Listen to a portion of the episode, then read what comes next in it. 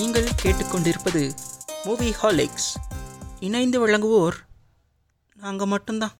Hello and welcome இது உங்க movieholics so hi to all the movieholics out there நாங்கள் இப்போ அடிக்கடி எபிசோட்ஸ் விட ஆரம்பிச்சோம். இட்ஸ் அவர் செகண்ட் ரன் மாதிரி ஆல்மோஸ்ட் ஸோ இப்போ ஃபீல் த ரீல்ன்ற அந்த ஷோ வந்து நாங்கள் கொஞ்சம் கண்டினியூஸாக இப்போ பண்ணிட்டு வரோம். Episodes are coming out so கொஞ்ச நாள் முன்னாடி மெலன்கோலியாவோட எபிசோட் வந்து உங்க நீங்கள் கேட்டிருப்பீங்க. It's the third episode of feel the reel அதில் நானும் நம்ம மேண்டியும் பேசியிருந்தோம். ஃபோர்த் எபிசோடு நான் இல்லாமல் நடத்திட்டாங்க. So that was tree of லைஃப்னு ஒரு படம். டெரன்ஸ் மாலிக்கோட படம். அந்த எபிசோடில் பேசினது ராகுல் சாய். ரெண்டு பேருமே எங்கள் டீம்லேருந்து இன்னைக்கு இட் இஸ் ஃபிஃப்த் எபிசோட் இந்த எபிசோட் யூஸ்வலாகவே எங்களுதெல்லாம் கொஞ்சம் பெருசாக தான் இருக்கும். இந்த duration of this podcast and இன்னைக்கு நாங்கள் ஒரு மூணு படத்தோட கம்பைலேஷனை பற்றி பேச போகிறோம் ஸோ இன்னைக்கு என் கூட இங்கே இருக்கிறது சாய்ஹரி போன எபிசோட் பேசின அதே சாய்ஹரி தான். வணக்கம் வணக்கம் வணக்கம். ஓகே வணக்கம் வச்சுட்டாரு. இன்னைக்கு நாங்க பேச போற படம் ஒரு ட்ரைலஜி ஸோ மூணு படத்தோட கம்பைலேஷன் நான் சொல்லியிருந்தேன். Indian film மேக்கர்ஸ்லேயே one of the leading film மேக்கர்ஸ்னு சொல்லப்படுற நான் டுவெண்ட்டியத் செஞ்சுரியில் மிகப்பெரிய பேர் எடுத்த இந்தியாவுக்கே மிகப்பெரிய பேர் எடுத்து கொடுத்த ஒரு பெங்காலி ஃபிலிம் மேக்கர் ரித்விக் காட்டக் மிருணால் சென் வரிசையில் இவர் ஒரு மிகப்பெரிய ஃபிலிம் மேக்கர் அதே கான்டெம்பரரி டைம்ல இருந்தவர் இவர் சத்யஜித் ரே. ஸோ அவருடைய ரொம்ப பியூட்டிஃபுல்லான பியூட்டிஃபுல்னு எப்படி நான் இதை சொல்ல முடியும்னு எனக்கு தெரில அந்த பேத்தோஸ்ல இருக்கிற ஒரு அழகுன்னு சொல்லுவாங்கல்ல அந்த அந்த ஒரு சோகத்தை அப்படியே படம் முடிச்சு கொடுக்கறது இருக்காங்க. அதை ரொம்ப அழகா பண்ண ஒரு ட்ரையாலஜி அப்பு ட்ரையாலஜின்னு வேர்ல்டு லெவல்ல ரொம்ப ரெனவுண்ட் இந்த ட்ரையாலஜி ஒரு பையன் சின்ன பையனாக இருந்து அவன் ஃபேமிலியில் வளர்ந்து அப்புறம் காலேஜ் போகிறான் படிக்க போகிறான் அதுக்கப்புறம் தேர்ட் பார்ட்டில் வந்து அவனுடைய லவ் லைஃப் மேரேஜ் அதுக்கப்புறம் அவனுக்கு பிறக்கிற குழந்தைன்ற வரைக்கும் இந்த ட்ராவல் வந்து பெருசாக இருக்குது நம்ம ஊரில் இப்போ நம்ம நிறைய ட்ரையாலஜி சீரீஸ் சீக்வல்ஸ்லாம் எல்லாம் லைக் சிங்கம் காஞ்சனா அரண்மனை இந்த மாதிரி நம்ம தெய்வீகமான டேரக்டர்ஸ் எடுக்கிற தெய்வீகமான படங்களை பார்த்து நம்ம ஏன்டா இதெல்லாம் அடுத்தடுத்து வருது அப்படின்னு நம்ம மனசு நொந்துகிட்டு இருக்கும்போது இந்த மாதிரி ஒரு ட்ரைலஜியை பார்க்கும்போது ஒரு சந்தோஷம் இருக்குதா செய்யுது. மெலன்கொலியான நாங்கள் பேசியிருந்தோம். கோல்டன் ஹார்ட் ட்ரைலஜி அந்த மாதிரி இவர்கிட்ட டிப்ரெஷன் ட்ரைலஜியில் ஒன்று தான் மெலன்கொலியான்னு அந்த ட்ரைலஜி எல்லாமே பார்த்தீங்கன்னா ஒரு கான்செப்ட் பேஸ் பண்ணி வெவ்வேறு கேரக்டர்ஸ் வெவ்வேறு படங்களாக தான் இருக்கும். வெவ்வேறு கதைக்களங்களாக தான் இருக்கும். வேற எங்கெங்கேயோ நடக்கிற கதைகள் ஒரே தீமை பேஸ் பண்ணியிருக்கும். அதே மாதிரி இப்போ நீங்கள் காஞ்சனா சீரிஸ் பார்த்தீங்கன்னா ஒரே ஐடியா ஹீரோ கொஞ்சம் பிரைமரி கேரக்டர்ஸை உள்ள வச்சுப்பாங்க. ஆனால் அவங்களையுமே சில மாற்றங்கள்லாம் பண்ணியிருப்பாங்க கொஞ்சம் லாஜிக்கே இருக்காது அவங்க பண்ணுற ட்ரையலஜி சீக்வல்ஸ்லாம் பட் இந்த ட்ரையலஜி எப்படின்னா நம்ம இங்கிலீஷில் நிறையா பார்த்த மாதிரியான ட்ரையலஜி தான். ஒரு மெனின் பிளாக் பார்த்துருப்போம். அந்த மாதிரி ரொம்ப ஃபேமஸான சீரிஸ் படங்கள்லாம் ட்ரையலஜி நம்ம பார்க்க லார்ட் ஆஃப் திங்ஸ் பார்த்துருக்கோம். ஹாரி பாட்டர் பார்த்துருக்கோம். அந்த மாதிரியான ட்ரையலஜி அதை கதை அதே கேரக்டர்ஸை அதே பேர்களில் அடுத்தடுத்த கட்டத்தில் என்ன நடக்குது அப்படிங்கிறத கூட்டிகிட்டு போகிற மாதிரியான ஒரு கதையாக தான் இது அமைஞ்சிருக்கு. ஸோ எடு விட்ட இடத்துல இருந்து அப்படியே அழகா போறாங்க. ஸோ அந்த கனெக்ட் வந்து பயங்கரமா இருக்கும். உங்களுக்கு அந்த ட்ரைலஜிலாம் அப்பவே ட்ரை பண்ணியிருக்காங்க நம்ம ஊர்ல அப்படின்றத வந்து ரொம்ப பெருமையா பேசுற அளவுக்கு இந்த கதை இருக்குன்றது தான் உண்மை. ஸோ ஓப்பனிங்கே கொஞ்சம் பகபகன்னு இருக்கு. ஏன்னா நாங்கள் இதை பார்த்துட்டு ரொம்ப ஹாப்பி ஆயிட்டோம். ரொம்ப இதை பேசியே ஆகணும். இதை பத்தி பேசாம நம்ம நம்ம சேனல் இருக்கக்கூடாது அப்படின்னு ரொம்ப ஆதங்கப்பட்ட எபிசோடு இது ஆக்சுவலி நான் கடைசி ரெண்டு எபிசோடுமே எனக்கு பெருசாக இம்ப்ரெசிவாக இல்லாத ஃபிலிம்ஸாக போயிடுச்சு இன்னைக்கு வந்து பயங்கர ஹாப்பியாக ஒரு எபிசோடு வந்து பண்றோம். எங்க பாஷையில சில வார்த்தைகள் தான் நாங்க பேசுவோம் எங்களுக்குள்ள பசங்களுக்குள்ள. அதெல்லாம் நான் இந்த பாட்காஸ்ட்ல சொல்ல முடியாது. ஸோ டீசெண்டா சொல்லணும்னா it was a total orgasmic experience அப்படின்னு சொல்லலாம். ஸோ இந்த எபிசோடு வந்து இந்த அப்பு ட்ரைலஜி நீங்க பார்த்துட்டு தான் இதை பார்க்கணும்லாம் இல்லை இதை கேட்கணும் அப்படின்லாம் இல்லை. ஏன்னா மோரர்லெஸ் நீங்க பார்த்து பழகுன ஒரு கதையை தான். நம்ம நூறு வருஷம் சினிமால நம்ம பிறந்த இருபது வருஷமா நிறைய படங்கள் பார்த்த கதை தான் இது. புதுக்கதையெல்லாம் இல்லை. பட் அதை சொன்ன விதம் காட்சிப்படுத்துற விதம் அந்த பெர்ஃபார்மன்ஸை எடுத்த விதம் இது எல்லாமே வந்து ஒரு ஒரு மாஸ்டர் ஸ்ட்ரோக் தான் சொல்லணும். இதெல்லாம் பத்தி தான் நாங்க இந்த எபிசோட்ல நிறைய பேச போறோம் ஸோ மூணு படத்தை பத்தியும் நாங்க டீட்டெயிலாக இந்த எபிசோட்ல பேசலாம்னு இருக்கோம்.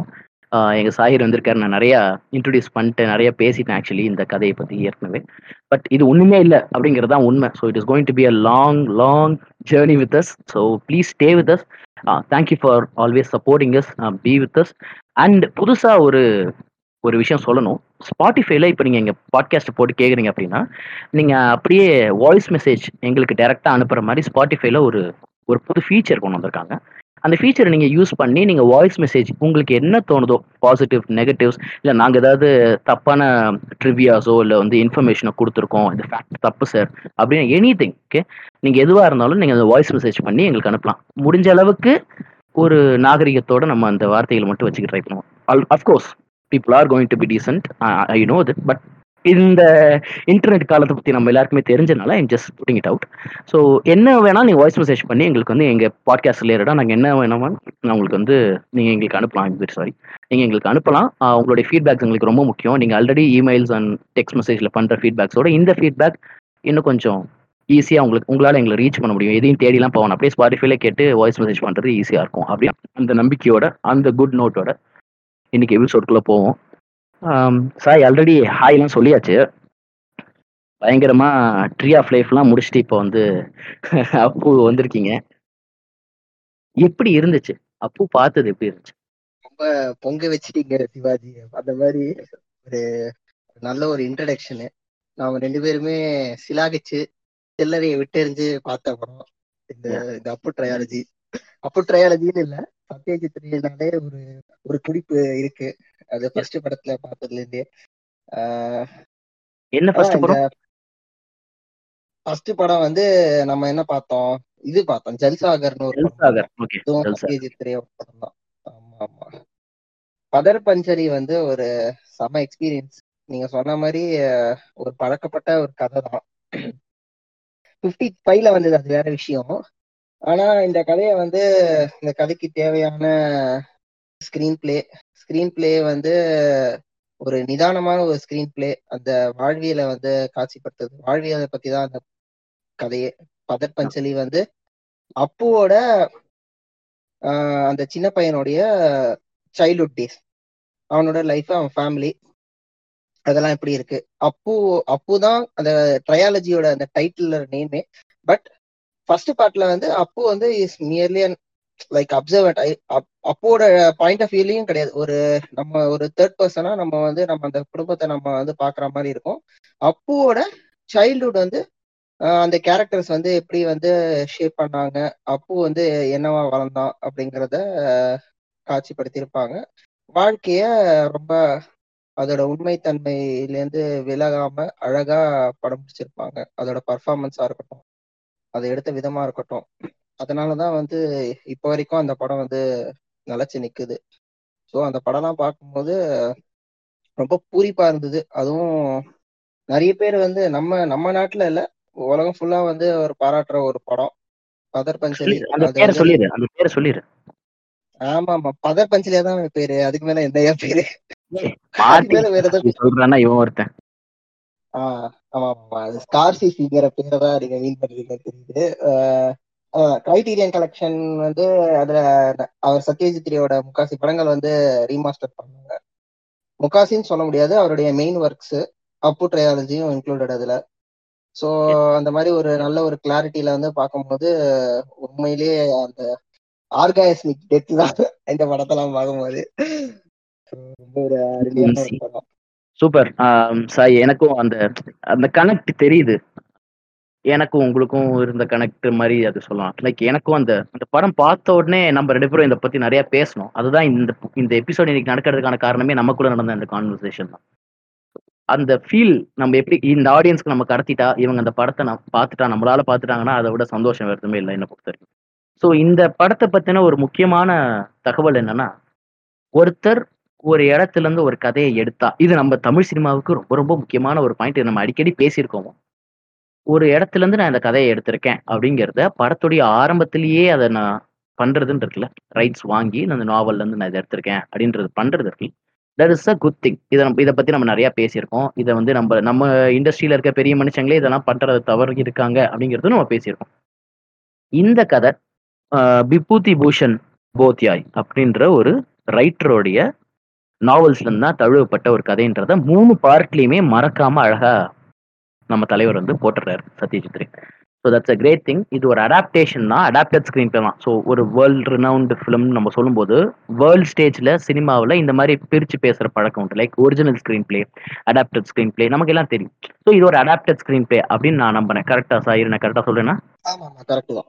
கரெக்ட் ஸோ இது ஒரு அடாப்டட் ஸ்க்ரீன் பிளே ஸோ அந்த ஒரு ஒரு ட்ரிவியாவோட இந்த படம் வந்து எக்கச்சக்கமான அவார்ட்ஸை வாங்கி குவிச்சிருக்கு லைக் என்ன வாங்கல? நேஷனல் அவார்ட்ஸ் வாங்கியிருக்கு. இந்த வெனிஸ்ல வாங்கியிருக்கு. பெர்லின்ல கூட வாங்கியிருக்கு ஐ திங்க் ஸோ எக்கச்சக்கமான அவார்ட்ஸ் வந்து இந்த படம் வந்து வாங்கி குவிச்சிருக்கு. ஸோ இந்த ட்ரிவியாவோட இந்த கதைக்குள்ள நம்ம மூவ் பண்றோம்.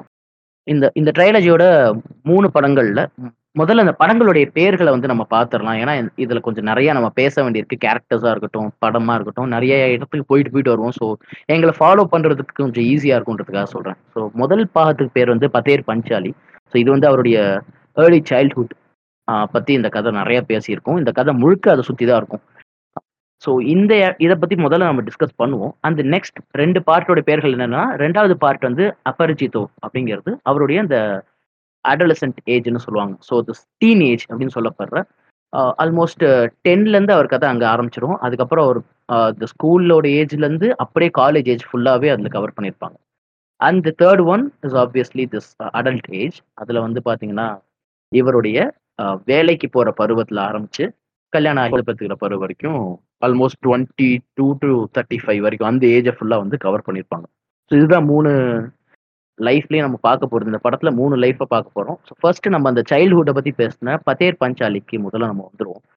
ஆஹ் வாங்க சாஹிரிஸ் பத்தேர் பஞ்சாலியோடைய கதை யாரை சுத்தி இருக்குன்னு நமக்கு தெரியும். அப்போ சுத்தி தான் இருக்கு. ஆனா இந்த கதையோட முக்கியமான கதாபாத்திரங்கள் யாரு? இந்த கதை முக்கியமா எதை பேச வருது அப்படிங்கறதெல்லாம் பத்தி உங்களுக்கு தெரிஞ்சது எல்லாமே ரேண்டமா அடிச்சு விடுங்க. ஆமா ஆமா. பதர் பஞ்சலி வந்து அப்புடைய குடும்பம். அந்த குடும்பத்துல இருக்கிற கேரக்டர்ஸ் யாருன்னா அப்- அப்பா அம்மா அதுக்கப்புறம் ஒரு அக்கா இருப்பாங்க. அது தவிர ஒரு ஒரு கேரக்டர் வந்து அத்தை கேரக்டர் வரும். அதாவது அவங்க அப்பாவோட அத்தை கேரக்டர் ஒரு வயசான ஆயா. அவங்க வந்து அந்த வீட்லயே தான் இருப்பாங்க.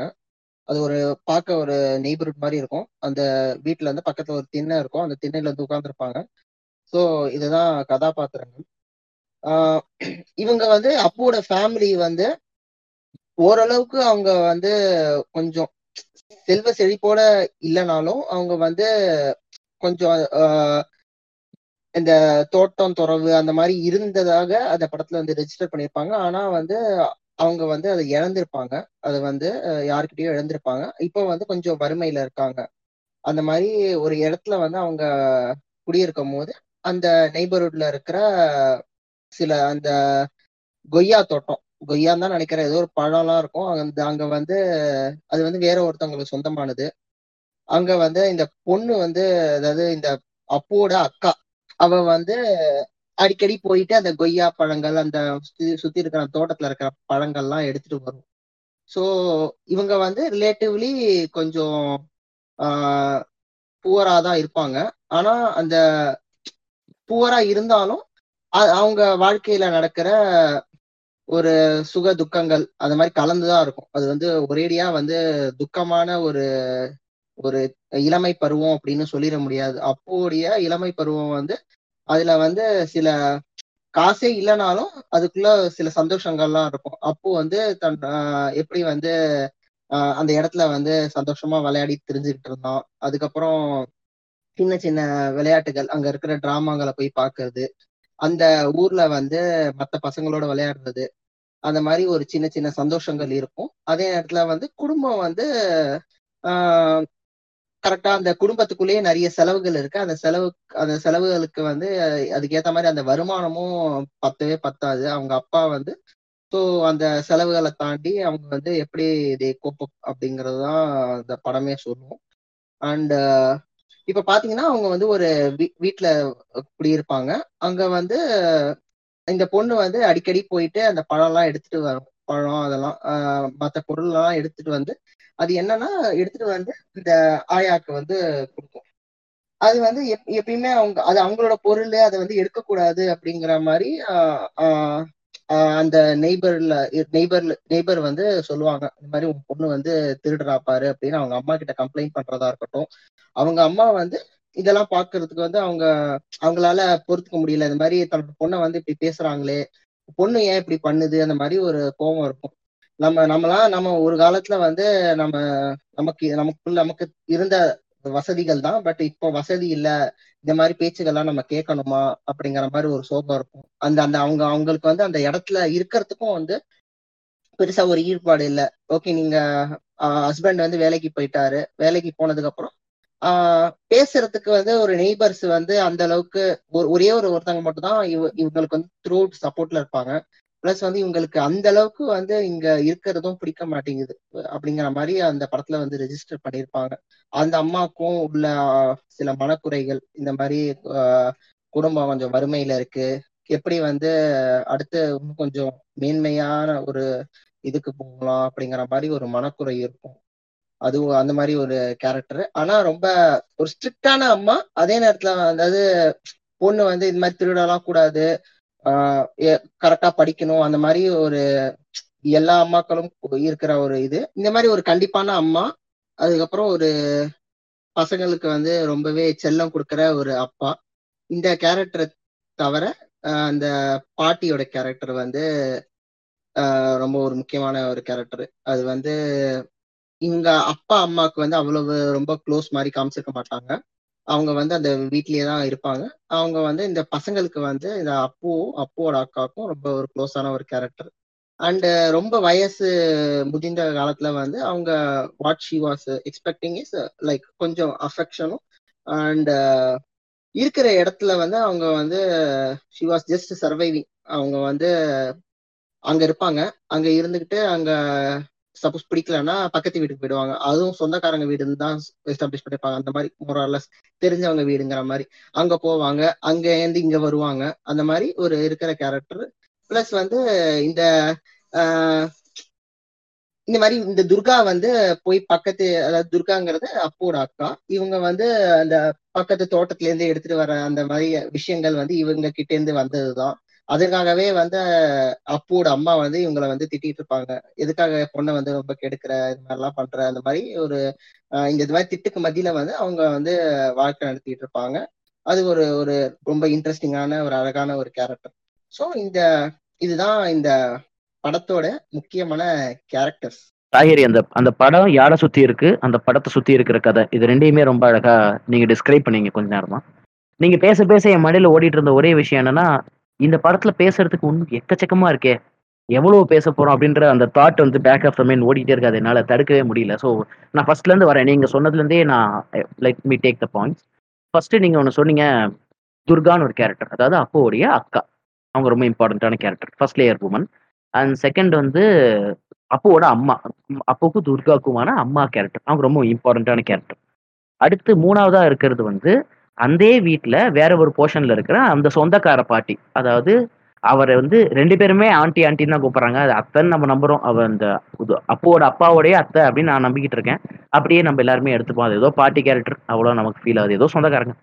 இது மூணுமே ஃபர்ஸ்ட் லேயர் உமன் இல்ல இல்ல. சப்டைட்டில்ல வந்து ஆன்டி ஆன்டி தான் வந்துச்சு. அப்படியே எடுத்துக்கலாம்னு சொன்னேன். அதேதான் அதேதான் அதேதான். ஸோ சப்டைட்டில் ஆண்டி வந்தனால நாங்கள் ஆண்டி அப்படின்னு எடுத்துக்கிறோம் ஆண்டி ஸோ அந்த ஆண்டி பாட்டி ஓகே இவங்க மூணு பேர் தான் first layer of woman second layer woman வந்து நீங்க சொன்ன மாதிரி அந்த நெய்பர்வுட் நெய்பர்னு சொல்ல முடியாது. ஏன்னா அந்த பொண்ணு திருடிட்டு ஓடி வரதே ரொம்ப தூரம் தூரம் ஓடி வர மாதிரி இருக்கும். ஆனா நீ சொல்ற மாதிரி அந்த ஊரே ஒரு காடு மாதிரி நிறைய தண்ணி குட்டை மரங்கள் நிறைய இருக்கிற ஒரு ஏரியா மாதிரி தான் இருக்கும். ஒரு இடத்துல அப்போ ஒரு அம்மாவே சொல்லுவாங்க இது ரொம்ப காட்டுக்குள்ள இருக்கிற மாதிரி இருக்கு. ஒரு நல்ல ஊர் இல்லைன்ற மாதிரி அவங்க புலம்புற மாதிரி ஒரு இடமே இருக்கும். ஸோ அந்த ஊர் அப்படிதான் இருக்கு. அங்க அந்த தோட்டத்துல இருந்து அவங்க பறிச்சுட்டு வர கொய்யாக்கா வந்து எடுத்துட்டு வராங்க. அந்த நெய்பர் அந்த கரிச்சு கூட்டிகிட்டே இருக்கிற என்கிட்ட காசு வாங்கினது கொடு அப்படின்னு சொல்லி ஒரு வெறுப்பேற்ற ஒரு நெய்பர் எப்பவுமே இருப்பாங்க. அந்த நெய்பர் ஒன்று இன்னொன்று பார்த்தீங்கன்னா அப்போட அம்மாவுக்கு ஒரு ஃப்ரெண்டு ஒருத்தங்க இருப்பாங்க. சூப்பர் கேரக்டர் அவங்களுக்கு அவங்க செகண்ட் லேயர் உமன் இவங்கலாம் வந்து இந்த- சரௌண்டிங்ஸ்ல இருக்கிற ஒருத்தங்க ரொம்ப இரிட்டேட்டிங்கான கேரக்டரா இருப்பாங்க. இன்னொருத்தவங்க சூப்பர் சப்போர்ட்டிவா இருப்பாங்க. உனக்கு ஏதாவது பிரச்சனைனா நான் பாத்துக்கிறேன் அப்படின்னு சொல்ற மாதிரியான ஒரு கேரக்டர் இருப்பாங்க. அண்ட் ஐ திங்க் அவங்களோட ஹஸ்பண்ட் தான் டாக்டரா இருந்து துர்கா கூட இது பண்ணுவாங்கன்னு நான் நினைக்கிறேன். எஸ் கரெக்டா நான் கரெக்டா சொல்றேன் சாய் ஆமா கரெக்ட் தான். அந்த அந்த. ஒரு நெய்பர் வந்து த்ரூ அவுட் வந்து சப்போர்ட்டிவா தான் இருப்பாங்க. அந்த இடத்துலயே வந்து இவங்க ஃபேமிலிக்கு வந்து கொஞ்சம் நெருக்கமா இருக்கிற ஒரு கேரக்டர் கரெக்ட் ஸோ இந்த கேரக்டர்ஸ் எல்லாம் தான் இந்த படத்துடைய ரொம்ப முக்கியமான not that men are not important என்னதான் நம்ம இது அப்பூ ஸ்ட்ரைலஜி அப்போட வாழ்க்கையா இருந்தாலும் நீங்க அப்போட பாயிண்ட் ஆஃப் வியூல இருந்தே யோசிச்சா கூட அவன் வாழ்க்கையில மிக முக்கியமான பெண்மணிகளை பத்தின ஒரு படமா தான் நான் பத்தேர் பஞ்சாலியை நான் எடுத்துக்கிட்டேன். ஏன்னா அவன் அம்மாவை பத்தி இதுல நிறைய கத்துக்கலாம். Of course Aparajito is fully about his mother but இந்த இடத்துல என்னன்னா அவன் ஒய்ஃபை சுத்தி அவனுக்கு அந்த அக்கா கேரக்டர்கிட்ட அவனுக்கு இருக்கிற அந்த பாண்டு அவனுக்கு அவனுக்குமான சண்டை சின்ன குழந்தைங்களுக்குள்ளே இருக்கிற சண்டை என்னோட நீ எடுத்துக்கிட்ட உன்னைய நான் எடுத்துக்கிட்ட அந்த மாதிரியான சண்டையா இருக்கட்டும் அவனுக்கு ஏதாவது ஒன்றுனா அவ செஞ்சு கொடுக்குற ஹெல்ப்பா இருக்கட்டும் இந்த மாதிரியான விஷயங்கள்லாம் இருக்குல்ல. ஸோ அதை வந்து ஒரு அக்கா தம்பிக்குள்ள அவன் அவன் அனுபவிச்ச அந்த ரிலேஷன்ஷிப் அர்த்தம் அவன் சாப்பிடவே மாட்டான். சும்மா அந்த வில்லு எடுத்துக்கிட்டு அம்பு எடுத்துக்கிட்டு எங்கேயோ குத்தி குத்தி சுத்திக்கிட்டே இருப்பான். அவங்க அம்மா பின்னாடியே துரத்தி துரத்தி சாப்பாடு விட்டுற மாதிரியான ஒரு சீக்வன்ஸ் நம்மளால பார்க்க முடியுது. நம்ம நினச்சிருக்கோம் இன்னைக்கு இருக்கிற காலத்துலாம் நடக்கு எல்லா காலத்துலயுமே குழந்தைங்க அப்படித்தான். ஓடினே இருப்பாங்க அம்மா பின்னாடி ஒரு துரத்திக்கிட்டே இருக்கணும். அதுதான் நடக்குது அப்படின்ற மாதிரி. அது ரொம்ப இன்ட்ரெஸ்டிங்காக இருந்துச்சு எனக்கு. அது ரொம்ப பிடிச்ச சீன் ஆக்சுவலி ஸோ அந்த மாதிரி அவங்க அம்மாவுக்கு அவனுக்குமான ரிலேஷன்ஷிப் அதே மாதிரி அந்த பாட்டிக்கும் அவனுக்குமான ரிலேஷன்ஷிப் ரொம்ப அழகா டிஸ்கிரைப் பண்ணியிருந்தாங்க. In that way it is all about the women இந்த ஃபிலிம் இந்த படம் வந்து ரொம்ப விமன் ஓரியன்ட் ஃபிலிமா நான் இதை ரொம்ப கருதுவேன். இந்த கதையில வந்து அவங்க ரொம்ப முக்கியமான பாத்திரங்கள். ஏன்னா நீங்க சொன்ன மாதிரி தான். அப்போ ஒரு அப்பாவோட கேரக்டர் வந்து ரொம்ப டிஸ்கிரைப்டா வச்சிருப்பாங்க. லைக் வந்து அவன் ஒரு ஒரு டினையல்ல இருக்கிற ஆள் மாதிரி. எல்லாம் நம்ம வாழ்க்கை சரியாயிடும். எல்லாம் நம்ம வாழ்க்கை சரியாயிடும் சொல்லிட்டு கரண்ட் சுச்சுவேஷன் என்னன்றதே புரிஞ்சுக்காம நாளைக்கு பணம் வந்துடும் நாளை கழிச்சு பணம் வந்துடும் பணத்தை இருக்கிற பணத்தை வச்சு வாழுன்ற மாதிரியான ஒரு மைண்ட் செட்ல இருக்கிறவன். அத்தனைக்கு ஆனா அநியாயத்துக்கு அதுக்குன்னு கத்திக்கிட்டு இருக்கிற மாதிரி ஆளு ரொம்ப சாஃப்டான பர்சனா தான் தெரியுறாரு. பெருசா ஏறி அடிக்கிற மாதிரியான ஆள்லாம் இல்லை. ரொம்ப மோசமான பர்சன் அப்படிலாம் இல்லை. இஸ் ஜென்யூனா நார்மலா தான் இருக்காரு. ஒன்றும் ப்ராப்ளம் பட் அவர் பார்த்தீங்கன்னா கொஞ்சம் டினேயில் இருக்காரு. இந்த பிரச்சனை என்னன்னு. இந்த படத்தோடைய கதையாவே நான் பாக்குறதுன்னா அந்த டினேயில் கடைசியில அவங்க பொண்ணோட சாவு வந்து அந்த டினேயில் வந்து உடைக்குது. ஓகே நம்ம இருக்கிறது மோசமான நிலம தான். இனிமே இங்க நம்மளால இருக்க முடியாது. நம்ம வாழ்க்கை நாசமா போச்சு. நம்ம இங்கேருந்து போயிடுவோம் ஏன்னா அது பிசிக்கலாவும் காட்டியிருப்பாங்க. லைக் அவங்களோட வீடே இடிஞ்சு விழுகிற மாதிரியான சுச்சுவேஷன்லாம் நடந்திருக்கும் ஆப்வியஸா இது அவங்க ஒய்ஃப் முன்னாடியே சொன்னப்பெல்லாம் அவர் கேட்காம விட்டவர். குழந்தை இறந்த அப்புறம் தான் அவரால் அதை வந்து உணர முடியுதுன்ற மாதிரி எடுத்திருப்பாங்க. ஸோ அதை தான் நான் அந்த கதைக்கு இந்த ஆம்பளையோட மனமாற்றத்துக்கோ இல்லை அவருடைய புரிதலுக்காகவோ இந்த மாதிரி விஷயங்களை வந்து அந்த கூட பெண்கள் அனுபவிக்க வேண்டியிருக்குன்ற மாதிரி நான் அதை எடுத்துக்கிறேன். ஏன்னா இந்த படத்தில் அப்புக்கு பெருசா லாஸ் அப்படின்ற மாதிரி லைக் அவன் கேரக்டருக்கு பர்சனல் லாஸ்ன்றது எதுவும் இல்லை. ஸோ அந்த கேரக்டர் கொஞ்சம் அப்படியே கொஞ்சம் ஓரமாக வச்சுட்டு தான் மற்ற கேரக்டர் வச்சு தான் விளையாடிருப்பாங்க முக்கியமாக துர்கான்ற கேரக்டர் எனக்கு ரொம்ப ரொம்ப பிடிச்சிருந்துச்சு. அந்த கேரக்டருடைய இன்னசென்ஸ் அவங்க வந்து அந்த வீட்டில் இருக்கிற அனிமல்ஸ்க்கெலாம் நல்லா பார்த்துக்கிறதா இருக்கட்டும் அதெல்லாம் ஓப்பனிங் ஷாட்லேயே காமிச்சிருப்பாரு. அண்ட் அந்த கிழவிக்கு வந்து வந்து அந்த திருநெல்வேலி கொண்டு போய் அந்த பாட்டிட்டு கொண்டு போய் கொடுக்குறதா இருக்கட்டும். அவங்க அம்மாவுக்கு தெரியாத மாதிரி கொடுக்குறது அவங்க அம்மாவுக்கு தெரியாமல் அப்பப்போ அந்த பாட்டி ஹெல்ப் பண்ணுறதா இருக்கட்டும். அந்த பாட்டி எங்கேயா போனா போய் கூப்பிட்டு வரதா இருக்கட்டும். இந்த மாதிரி நிறைய விஷயங்கள் வந்து அந்த துர்கான்ற கேரக்டர் வந்து மையப்படுத்தி தான் அந்த கதை வந்து எழுதப்பட்டிருக்கு. அண்ட் ஒரு இடத்துல நீங்க சொன்ன மாதிரி அந்த நெய்பர் வந்து கத்திட்டு போவா. உங்க பொண்ணு வந்து என்னோட இதுல வந்து திருடுறா. பழம் விழுந்தே போதும். உன் பொண்ணு தூக்கிறான் நாங்களே சாப்பிட முடியல அந்த மாதிரி என்னமோ ஒரு ஒரு இதுலயே நாலு பழம் இருக்கிற மாதிரி அந்த அம்மா வந்து பேசும். அப்ப இவ சொல்லுவா ஒரு ஒரு மரம் வந்து யாருக்குமே சொந்தம் இல்லைன்ற மாதிரியான ஒரு தத்துவத்தை வந்து அவங்க அம்மா வந்து ஒரு இடத்துல சொல்லுவாங்க. அதை அந்த டைலாக் எனக்கு பர்டிகுலரா ஞாபகம் இல்லை. ரொம்ப எக்ஸ்ட்ரானரியான டைலாக் ஆக்சுவலி ஒரு படம் பழமும் ஒரு மரமும் வந்து யாருக்கும் சொந்தம் கிடையாதுன்ற மாதிரியான ஒரு philosophy அவங்க சொல்லுவாங்க. அப்பதான் அவங்க டென்ஷன் ஆகி பேசுற மாதிரி இருக்கும். நீங்க சொன்ன விஷயம். அவங்கள்ட்ட ஆல்ரெடி ஒரு அவங்கள்ட்ட ஒரு தோட்டம் இருந்திருக்கும். அது வந்து அந்த அப்போட அப்பாவோட அண்ணன் இறந்ததுனால அவர் ஏதோ கடன் வாங்கினதா சொல்லி யாரும் அவங்கள்ட்ட வந்து புடிங்கிடுவாங்க நான் ஆக்சுவலி ஃபர்ஸ்ட் என்ன நினைச்சது இந்த நெய்பர் தான் அதை புடிங்கிட்டாங்கன்னு நினைச்சிட்டு இருந்தேன். But I have some serious doubts ஆனச்சு ஏன்னா சப்டைல்ஸ் எந்த அளவுக்கு நமக்கு சரியா கன்வே பண்ணிச்சுன்னு தெரியல. ஸோ ஏதோ ஒரு கடன் வாங்கின கடன் திருப்பி வாங்கலாம்னு சொல்லிட்டு இவங்கள்ட்ட இருந்த தோட்டத்தெல்லாம் வந்து பிடிங்கிட்டாங்க. ஸோ இப்போ எதுவுமே இல்லாம இருக்கும் அப்படின்ற மாதிரியான ஒரு கதையை அவங்க சொல்றாங்க. ஆஹ் ஆமா ஆமா நீங்க சொல்றது கரெக்ட் தான். ஆஹ் ஒரு அவங்க வந்து ஏதோ ஒரு கடன் ஏதோ ஒரு கடன் பிரச்சனை. அந்த கடன் பிரச்சனையில வந்து அவங்க அவங்களோட ப்ராப்பர்ட்டியை வந்து யாருக்கும் அவங்க வந்து எழுதி கொடுக்க வேண்டிய நிலைமை அந்த கடன் அடைக்கிறதுக்காக. ஸோ அண்ட் அந்த பிலாசபியும் கரெக்டு தான். இப்போ அவங்க அவங்க அவங்க அம்மாவோட மைண்ட் செட் என்னன்னா இப்போ ஓகே என் பொண்ணு வந்து அந்த மரத்துல இருந்து விழுது. அந்த பழத்தை வந்து அவ எடுத்துட்டு வரா.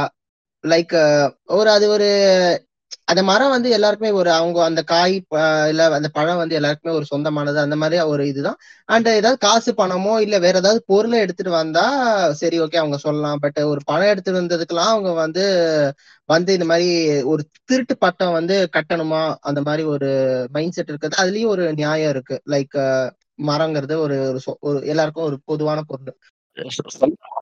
சொல்ல போனா it is like setting up the character like இவங்க பழத்தை திருடினதுக்கே வந்து இப்படி காய்ச்சி மூச்சுன்னு கத்துறாங்கன்னா செகண்ட் அவ லேட்டர் ஆஃப் ஆஃப் த ஃபிலிம்ல அவங்க திருடுற விஷயம் வந்து யூனோ அந்த துர்கா வந்து அந்த செயினை திருடி இருப்பாங்கல்ல so that will be. Even more அது வந்து ரொம்ப டிஸ்கஸ்டிங்கா போயிருக்கும். கடைசியில அதை வச்சு அப்பு பண்ற விஷயம் தான் அப்பு ஹீரோவா மாத்துது அந்த படத்துடைய முக்கியமான கேரக்டர் அந்த வேற லெவல் அது. ஆமா. அது அது சூப்பர் ஆமா ரொம்ப ஒரு அக்லியாவே மாறி இருக்கும் அண்ட் அந்த மாதிரி ஒரு நேரத்துல இது மாதிரி இவ இவ தான் திருடிட்டா அப்படிங்கறது அது பிளஸ் அந்த கேரக்டர் இஸ் நோ மோர் அந்த பாயிண்ட் ஆஃப் டைம்ல அந்த மாதிரி நேரத்துல ஒரு கெட்ட பேர் வராம அப்பு வந்து பண்ற காரியம் வந்து உண்மையிலேயே ரொம்ப ஒரு அருமையான விஷயம். அண்ட் நீங்க இந்த அந்த அக்காக்கும் தம்பிக்கும் உள்ள பாண்டை பத்தி பேசுனீங்க. அது வந்து கரெக்ட் அந்த மாதிரி துர்காவோட கேரக்டர் வந்து ரொம்ப ப்ராமினன்ட் இந்த ஃபர்ஸ்ட் பார்ட்ல லைக் அவங்க ஒரு அம்மா மாதிரி அப்புக்கு. ஆஹ் அப்பு வந்து லைக் யார் பேச்சுக்கும் அடங்க மாட்டான். லைக் ஓடிக்கிட்டே இருப்பான். அந்த அம்பெல்லாம் போட்டுக்கிட்டு அந்த டிராமாவை பார்த்துட்டு அவன் அவன் வந்து இந்த வில்லு அம்பெல்லாம் ஏதோ ஒரு இதெல்லாம் செட்டப்லாம் பண்ணிட்டு அவன் ஓடிக்கிட்டு இருப்பான். பிளஸ் வந்து டக்குன்னு இவ இழுத்து பிடிச்சு இவள இவன் நமக்கு இவனுக்கு வந்து ஏதோ ஊட்டி எல்லாம் விடுவா. ஊட்டி விடுறதா இருக்கட்டும் காலையில எழுந்து தலை சீவரதா இருக்கட்டும் ஒரு அம்மா மாதிரி ஒரு அணுகுமுறை. அவங்க ரெண்டு பேரும் பாண்டு வந்து ரொம்ப அவ்வளவு ஸ்வீட்டா இருக்கும் பாக்குறதுக்கு. அண்ட் எப்பயுமே வந்து ஓகே தம்பிக்கு வந்து அக்கா வந்து ஷி வாஸ் ஆல்வேஸ் தேர் அந்த மாதிரி ஒரு கேரக்டர் அண்ட் அவங்க அப்பாவோட அந்த டினையல் அது ஆமா அது கரெக்ட் தான். ஏன்னா ரொம்ப செல்லம் கொடுக்கறாரு. குடும்பத்தோட நிலைமை தெரியுது பட் இருந்தாலும் சரியாயிடும் சரியாயிடும்னு இருக்கும் போது ரொம்ப ஒரு தவிர்க்க முடியாத ஒரு ஆபத்து வந்து அட்லாஸ்ட் சரி ஓகே நம்ம ரொம்ப மோசமான ஒரு சுச்சுவேஷன்ல தான் இருக்கோம். அந்த மாதிரி ஒரு புரிதல் வருது. அது வந்து ஒரு ஒரு ஒரு பெரிய ஒரு இறப்பு மூலமா தான் அது மாதிரி தெ- தெரிய வந்துச்சு. அது வந்து லைக் அவர் கா அவர் வந்து ஒரு வேற ஊர் ஊருக்கு போவாரு காசு பணம் சம்பாதிக்க. பட் அதே நேரத்துல வந்து பேக் ஹோம்ல வந்து எல்லாரும் நல்லா இருக்காங்கங்கிற ஒரு நம்பிக்கையில அவர் போவாரு. பட் அட் லாஸ்ட் அவருக்கு ஒரு ஒரு புரிதல் கிடைக்கும். அதுவும் நல்லா இருக்கும் நல்லா பண்ணியிருப்பாங்க அதை. சார் யா நான் நான் இப்போ அட்ரஸ் பண்ண விஷயங்களை நீங்க கன்ஃபார்ம் பண்ணதுக்கு ரொம்ப தேங்க்ஸ் இப்போ இந்த படம் வந்து ஒரு நான் யோசிக்க யோசிக்க நிறைய கேரக்டர்ஸ் ஆக்சுவலி இந்த பர்டிகுலர் ஃப்ரான்ச்சைஸ்ல இந்த பர்டிகுலர் இன்ஸ்டால்மெண்ட்டை பத்தி மட்டும் பேசிக்கிட்டு இருக்கேன். இந்த இன்ஸ்டால்மெண்ட்ல மட்டுமே எக்கச்சக்கமான கேரக்டர்ஸ் வந்து இருப்பாங்க. நான் சின்ன சின்னதா கொஞ்சம் கொஞ்சமா கொண்டு வரேன் ஒரு ஒரு கேரக்டரும் ஃபர்ஸ்ட் வந்து பாத்தீங்கன்னா இந்த கிழவி கேரக்டர் விட்டுருவாங்க ரொம்ப ப்ராமினென்ட் அந்த ஸ்கூலுக்கு போவாங்க. இவனை கொண்டு இவனை கொண்டு போய் ஸ்கூல்ல விட்டுட்டு துர்கா வந்து இவனை ஸ்கூல்ல இது பண்ற மாதிரி இருக்கும். அப்போ ஸ்கூல்ல இவ இருக்கும்போது இது ஸ்கூல் டீச்சருடைய கேரக்டர் ஒன்று வச்சிருப்பாங்க. நம்ம இந்த காலத்துல பார்க்க முடியாத மாதிரியான ஒரு டீச்சர் அவர் அந்த காலத்துல. ஏன்னா வந்து அவரே வந்து மளிகை சாமான் அந்த மாதிரி ஒரு கடை வச்சுக்கிட்டு அந்த கடைக்கு வெளியில பிள்ளைங்க உட்கார வச்சு சும்மா கிளாஸ் எடுத்துட்டு போறாரு அந்த மாதிரியான ஒரு ஸ்கூல் தான் அது. ஸோ அவர் வந்து அவர் டூ இன் ஒன் மாதிரி அவர் வந்து ஒரு ட்ரேடர் அண்ட் ஸ்காலர் அந்த மாதிரி எடுத்திருப்பாங்க. அதே நேரத்தில் வந்து ஊர் பெரியவங்களா வந்து அவர்கிட்ட பேசிட்டு போற மாதிரியான ஒரு சுச்சுவேஷனை வந்து கிரியேட் பண்ணியிருப்பாங்க. அவர் வந்து ஒரு ஸ்டூடெண்ட் வந்து அடிக்கிற மாதிரிலாம் எடுத்திருப்பாங்க. ஸோ அன்னைக்கு இருந்த கல்வி முறை எப்படி இருந்துச்சு அதோட நிலைமை என்ன? அது பசங்களுக்கு மட்டும் கொடுக்கப்பட்டதை கூட அந்த படத்துல அவர் வந்து அடிக்கோடிட்டு காமிச்ச மாதிரி எனக்கு இருந்தது ஏன்னா துர்காக்கு அந்த படிப்பு கொடுக்கப்பட்டிருக்க மாட்டாரு. இவருக்கு மட்டும் தான் அப்புக்கு மட்டும் தான் அந்த படிப்பு வந்து இவங்க கொடுத்துருப்பாங்க. அது ரொம்ப அழகா காமிச்சிருக்காங்க. திஸ் இஸ் ஒன் இன்ஸ்டன்ஸ் அந்த செகண்ட் இன்ஸ்டன்ஸ் வந்து இந்த ஸ்வீட் ஸ்வீட் எடுத்துட்டு போறவர். அந்த காலத்துல அந்த எங்க ஊர்லலாம் வந்து பாத்தீங்கன்னா ஒரு பத்து வருஷமா நான் பார்த்திருக்கேன் இந்த இந்த ஊறுகாய் எடுத்துட்டு போறதுக்கு வந்து அந்த ரெண்டு பக்கம் அந்த கச்சி குச்சி இருக்கும் சாரி குச்சி இருக்கும். அந்த எஜ்ஜில் வந்து அந்த பாத்திரத்தை வந்து மாட்டியிருப்பாங்க. அப்படியே தூக்கிட்டு போவாங்க ஊறுகாய் விற்கிறதுக்கு எடுத்துட்டு போவாங்க. அந்த மாதிரி இதுல ஸ்வீட்ஸ் வந்து டப்பா டப்பாவா அந்த மாதிரி கயிறுல கட்டி அப்படியே எடுத்துட்டு போ ஒரு ஒரு ஸ்வீட் அவர் சொல்ல சார் நமக்கு இங்க அப்படியே நாக்கு ஊறுது. ஏன்னா ரீசெண்டா கொல்கட்டா ஸ்வீட்ஸ் கொஞ்சம் சாப்பிட்டேன். ரொம்ப நல்லா இருந்துச்சு. ஸோ அது அந்த பெங்காலி ஸ்வீட்ஸ் எல்லாம் பயங்கர ஃபேமஸ் ஆச்சே அப்படிங்கிறது அப்படியே மண்ணில ஓடுது that was very interesting character ஏன்னா ஒரு குழந்தைக்கு வந்து இன்னைக்கு நம்ம என்ன நிலைமையில இருக்கோம் அதெல்லாம் வந்து குழந்தைக்கு அந்த இதெல்லாம் மனசுல இருக்காது. அவளுக்கு அந்த அந்த அந்த நிமிஷத்துல அதை அனுபவிச்சிட முடியாதான்ற அந்த ஏக்கம் மட்டும்தான் இருக்கும். ஏன்னா மற்ற குழந்தைங்களும் அதை சாப்பிடும். இவங்களால அதை சாப்பிட முடியாதுன்ற அந்த சுச்சுவேஷனை ரொம்ப இன்ட்ரெஸ்டிங்கான ஒரு சீக்வன்ஸ்ல காமிச்சது. அப்பதான் நீங்க சொன்ன மாதிரி அவங்க அப்பா வந்து அப்பாட்ட போய் கீழே காசு கொடுப்பாரு. அம்மா தான் காசு கொடுக்காது. அப்படின்ற மாதிரியான ஈக்குவேஷன்லாம் ரொம்ப அழகா லைக் கேரக்டருக்குள்ள என்ன மாதிரியான ஒரு ரிலேஷன்ஷிப் இருக்குன்றது ரொம்ப ஈஸியா தத்ரூபமா காமிச்சிருக்காங்க. ஸோ இந்த மாதிரி சின்ன சின்ன கேரக்டர்ஸ் கடைசியில அந்த ஊர் தலைவர்கள்லாம் வந்து பாயிண்ட் ஆட் பண்ணிக்கிறேன். பதப்பஞ்சலி வந்து ஒரு ஒரு ஸ்லைஸ் ஆஃப் லைஃப் தான். அவங்க ஒரு பிளாட் பாயிண்டோ இல்ல அடுத்தடுத்த கட்டத்துக்கு மூவ் ஆகிற மாதிரி ஒரு கதை அந்த மாதிரி இல்லாம அவங்களுடைய வாழ்க்கையில இருக்கிற முக்கிய சின்ன சின்ன விஷயங்கள் அந்த டீட்டெயில வந்து ஆட் பண்ணி அது வந்து அது மூலமா நம்ம அந்த கேரக்டர் அந்த லைஃப் என்னங்கிறத நம்ம வந்து புரிஞ்சுப்போம். அந்த மாதிரி இப்போ நீங்க அந்த சொன்ன சொன்ன மாதிரி ஸ்வீட் வந்து விற்கிறதுக்கு வருவாங்க. வந்ததுக்கு அப்புறம் வந்து அவங்களுடைய ஃபினான்ஷியல் லெவல் எப்படி இருக்கு? அண்ட் ஓகே அவங்களுக்கு அந்த ஸ்வீட் கிடைக்குமா கிடைக்காதா? ஃபர்ஸ்ட் வந்து வருவாங்க. ஸ்வீட் வந்திருக்கு அப்படின்னோடனே கரெக்டா வெயிட் பண்ணி அப்படியே அந்த அக்கா வந்து பாத்துக்கிட்டே இருப்பாங்க. ஓகே இல்ல என்ன வாங்குறீங்களா அப்படின்னு அவங்க கேட்பாங்க. இல்ல இல்ல வாங்கல அப்படின்னு கொஞ்சம் அவங்க காசு வாங்குறதுக்காக ட்ரை பண்ணுவாங்க. அவங்க அம்மா கிட்ட இருந்து கடைசியில கிடைக்காது. அதுக்கப்புறம் அவங்க போவாங்க. அந்த அந்த ஸ்பேஸ் வந்து அழகா காமிச்சிருப்பாங்க. ஒரு ஒரு ஒரு அந்த டைமிங் அவங்க வந்து ஓகே வெயிட் பண்றாங்க. அவங்க வீ- வந்து இருக்கு. அவங்க நிலைமை என்னங்கிறது இருக்கு. பட் இருந்தாலும் சின்ன பசங்க ஸ்வீட் வாங்குறதுக்கு நம்ம வந்து க- கொஞ்சம் பார்த்து காசு கொடுக்க வேண்டிய ஒரு சுச்சுவேஷனை வந்து அழகா சொல்லியிருப்பாங்க. அண்ட் அந்த வீட்டுக்குள்ளேயே இருக்கிற அந்த ரெண்டு கேரக்டருக்குள்ள இருக்கிற கான்ட்ராஸ்ட் அம்மா இப்படி இருப்பாங்க. அண்ட் டக்குன்னு அப்பா கிட்ட போய் கேளு அப்படின்னு. அப்பா கிட்ட வந்து அவங்க ஈஸியா அவங்க வந்து ஓகே தங்க தன்னோட தேவைகளுக்கு வந்து அப்பா வந்து கொஞ்சம் அவங்க இடம் கொடுப்பாங்க அப்படிங்கிற மாதிரி அந்த பசங்களுக்கு புரிதல் வந்து. ஸ்வீட் மாதிரியே வந்து இன்னொரு ஒரு ஆஹ், வெளியூரோட அந்த போட்டோவா அந்த போட்டோஸ் எல்லாம் எடுத்துட்டு வர மாதிரி ஒரு ஒரு ஒரு ஒரு ஒரு சைக்கிள்ல வந்து ஒருத்தர் எடுத்துட்டு போவாரு. டெல்லி டெல்லி பாக்குறீங்களா? பாம்பே பாக்குறீங்களா? அந்த மாதிரி. அதெல்லாம் சினிமான்னு சொல்லுவாங்க. அப்போ அதெல்லாம் தான் வந்து ஃபிலிம் ரோல் சினிமா ரோல்னு சொல்லுவாங்க. அது வந்து காசு கொடுத்து அது உள்ள போயிட்டு அந்த எல்லா ஆமா அதுல வந்து மத்- மதராஸ் பார்க்கலாம் அது ஆக்ரா பார்க்கலாம் டெல்லி பார்க்கலான்ற மாதிரிலாம் அந்த காலத்துல சொல்லுவாங்களே அது நம்ம பார்த்துருக்கோம் அதெல்லாம். எஸ் அது ஒரு ரொம்ப இன்ட்ரெஸ்டிங்கான சீன் அதுவும். யா அதாவது ரொம்ப சின்ன கிராமம். அந்த கிராமத்துல வந்து அவங்க வந்து ஓகே அந்த சின்ன பசங்களோட அந்த கனவுகள் ஓகே அது வந்து ஒவ்வொரு பசங்களும் அவங்க வீட்டுல அந்த பக்- கூட விளையாடுற பசங்கள்ல வந்து ஒவ்வொருத்தவங்க ஒரு ஃபினான்ஷியல் லெவல்ல இருப்பாங்க. இவங்க இவங்களுக்கும் அந்த ஆசைகள்லாம் இருக்கும். ரொம்ப ஆமா நீங்க அந்த ஸ்கூலே வந்து ஸ்கூல் மாதிரி கிடையாது. ஒரு கடை. அந்த அந்த கடையில வந்து அவன் ஒரு மளிகைகள்லாம் விற்கிறான் அதே நேரத்துல வந்து அவன் பசங்களுக்கு பாடமும் சொல்லி கொடுக்குறான். அண்ட் அந்த சின்ன பையன் அப்பு வந்து ஒரு ட்ரெயின் பார்க்கணும் அப்படிங்கிற ஒரு ஆசை. ரொம்ப அந்த ட்ரெயினோட சவுண்ட் மட்டும் கேட்கும் அந்த ட்ரெயின் எங்க இருக்குங்கிற அந்த மாதிரி ஒரு வெளி உலகத்தை பத்தி இல்லாம அந்த உலகம் வந்து ஓகே அந்த வீடு அந்த தோட்டம் அந்த காடு அந்த சுத்தி இருக்கிறதுனால ஓகே அந்த பசங்களுக்கும் ஒரு ஆசை. பிளஸ் அதுக்கு வந்து இவங்க குடும்ப நிலை எப்படி இருக்கு? அதை வந்து ஆஹ் ரொம்ப லைக் ரொம்ப வருத்தமா காட்டாம அண்ட் ஓகே இதுதான் ஓகே லைஃப் இப்படிதான் இருக்கு. அப்போட லைஃப் இப்படிதான் இருக்கு அப்படிங்கறத வந்து ரொம்ப ஒரு அழக அழகாவே காமிச்சிருக்காங்க. அது வந்து ஒரு சோகமாவும் காட்டாம அதுல இருக்கிற ஒரு கொஞ்சம் சின்ன சின்ன ச- ஒரு ஹாப்பியான மொமெண்ட்ஸையும் வச்சு நல்லா காமிச்சிருப்பாங்க. நீங்க இன்னும் யோசிச்சீங்கன்னா இந்த கதையில வந்து நீங்க சொன்ன இந்த ட்ரெயின் விஷயத்தை பத்தி நான் பேசணும்னு தான் இருந்தேன்.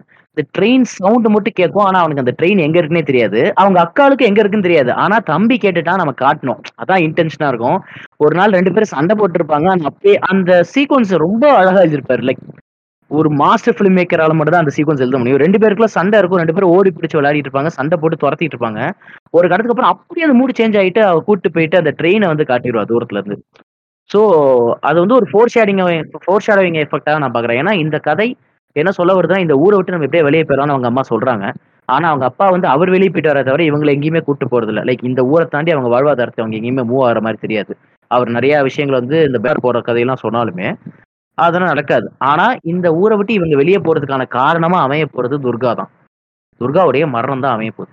அதை துர்காவே ஃபோர் ஷேடோ பண்ற மாதிரியான ஒரு சீக்வன்ஸாக தான் நான் அதை பாக்குறேன் ஸோ ட்ரெயின்ன்றது என்ன? ட்ரெயினுங்கிறது இந்த ஊர்ல இருந்து வெளியூருக்கு வெளி உலகத்தின் ஒரு ஒரு நீங்க சொன்ன மாதிரி வெளியூருடைய ஒரு அறிமுகம் மாதிரி வெளியூருடைய ஒரு ஒரு ஒரு எப்படி சொல்லலாம் ஒரு சிம்பிள் மாதிரி வச்சுக்கலாமே.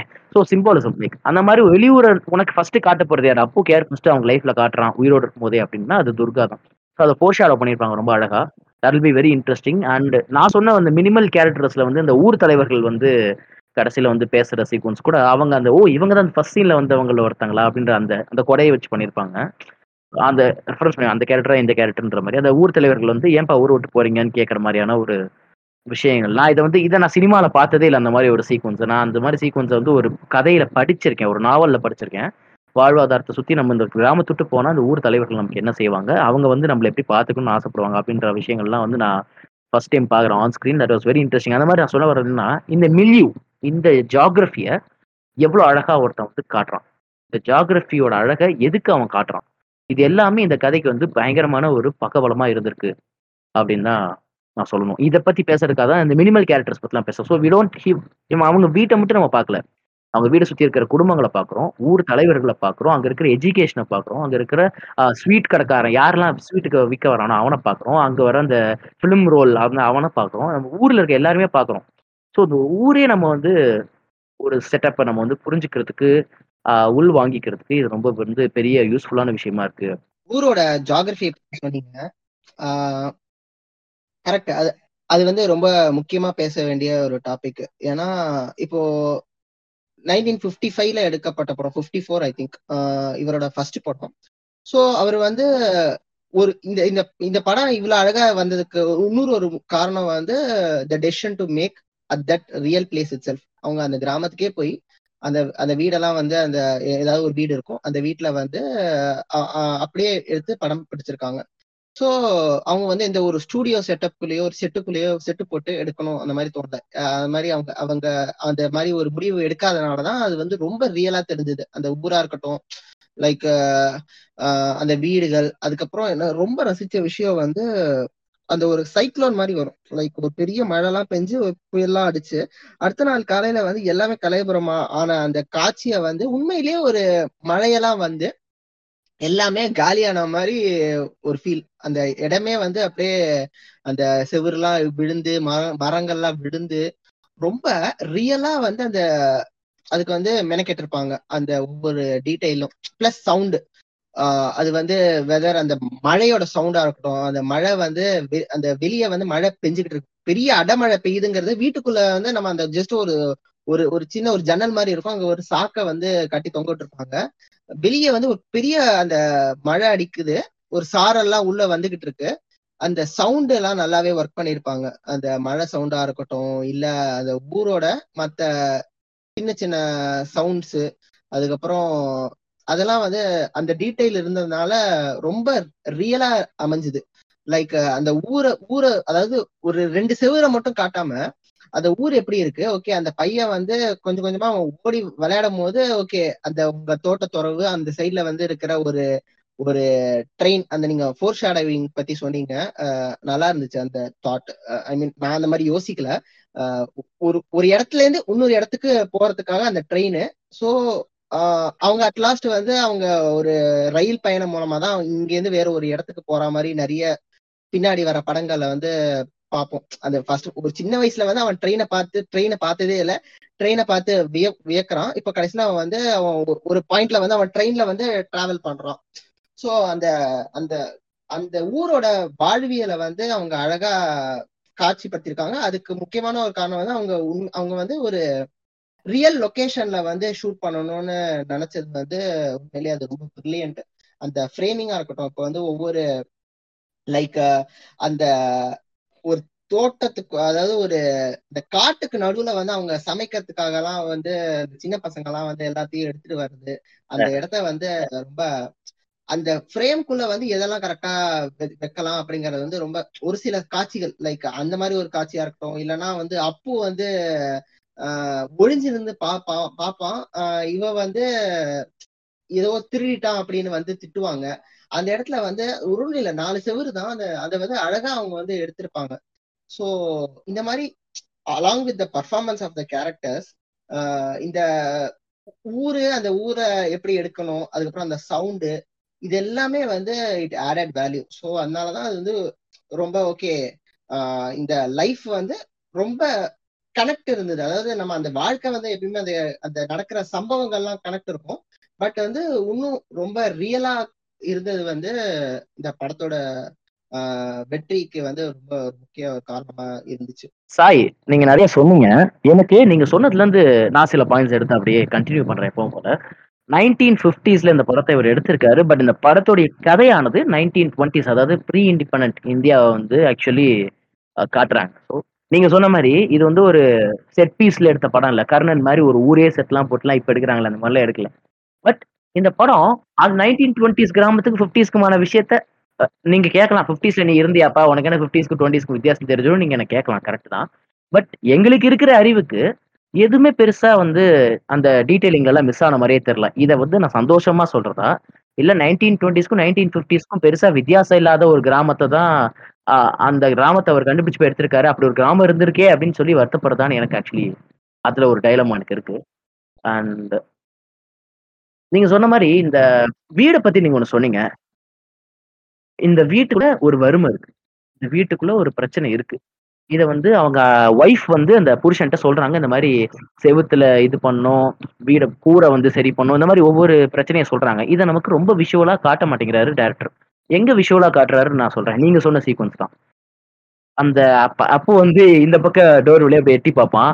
அவங்க அப் அக்கா வந்து துரத்துவாங்க. இந்த ரெண்டு பேர் ரெண்டு கதவுக்குள்ள இப்படி சுத்தி சுத்தி வந்துகிட்டே இருக்கிற மாதிரியான ஒரு சீக்வன்ஸ் ஒன்று இருக்கும்.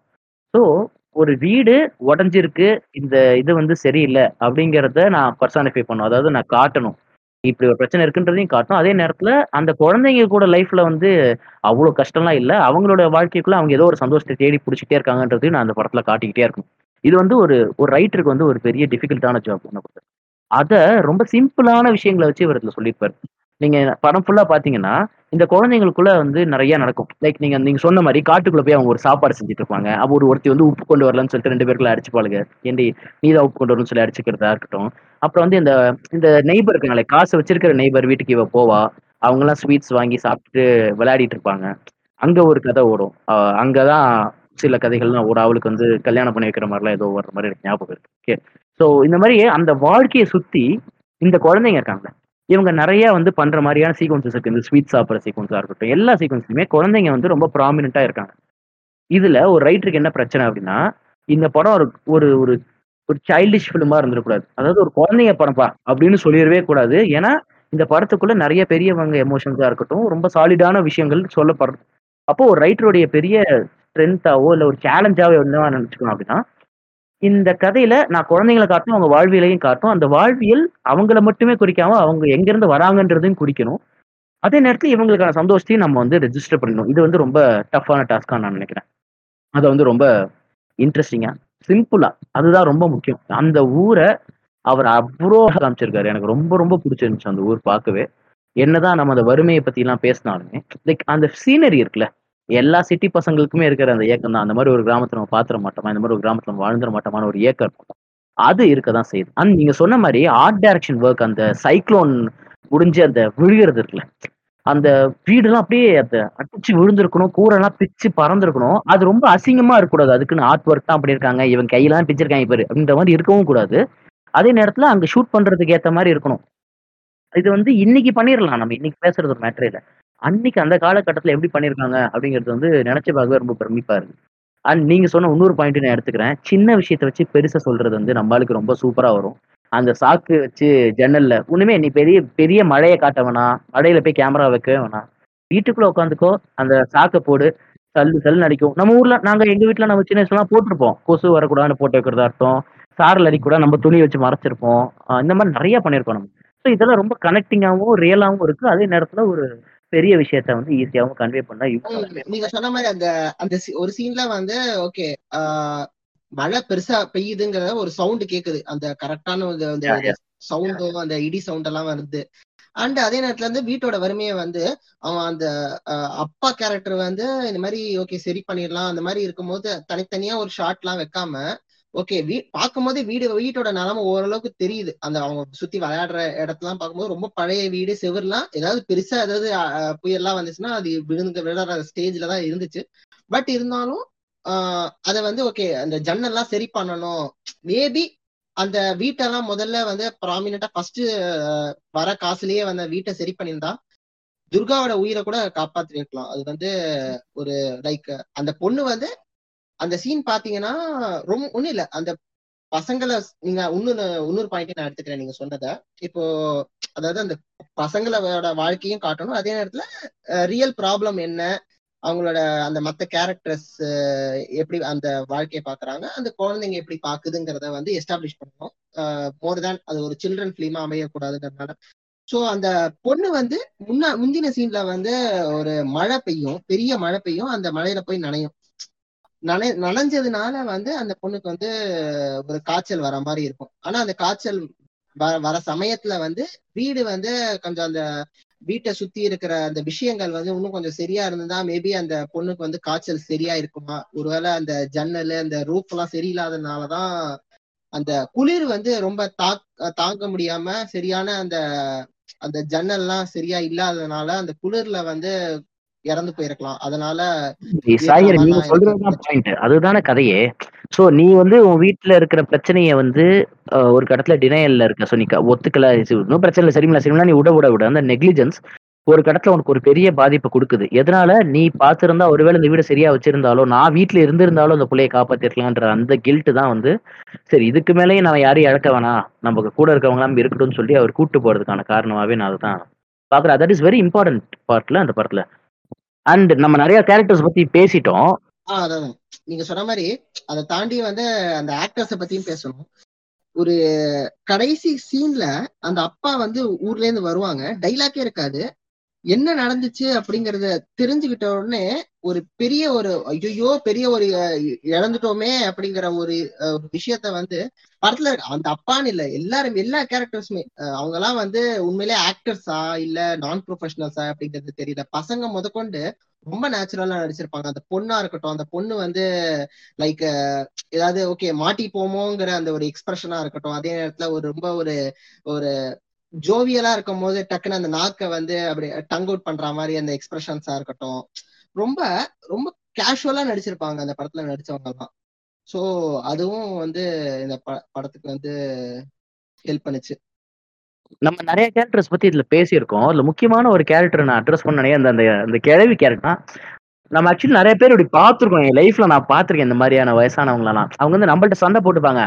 But very next day they will behave like nothing happen the previous day அதாவது நேற்று ஒண்ணுமே நடக்கல. அப்படின்ற ஒரு பிஹேவியர் இருக்கும். ரொம்ப இன்ட்ரெஸ்டிங்கான ஒரு ஒரு பிஹேவியர் இந்த வாழ்வாதாரத்துல நான் இந்த மாதிரி மனுஷங்களை பார்க்க முடியும் அப்படின்ற நம்பிக்கையை கொடுக்குது. ஏன்னா அவங்க சண்டை போட்டு உன் வீட்டுல நான் இருக்க மாட்டேன். அவ இருக்காதுங்கிறா. இவ்வளவு இருக்க மாட்டேன்னு சொல்லிட்டு அந்த இன்னொரு பையன் வீட்டுக்கு போயிடுறாங்க. போயிட்டு கொஞ்ச நாள் கழிச்சுட்டு வராங்க. வந்துட்டு உன்னை விட்டுட்டு நான் எப்படி இருக்கிறது? நான் உன்னை ரொம்ப மிஸ் பண்ணேன். அதனாலதான் இங்க வந்தேன். என்னவா இருக்கும்னு நினைக்கிறீங்க? எனக்கு என்ன புரிஞ்சுக்கிட்டேன்னா அந்த வீட்லயும் அவளுக்கு பிரச்சனை. அவளுக்கு போன இடத்துல அந்த கிழவிக்கு ஏதோ பிரச்சனை. சரின்னு சொல்லிட்டு மறுபடியும் இந்த வீட்டுக்கு வராங்க. வந்துட்டு உன்னை விட்டுட்டு நான் எப்படி இருப்பேன்? எனக்கு ஊன் நிலப்பு வந்துருச்சு. நான் இங்கே வந்துட்டு அப்படின்னு சொல்றதெல்லாம் ஆஹ், நான் பார்த்துருக்கேன். அந்த மாதிரி கேரக்டர்ஸ் நான் என் லைஃப்ல பார்த்துருக்கேன். அது எனக்கு ரொம்ப ரொம்ப இன்ட்ரெஸ்டிங்காக இருந்துச்சு அந்த கேரக்டர் பண்ண விதம். அதுக்கப்புறம் மறுபடியும் ரெண்டாவது தடவை வந்தோன்னே அவங்களுக்கு இடம் இல்லாமல் போயிடுற மாதிரி ஒரு சுச்சுவேஷன் உருவாயிருக்கும். அது வந்து எனக்கு என்ன தோணுச்சுன்னா ஒருவேளை அதை அவங்க- அவங்க அம்மாவோட சைட்லேருந்து ஒரு கில்ட் மாதிரி கிரியேட் பண்ணுறாங்களோன்னு எனக்கு ஃபீல் ஆச்சு. இது நான் வந்து அவுட் ஆஃப் பாக்ஸ் கூட சட்டுன்னு சொல்கிறேன் இந்த விஷயத்த. அந்த அந்த வயசானவங்கள அந்த வீட்டுக்குள்ளே விட மாட்டாங்க. போய் நடந்து போயிட்டு ரொம்ப முடியாது அவங்களுக்கு. அந்த தடவை முடியல முடியலன்னு சொல்லுவாங்க. அவங்க அம்மா கேட்கவே மாட்டாங்க. நீ போங்கன்னு சொல்லிடுவாங்க வெளியே போனால் ரொம்ப முடியாமல் போய் அவங்க செத்து போயிடுவாங்க அது வந்து பெரிய ஒரு சோகமான விஷயம் தான் ஆப்வியஸா அதோடைய விளைவா தான் அவளுடைய கில்ட் அவங்க அப்போ ஒரு அம்மாவோட பாயிண்ட் ஆஃப் வியூலன்னு சொல்றேன். அதோட விளைவா தான் துர்கா இறந்துட்டாங்களோன்ற அந்த கில்ட் கூட ஒரு கேரக்டருக்கு கிரியேட் பண்றதுக்கு அது பண்ணாரான்னு எனக்கு அப்பப்போ டவுட் இருக்கும் ஆக்சுவலி இது எதுக்கு இது இந்த பாயிண்ட் எதுக்கு வச்சாரு இதுக்கா இருக்குமோ? ஏன்னா அவங்க அப்பாவோட சைட்ல இருந்து ஒரு டினைல் இருந்தா அம்மாவோட சைட்ல இருந்து என்ன இருக்கும் போது? ஒரு கில்ட் இந்த ஊரை விட்டு நம்ம போகணும் நம்ம பொண்ணை இழந்துட்டோன்ற அந்த கில்ட்டை கிரியேட் பண்றது தான் அதை உருவாக்குனாங்களா? அப்படின்றத பத்தி எனக்கு தெரியல. I have this doubt and yeah இந்த மாதிரி தான் நான் வந்து இந்த கிழவி கேரக்டர் எனக்கு ரொம்ப I was very happy very enjoying this actually நீங்க சொன்ன மாதிரி இவங்கெல்லாம் நிறைய அமெச்சூர் ஆக்டர்ஸ் தான். ரொம்ப வயசானதுனால இப்ப வந்து அவங்களுக்கே ஒரு புரிதல் இருக்கு. ஓகே இந்த நேரத்துல வந்து எதுவும் அவங்க கிட்ட எதுவும் சண்டையெல்லாம் போட்டுக்க வேணாம். ஓகே ஐ மீன் ஓகே நேத்தி பேசிக்கிட்டாங்க. அவங்க வந்து மேபி அந்த வயதுனால வந்து அவங்க நேத்தி பெருசா அந்த பேசின விஷயங்கள்லாம் அவங்க வந்து ஞாபகம் வச்சுக்கிட்டு நாம இப்போ வந்து டே டு டே லைஃப்ல வந்து நம்ம அவ்வளவு ஸ்ட்ரெஸ்ஃபுல்லா நம்ம அவ்வளவு டென்ஷனா வந்து பாக்குறோம் அந்த மாதிரி ஒரு அந்த ஸ்டேஜ் எல்லாம் தாண்டிட்டு ஓகே நேத்தி அவங்க திட்டினாங்களா? ஓகே நேத்தி அந்த அந்த மாதிரி சம்பவமே நடக்காத மாதிரி அவங்க நடந்துக்கிறது வந்து ஐ மீன் அந்த வயசுக்குண்டான அந்த இதை வந்து காட்டுது. அது வந்து உண்மையிலேயே ரொம்ப வயசான கேரக்டரு அதை வந்து அவங்க நடிக்க வச்சிருக்க நடிக்க வச்சிருப்பாங்க. ரொம்ப ரொம்ப நேச்சுரல் அதுக்கே அவங்களுக்கே உள்ள அந்த ஒரு குறும்புத்தனம். சரி நான் கிளம்புறேன். நீ எனக்கு எதுவுமே போர்வையெல்லாம் வாங்கி கொடுக்க மாட்டேங்கிற. சரி நான் கிளம்புறேன் அப்படின்னு சொல்லி கிளம்புறதா இருக்கட்டும்.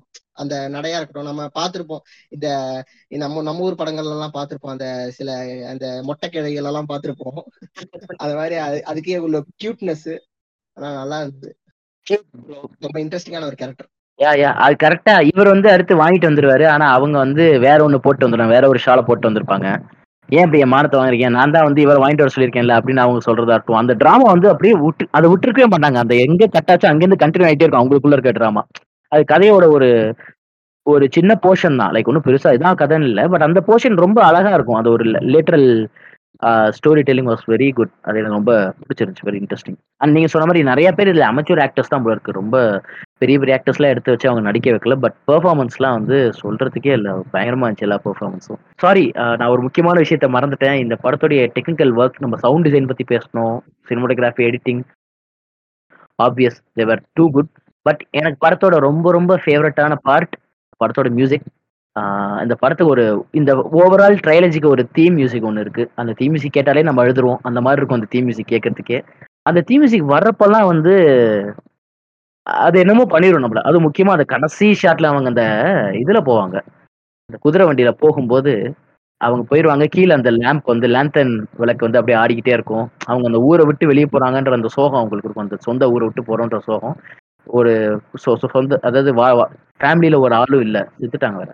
எல்லாத்தையும் விட்டுட்டு அவங்க போறாங்கன்ற அந்த சோகத்தை வந்து செம்மையா ரெஜிஸ்டர் பண்ணிருக்கோம். அந்த மியூசிக் வந்து எனக்கு ரொம்ப ஹாண்டிங்கா இருந்துச்சு. மூணாவது மூணு பார்ட்லயுமே அந்த மூணாவது பார்ட்ல வரும்போது அந்த மியூசிக் வரும்போது எனக்கு அப்படியே ஐயோ வந்துட்டான்டா இவன் வேற வந்து அழுகு வந்துருமே அப்படின்ற அளவுக்கு அந்த மியூசிக் எனக்கு ரொம்ப ஹாண்டிங்கா இருந்துச்சு. டெக்னிக்கலி டெக்னிக்கல் டிபார்ட்மெண்ட்ல இந்த படம் எப்படி இருந்துச்சு? நீங்க நிறைய சொன்னீங்க. உங்களுக்கு என்னெல்லாம் ஆட் பண்ணுமோ ஆட் பண்ணுங்க சினிமோட்டோகிராஃபியை பத்தி சொல்லணும். அது வந்து லைக் ஒரு நல்ல ஒரு ப்ரொஃபஷனலா எடுக்கணும். அந்த மணிரத்னம் வந்து ஒரு இன்டர்வியூல வந்து சொல்வார். இந்த மாதிரி நான் ஃபர்ஸ்ட் படம் எடுக்கிறேங்க. கொஞ்சம் சரி சில மிஸ்டேக்ஸ் எல்லாம் இருந்தா அதை பா- மன்னிச்சுக்கோங்க. அந்த மாதிரி சொல்ல முடியாது. ஃபர்ஸ்ட் படமா இருந்தாலும் அது வந்து ஒரு ப்ரொஃபஷனல் எடுத்த மாதிரி எடுக்கணும். அந்த மாதிரி மணிரத்னம் வந்து ஒரு இன்டர்வியூல சொல்லியிருப்பாரு. சோ அதே மாதிரி சத்யஜித்ரேயோட முதல் படம் வந்து பதர் பஞ்சலி. அதை வந்து அவர் அவருடைய ஃபுல் கரியர் அதுக்கப்புறம் அவர் அவர் அவர் காலத்துக்கு அப்புறமும் அந்த படம் வந்து நின்று பேசுற மாதிரி இருக்கணும். அந்த அளவுக்கு வந்து அவங்க அவர் வந்து நல்லா ஒர்க் பண்ணியிருக்காங்க. லைக் சினிமாட்டோகிராஃபி வந்து இது வந்து ஒரு நியோ ரியலிசம் ஃபிலிம் அந்த வாழ்க்கையை வந்து அதாவது அவங்க இந்த பர்பஸ் என்னங்கிறத வந்து அவர் வந்து ரொம்ப ஆணித்தனமா அவர் வந்து முடிவு பண்ணியிருக்காரு. ஓகே நான் இந்த மாதிரி படங்கள்லாம் இந்த காலகட்டத்துல வருது. நம்ம வந்து இப்போ ஒரு ஆடியன்ஸ்க்காகவோ இல்ல நம்ம ஒரு என்டர்டைன்மெண்ட்டுக்காக எந்த ஒரு வேல்யூவும் ஆட் பண்ணக்கூடாது. இந்த லைஃபை காட்டணும். இந்த லைஃபை வந்து எவ்வளவு நிதானத்துல காட்டணும். அதை வந்து அதுல எந்த எலிமெண்ட்ஸ் எல்லாம் இருக்கணுங்கிறத வந்து ரொம்ப ஒரு தெளிவு உள்ள டேரக்டரா சத்யஜித் ரே இருக்காரு. அதனால ஒவ்வொரு சீனும் அந்த கேமரா மூமெண்டா இருக்கட்டும். எந்த எப் எவ்வளவு நேரம் காட்டணும் ஒவ்வொரு சீனையும் இப்போ ஓகே இந்த சீனுக்கு வந்து இவ்வளவு டியூரேஷன் இருந்தா ஓகே ஸோ அந்த வேல்யூ வந்து ரொம்ப சிறப்பா இருந்துச்சு. இப்போ அதனாலதான் இந்த ஓகே இந்த லைஃப்பை வந்து நம்ம இந்த லைஃப்பை தான் நம்ம கேப்சர் பண்றோம். இந்த லைஃப்ல இருக்கிற அதை அதை வந்து எவ்வளவு ஹானஸ்டா காட்டணும் அப்படிங்கிற ஒரு இது இருக்கு. சினிமாட்டோகிராஃபி அந்த ப்ரொடக்ஷன் டிசைன்லாம் அல்டிமேட்டா இருந்தது. அந்த ப்ரொடக்ஷன் டிசைன்னு பெருசா செட் ஒர்க்னு எதுவுமே கிடையாது. லைக் ரியல் லொகேஷன்ல எடுத்தது வந்து உண்மையிலேயே பாராட்ட வேண்டியது. அண்ட் மியூசிக் மியூசிக் வந்து இவர் போட்டிருக்காரு ரவிசங்கர் பண்டிட் ரவிசங்கர் போட்டிருக்காரு. அந்த எனக்கு அந்த ஆக்சுவலி அது எந்த இன்ஸ்ட்ருமெண்ட் சித்தாரா அது அவர் யூஸ் பண்றது? அப்படிலாம் கேட்க சொன்னாங்க ஓகே ஓகே ஏதோ அவர் வந்து சித்தார்ல தான் அவர் ஃபேமஸ் நினைக்கிறேன். அந்த அது ஒரே இன்ஸ்ட்ருமெண்ட் சவுண்ட் மாதிரி தான் இருக்கு பட் வந்து சித்தார் தானா இந்த சவுண்டும் தெரியல. அந்த மியூசிக் வந்து ரொம்ப அப்ராப்ரியேட்டா யூஸ் பண்ணிருப்பாங்க ஒரு சில நேரத்துல வந்து மியூசிக் வந்து தேவையில்லாம சில இடத்துல எல்லாம் மியூசிக் வந்து ஆட் பண்ணுவாங்க. அதாவது ஜென்ரலா ஒரு குறிப்பிட்ட படம் நம்ம ஊர் படமும் கிடையாது. எந்த ஒரு படமா இருந்தாலும் சில இடத்துல அந்த மிஸ்டேக் நடக்கும். அந்த மாதிரி இந்த படத்துல வந்து அந்த மாதிரி இந்த தவறுகளும் நடக்கல. எந்த இடத்துல மியூசிக் ஆட் பண்ணணும்? ஒரு ஒரு பசங்க ஓடுற நேரத்துல ஒரு ஒரு புத்துணர்ச்சியான அதே இன்ஸ்ட்ருமெண்ட்டை தான் வந்து சோகமான மியூசிக்கும் யூஸ் பண்ண மாதிரி இருந்துச்சு. ரொம்ப ஒரு ஜோவியலான மியூசிக் ஒரு சில நேரத்துல மியூசிக்கே இருக்காது. அதுக்கப்புறம் வந்து கடைசி ஒரு ரொம்ப உச்சகட்ட சோகத்தை நெருங்கும் போது ஒரு மியூசிக்கா இருக்கட்டும். அது ரொம்ப அழகா இருந்தது. லைக் கிளாசிக்கலான மியூசிக் ஒரு நம்ம ஊரோட படம் ஒரு நம்ம மண் சார்ந்த படம் படங்கிறத வந்து ரொம்ப எல்லா ஆஸ்பெக்ட்லயும் வந்து ரொம்ப ஆணித்தரமா தெரியுது. அந்த கதையா இருக்கட்டும் அத அந்த ஊரை அந்த ஊரை வந்து எவ்வளவு ரியலா காமிச்சிருக்காங்க. ஓகே ஒரு பெங்கால்ல நைன்டீன் தேர்ட்டிஸ்ல நடக்கிற ஒரு கதை அந்த ஃபேமிலியை பத்தி. அதுக்கப்புறம் அதுக்கு யூஸ் பண்ற மியூசிக் கூட ஏதோ சம்ம ஒரு இந்தியன் கிளாசிக்கல் மியூசிக் மாதிரி தான் இருந்துச்சு. ஸோ வந்து எல்லா ஆஸ்பெக்ட்லயும் வந்து ஒரு மிகச்சிறந்த ஒரு படமா இந்த படம் இருக்கு. ஆக்சுவலி நீங்க சொல்லிதான் எனக்கு இது ரேயோடைய முதல் படம்னு தெரியும். வெரி இன்ட்ரெஸ்டிங் ஃபேக்ட் என்னன்னா இந்த சினிமோடகிராஃபி நீங்க பேசினப்போ ஒரு சீன் இருக்கும். அப்பாவும் பிள்ளைய உட்காந்து ஏதோ எழுதிட்டு இருப்பாங்க. அப்பதான் ஃபர்ஸ்ட் ஃபர்ஸ்ட் அந்த ட்ரெயினோட சத்தத்தை வந்து அப்போ வந்து கேட்பான். ஸோ அம்மா பொண்ணு ஒரு பக்கம் உட்காந்துருப்பாங்க அப்போ ஏதோ பேச பேச்சுவார்த்தை நடக்கும். நீங்க லைட்டிங்லாம் பாத்தீங்கன்னா லிட்டரலா அங்க இருக்கிற லேம்ப் தான். லிட் ஒரிஜினல் லைட்டிங் தட்ஸ் என்ன நேச்சுரலா இருக்கும் அந்த லைட்டிங் தான். யார் ஃபேஸும் முழுசா தெரியணுங்கிறதுக்காக எந்த லைட்டுமே வச்சிருக்க மாட்டாங்க. இருட்டுனா இருட்டு தான் வெளிச்சம்னா வெளிச்சம் தான். அது இந்த படத்துடைய பட்ஜெட் வேற ரொம்ப ரொம்ப கன்ஸ்டன்ட் போல இருக்கு. ரொம்ப சின்ன பட்ஜெட்ல எடுத்திருக்காரு இவரத ஸோ ஆப்வியஸா எல்லாமே நேச்சுரல் லைட்ல எடுத்து பழகிருக்காரு அவர். எல்லாத்தையும் நேச்சுரல் லைட்ல எடுத்து முத படத்தெல்லாம் கொடுக்குறதுலாம் வந்து ப்ராக்டிகலி இம்பாசிபிள்னு சொல்லுவேன் நான். அவ்வளோ கஷ்டம். அது பண்றது ரொம்ப கஷ்டம். ஏன்னா ஓவர் செகண்ட் பார்ட் நம்ம அப்ரிஜித் அடுத்து பேசும்போது நம்ம என்ன சொல்ல வரோன்றது ஒன்றும் தெளிவாக புரியும் ஏன்னா இந்த ஊர் இந்த பார்ட் எப்படி ஒரே ஊர்ல முடிஞ்சிருச்சோ அந்த மாதிரி அடுத்த பார்ட் ஒரே ஊர்ல முடியவே முடியாது. மூணு ஊருக்கு போகும். அதனால அதுல இன்னும் அதே மாதிரி மெயின்டைன் பண்ணிருப்பாரு. அந்த அந்த ஆத்தென்டிசிட்டியை மெயின்டைன் பண்ண விஷயம் வந்து அது ரொம்ப சூப்பரான விஷயம். எனக்கு வந்து பத்தேர் பஞ்சாலியை பத்தி நல்லா பேசியாச்சுன்ற ஒரு சாட்டிஸ்பாக்சன் இருக்கு. கேன் வி மூவ் ஆன் இல்ல நீங்க எதாவது ஆட் பண்ணுமா ரொம்ப மறந்துட்டேன். அந்த லைட்டிங் வந்து கரெக்ட் நேச்சுரல் லைட்டிங் யூஸ் பண்ணியிருப்பாங்க இருக்கிற லைட்டு ஓகே அங்க ஒரு ஓகே பகல் சீன்னா ஓகே பிரச்சனை இல்லை. ராத்திரி சீன்னா அங்க இருக்கிற ஒரே ஒரு லேம்பை வச்சு எடுப்பாங்க. அண்ட் இன்னொரு அந்த மழை பெய்யுற சீன்ல அந்த அம்மாவோட முகத்தை காட்டுவாங்க. லைக் அந்த லைட் வந்து போயிட்டு போயிட்டு வந்துட்டு இருக்கும் அந்த மின்னல் அடிக்கும். காத்துல வந்து அங்க ஒரே ஒரு லேம்ப் மட்டும் தான் இருக்கும். அந்த லேம்போட வெளிச்சம். அதே நேரத்துல வந்து அந்த கவர் ஆயிட்டு கவர் ஆயிட்டு போகும். ரொம்ப நேச்சுரலா இருக்கு. ஒரு மழை பெய்யுது ஒரு மின்னல் அடிக்குது. மின்னல் அடிக்கும் போது திடீர்னு அவங்க ஃபேஸ் வந்து பிரைட் ஆகுது. டக்குன்னு போகுது. ரொம்ப நம்ம ரியலா அந்த சுச்சுவேஷன்ல ரொம்ப இருட்டா தான் இருக்கும். அதை வந்து ரொம்ப ரியலா இருந்தது அது அவங்க எடுத்த விதம். ஆமா நம்ம நம்ம ஒரு படத்தை பத்தியே இவ்வளவு நேரம் பேசிட்டோம். அடுத்து ரெண்டு படம் வேற பாக்கி. இல்ல இன்னைக்கு எபிசோட கேட்க வரவங்க மனசு தான் உட்காரணும்னு ஃபர்ஸ்டே சொல்லிட்டோம் நம்ம. அதெல்லாம் டிஸ்க்ளைமர் போட்டாச்சு பிரச்சனை இல்லை. அண்ட் நீங்க சொன்ன மாதிரி இந்த சைக்ளோன் இந்த மாதிரி இந்த புயல் இதுக்கெல்லாம் ரொம்ப ப்ரோன் பிளேஸ் வந்து பெங்கால்னு சொல்லணும் ஏன்னா வந்து பெங்காலுக்கு அடிக்கடி இது நடக்கும். கங்கை வந்து அடிக்கடி ஃப்ளட் ஆகும். ஸோ இந்த மாதிரி அடிக்கடி இஷ்யூஸ் வந்து பிரம்மபுத்திரை கூட அடிக்கடி ஃப்ளட் ஆகும் கேள்விப்பட்டிருக்கேன். பட் அது அங்கே இஷ்யூ ஞாபகம் இல்லை. பட் ஐம் ஜஸ்ட் டெலிங் இந்த மாதிரி நிறைய இஷ்யூஸ் அடிக்கடி பெங்காலுக்கு வரும். ஸோ பெங்கால் மாதிரியான அந்த ஊருக்கு அந்த that's what we are saying இந்த ஜாகிரபிக்கு இந்த கதை எவ்வளோ பொருத்தமாக இருக்குது இது வந்து இந்த படத்தில் மட்டும் இந்த புயலை பற்றி பேசியிருக்க மாட்டேன். இந்த புயல் ரெண்டாவது பார்ட் மூணாவது பார்ட்டில் கூட இந்த மழை அதீத மழையை பற்றியோ புயல் பற்றியான விஷயங்கள் சின்ன சின்னதாக வந்துக்கிட்டே தான் இருக்கும். ஸோ அதை பற்றி நிறையா வந்து போக போக நம்ம பேச தான் போகிறோம் அண்ட் ஆல்சோ இப்போ ஏதோ ஒரு புயல் வந்துகிட்டு இருக்கு. ஸோ தெரியல அது ஒரு அப்ப இருந்து இப்போ வரைக்கும் அது நடந்துகிட்டே தான் இருக்கு. அது மாற்றமே இல்லைன்றதுதான் இப்போ யாஸ் புயல் தான் சைக்ளோன் வந்து அங்கே போயிட்டு இருக்குல்ல? பெங்கால்ல. இமீடியட்டே பயங்கரமா இருக்காங்க. அதுதான். நிறைய கடந்துருச்சு. அதுதான் சொல்றேன். பீரியட் ஆஃப் டைம் இப்ப நடந்துச்சு. ரீசெண்டா நடந்தது இல்லை. ஸோ அந்த புரிஞ்சிக்க முடியுது. அது எப்படி இருக்குன்றத விஷுவலைஸ் பண்ணிக்க முடியுதுன்ற and moving on next film இந்த கதையோட கடைசியில இவங்க என்ன பண்றாங்கன்னா நான் கொஞ்சம் லீடு எடுத்துட்டா ஈஸியா இருக்குன்றதுக்காக நான் அது கொஞ்சம் சொல்லிடுறேன். இவர் பனாரஸ்ல வந்து இவர் கொஞ்சம் தொழில் தெரிஞ்ச தொழிலெலாம் இருக்கு. அங்க இவர் புரோகிதமோ இல்ல வந்து வேதம் கத்து கொடுத்தோ ஏதோ ஒரு வேலை பார்த்து இவர் காசு சம்பாதிச்சிருவாரு அப்படின்ற நம்பிக்கையில இங்க இருந்து பனாரஸ்க்கு ஹஸ்பண்ட் ஒய்ஃப் அப்பு மூணு பேர் வந்து கிளம்பி போறாங்க. இந்த இடத்துல தான் முதல் பார்ட்டோடைய முடிவு வருது. செகண்ட் பார்ட் ஆரம்பிக்குது. இட் இஸ் அபரிஜித்தோ நாங்க ஏற்கனவே ஆரம்பத்துல சொன்ன மாதிரி இது ஒரு அடலசன்ட் ஏஜ் அதாவது அட் ஏஜ் ஆஃப் லெவன் இல்லை டுவெல்ன்ற மாதிரி ஆரம்பிக்கும். கதை கதை ஆரம்பிச்சு அது போற இடம் வந்து போய் நிக்கிற இடம் ஆல்மோஸ்ட் எயிட்டீன் நைன்டீனில் போய் தான் முடியுது நிற்கிது ஸோ இந்த டீனேஜ் பற்றி தான் வந்து இந்த கதை வந்து பேச வருது. கவான் சாஹிரி அபரிஜித்தோவை பத்தி எப்படி நாலு லைனா நாற்பது லைன் எடுத்து விடுங்க. அபராஜித்தோ வந்து லைக் நீங்க சொன்ன மாதிரி ஆமா ஆஹ் ஆரம்பிக்கிற ஏஜ் வந்து ஒரு பன்னெண்டு இருக்கும்னு நினைக்கிறேன். ஆஹ் அதுக்கப்புறம் வந்து அந்த படம் முடியும் போது அவர் வந்து ஒரு காலேஜ் காலேஜ் செகண்ட் இயர் அந்த மாதிரி பத்தொன்பது வயசு இருக்கும். பத்தொன்பது இருபது வயசு. இவருடைய அடோலிசன்ட் ஏஜ் நீங்க சொன்ன மாதிரி அந்த பள்ளி பள்ளி முடிச்சு அவர் வந்து காலேஜ் பருவத்தை தான் அந்த பருவம் வர அந்த அவருடைய வாழ்க்கை. அவருடைய அந்த டை- அந்த டைம்ல வந்து அவர் எங்க இருக்காரு? ஆஹ் அதுக்கப்புறம் வந்து அவரோட வாழ்க்கை எப்படி போச்சு? அதுக்கப்புறம் வந்து அவர் வந்து ஒரு ஒரு படிப்புல வந்து ஒரு ஓரளவுக்கு அவங்க லைக் பெனாரஸ்க்கு மூவ் பண்ணதுக்கு அப்புறம் அவங்களுடைய இருக்கிற இடமா இருக்கட்டும் அந்த அவர் வந்து இன்னும் கொஞ்சம் ஒரு ஒரு நல்ல ஒரு ஸ்கூல்ல படிச்சு நல்லா படிச்சு ஒரு ஒரு நல்ல காலேஜ்ல வந்து அவர் படிக்கிற இதுவா இருக்கட்டும். படிச்சதுக்கு அப்புறம் வந்து ஆஹ் அவங்க அப்பா அம்மாக்கு என்ன ஆகுது? அத அத சுத்தி நடக்கிற ஒரு கதை தான் அபராஜித்தோட பதிவு பண்ணியிருப்பாங்க. லைக் நீங்க சொன்ன மாதிரி இந்த ஃபர்ஸ்ட் பார்ட்ல வந்து அவங்க வந்து வேற ஊருக்கு போயிடுவாங்க. ஓகே நம்ம வந்து இன்னும் கொஞ்சம் ஒரு பெட்டரான அவங்க லைஃப்பை வந்து இன்னும் கொஞ்சம் பெட்டர்மெண்ட் ஆக்கணும். கொஞ்சம் அந்த மாதிரி. அதுக்காக வந்து அவங்க பெனாரஸ்க்கு போயிட்டு அங்க வந்து ஒரு படம் ஸ்டார்ட் ஆகும்போது ஓகே இந்த ரொம்ப ஒரு துக்கமான அந்த இதை வந்து நிகழ்வை வந்து கொஞ்சம் கடந்து சில வருஷங்கள் ஆன மாதிரி தான் இருக்கும். அவங்க வந்து இப்போ ஓரளவுக்கு நல்ல ஸ்டேட்டஸ்லயே இருப்பாங்க. ஐ மீன் ஸ்டேட்டஸ் இந்த சென்ஸ் லைக் இருக்க ஒரு நல் நல்ல இடம். அது வந்து இந்த மாதிரி ஒரு நல்ல வீடு.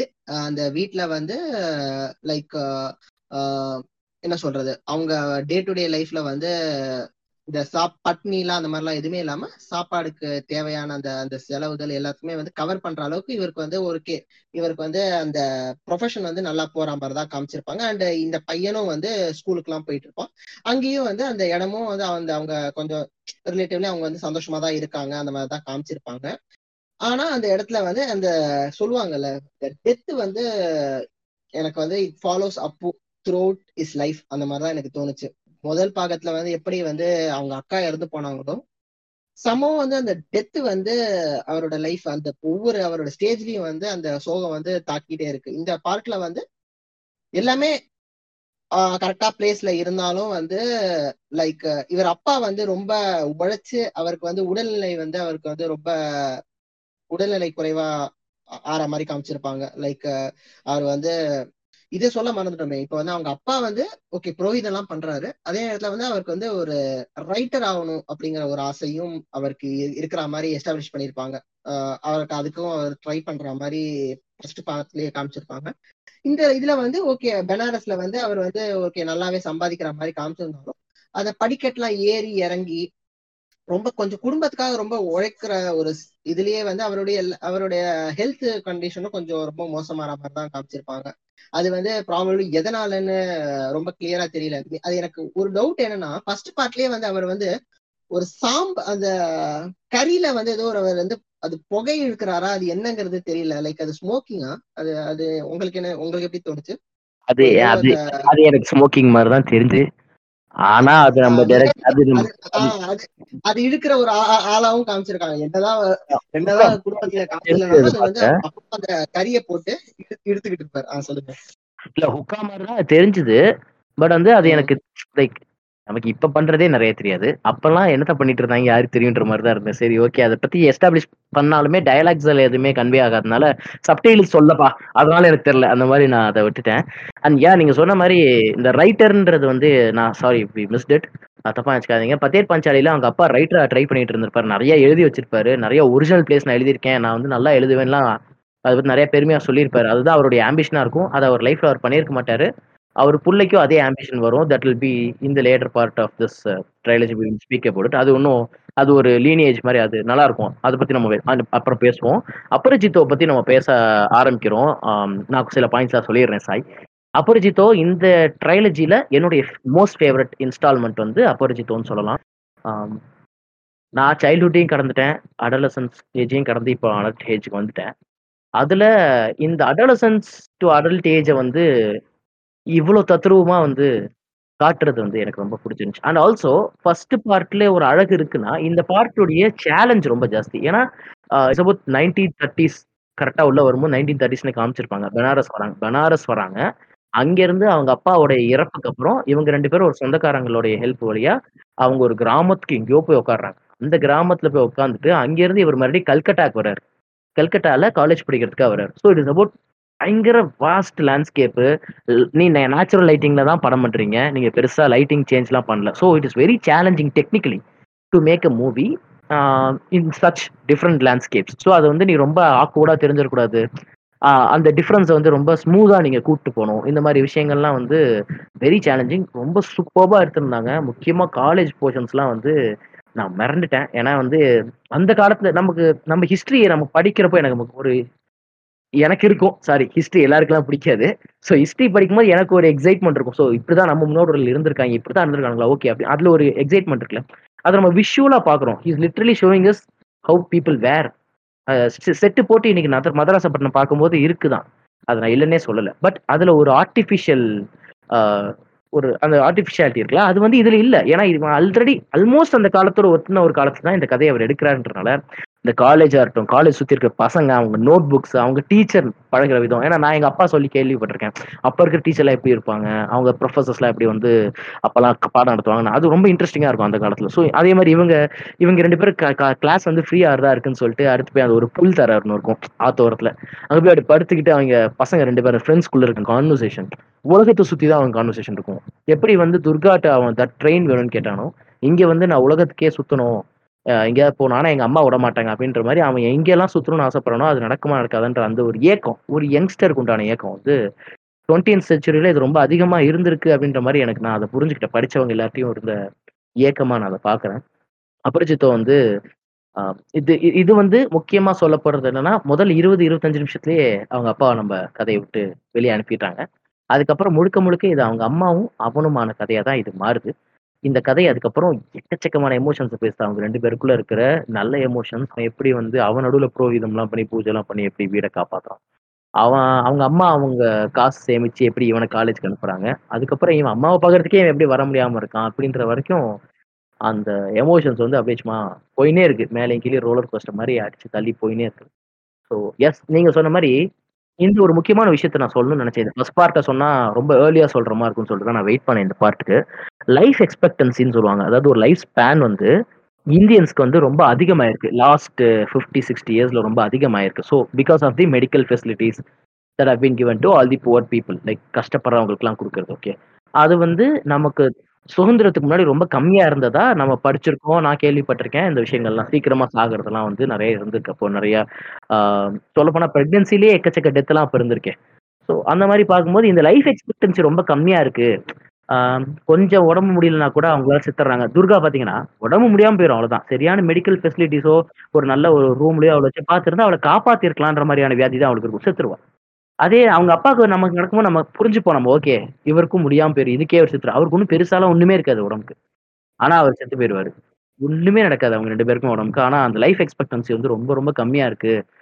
இதை வந்து இது வந்து ஒரு ஒரு ஹிஸ்டாரிக்கல் நாச்சா நான் பாக்குறேன். ஏன்னா வந்து அந்த காலத்துல எப்படி இருந்திருக்கு தெரியுமா லைஃப் எக்ஸ்பெக்டன்சின்றத வந்து நம்ம விஷுவலா நம்ம கண்ணு முன்னாடி கூட்டு வர director that's a very good thing so நீங்க கண்டினியூ பண்ணுங்க சார் நான் அப்படியே பேசிட்டே இருப்பேன் விட்டேன் ஃபேக்டா இருக்கு. இந்த மாதிரி நானும் இதான் யோசிச்சேன். எதுக்காக இவ ரொம்ப இவ்வளவு சின்ன வயசுல வந்து அதுவும் ஒரு காய்ச்சல் வந்து வந்துருச்சு இறந்து போறாங்க.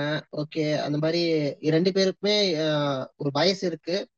அந்த அந்த சின்ன பொண்ணுக்கு வந்து இப்போ ஓகே காய்ச்சல் வந்துச்சு இறந்து போறது இது வந்து ரொம்ப என்ன சொல்றது இது காய்ச்சல் வந்தா இறக்குற அளவுக்கு போகுமா அந்த அளவுக்கு யோசிச்சேன். பட் நீங்க சொன்ன ஃபேக்ட் வந்து இன்ட்ரெஸ்டிங்கா இருக்கு.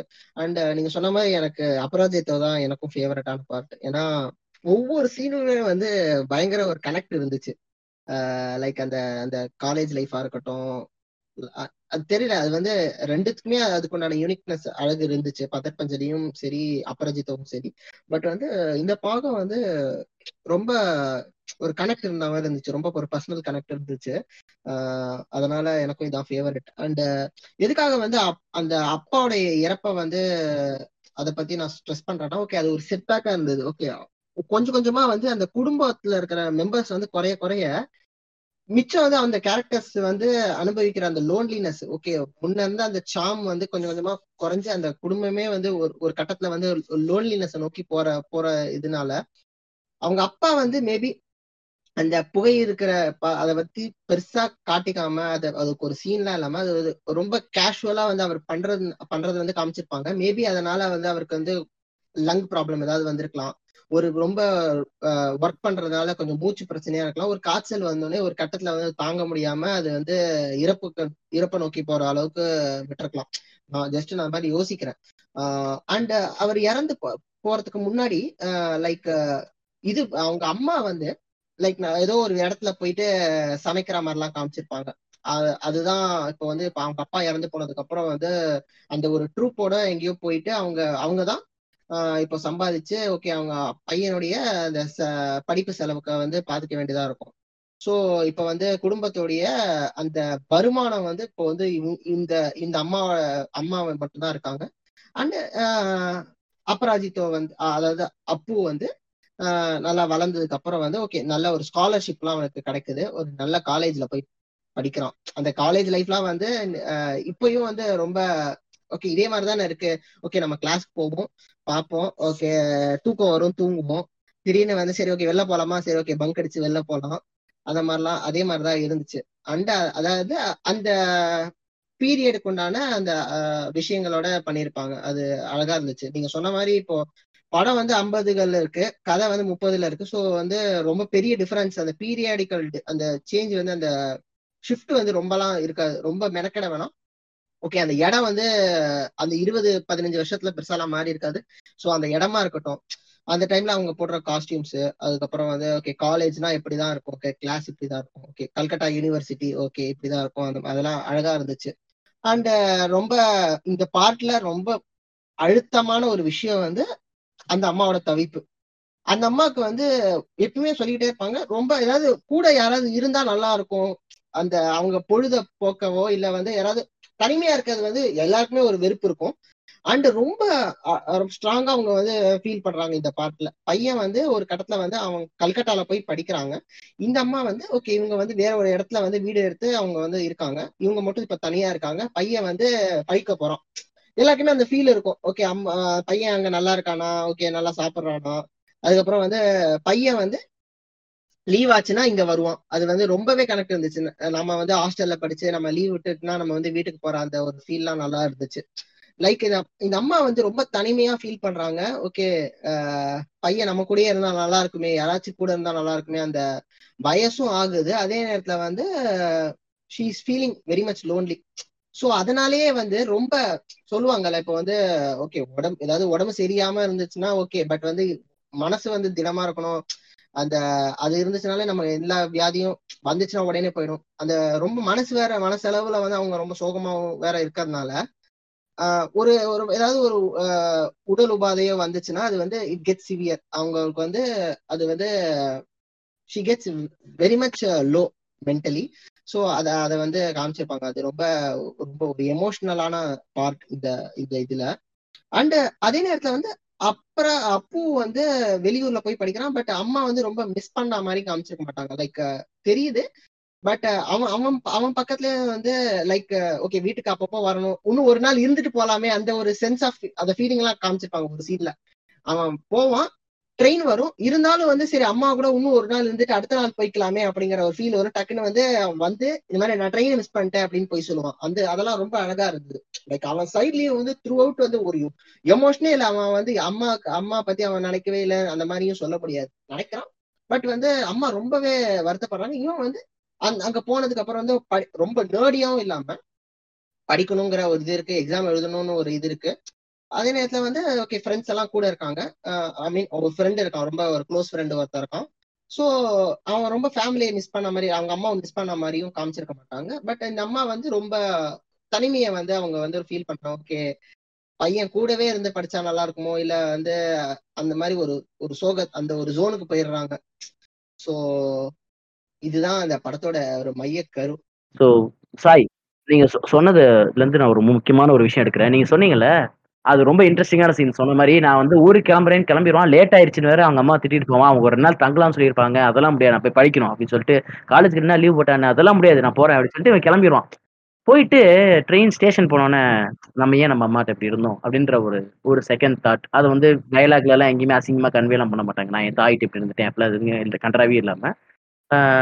போறோம் அடுத்த ஷாட் வந்து படுத்துட்டு ட்ரெயினை மிஸ் பண்ணிட்டேன். இன்னும் ரெண்டு நாள் இங்க இருந்துட்டு போறான் அப்படின்னு சொல்லுவான். அப்ப காலேஜ் அதெல்லாம் ஒன்றும் பிரச்சனை இல்லை அப்படின்னு சொல்ற இடத்துல ரெண்டு விஷயத்த நம்ம கன்வே பண்ணும். ஒரு விஷயம் என்னன்னா நீங்க சொன்னதுதான். இவன் வந்து மோசமானவன் கிடையாது. இவன் அந்த ஏஜுக்கான எல்லா விஷயத்தையுமே அவன் பண்ணிக்கிட்டு இருக்கான். ஓகே அதை வந்து நம்ம புரிஞ்சுக்கிறோம். இன்னொரு விஷயம் என்ன தெரியுமா? நம்ம எல்லாருமே அந்த ஏஜ்ல இதை எக்ஸாக்டா பண்ணியிருக்கோம் நம்ம பேரண்ட்ஸ்ட கொஞ்சம் கூட பிசிறு தட்டாம இதையே அப்படியே பண்ணியிருப்போம் திடீர்னு நம்ம அவங்கள கத்திருப்போம் கத்திட்டு ஏன்டா கத்துறோம்னு அவங்கள்ட்டே வந்து சாரி கேட்டிருப்போம். இல்லைனா வந்து வீட்டில் இருக்க பிடிக்கல லீவுக்கு வர்றதுக்கு பிடிக்கலன்றத வந்து டைரக்டா சொல்லாம அவங்கள அவாய்ட் பண்ணி சொல்லியிருப்போம். லைக் லெட்டர்ஸ் எழுதுறத குறைச்சிருப்போம். அங்க காலத்துல லெட்டர்ஸ்னா இப்ப கால் ஏன் தினமும் கால் பண்ண மாட்டேங்குது காலையில கால் கால் பண்ணிட்டு என்னடா பேசவே முடியலன்னா நேத்து நைட் தானமா பேசணும் அப்படின்ற மாதிரி நமக்கு இருக்கும். ஒரு நைட் கால் பண்ணா அடுத்த நாள் திட்டுவாங்க ஏன் பேச முடியல ஒரு நாள் தானே பேசல. என்னமா ஆயிருப்போகுது என்ன பெருசா ஆயிருக்க போகுது அப்படின்னு இருக்கும்.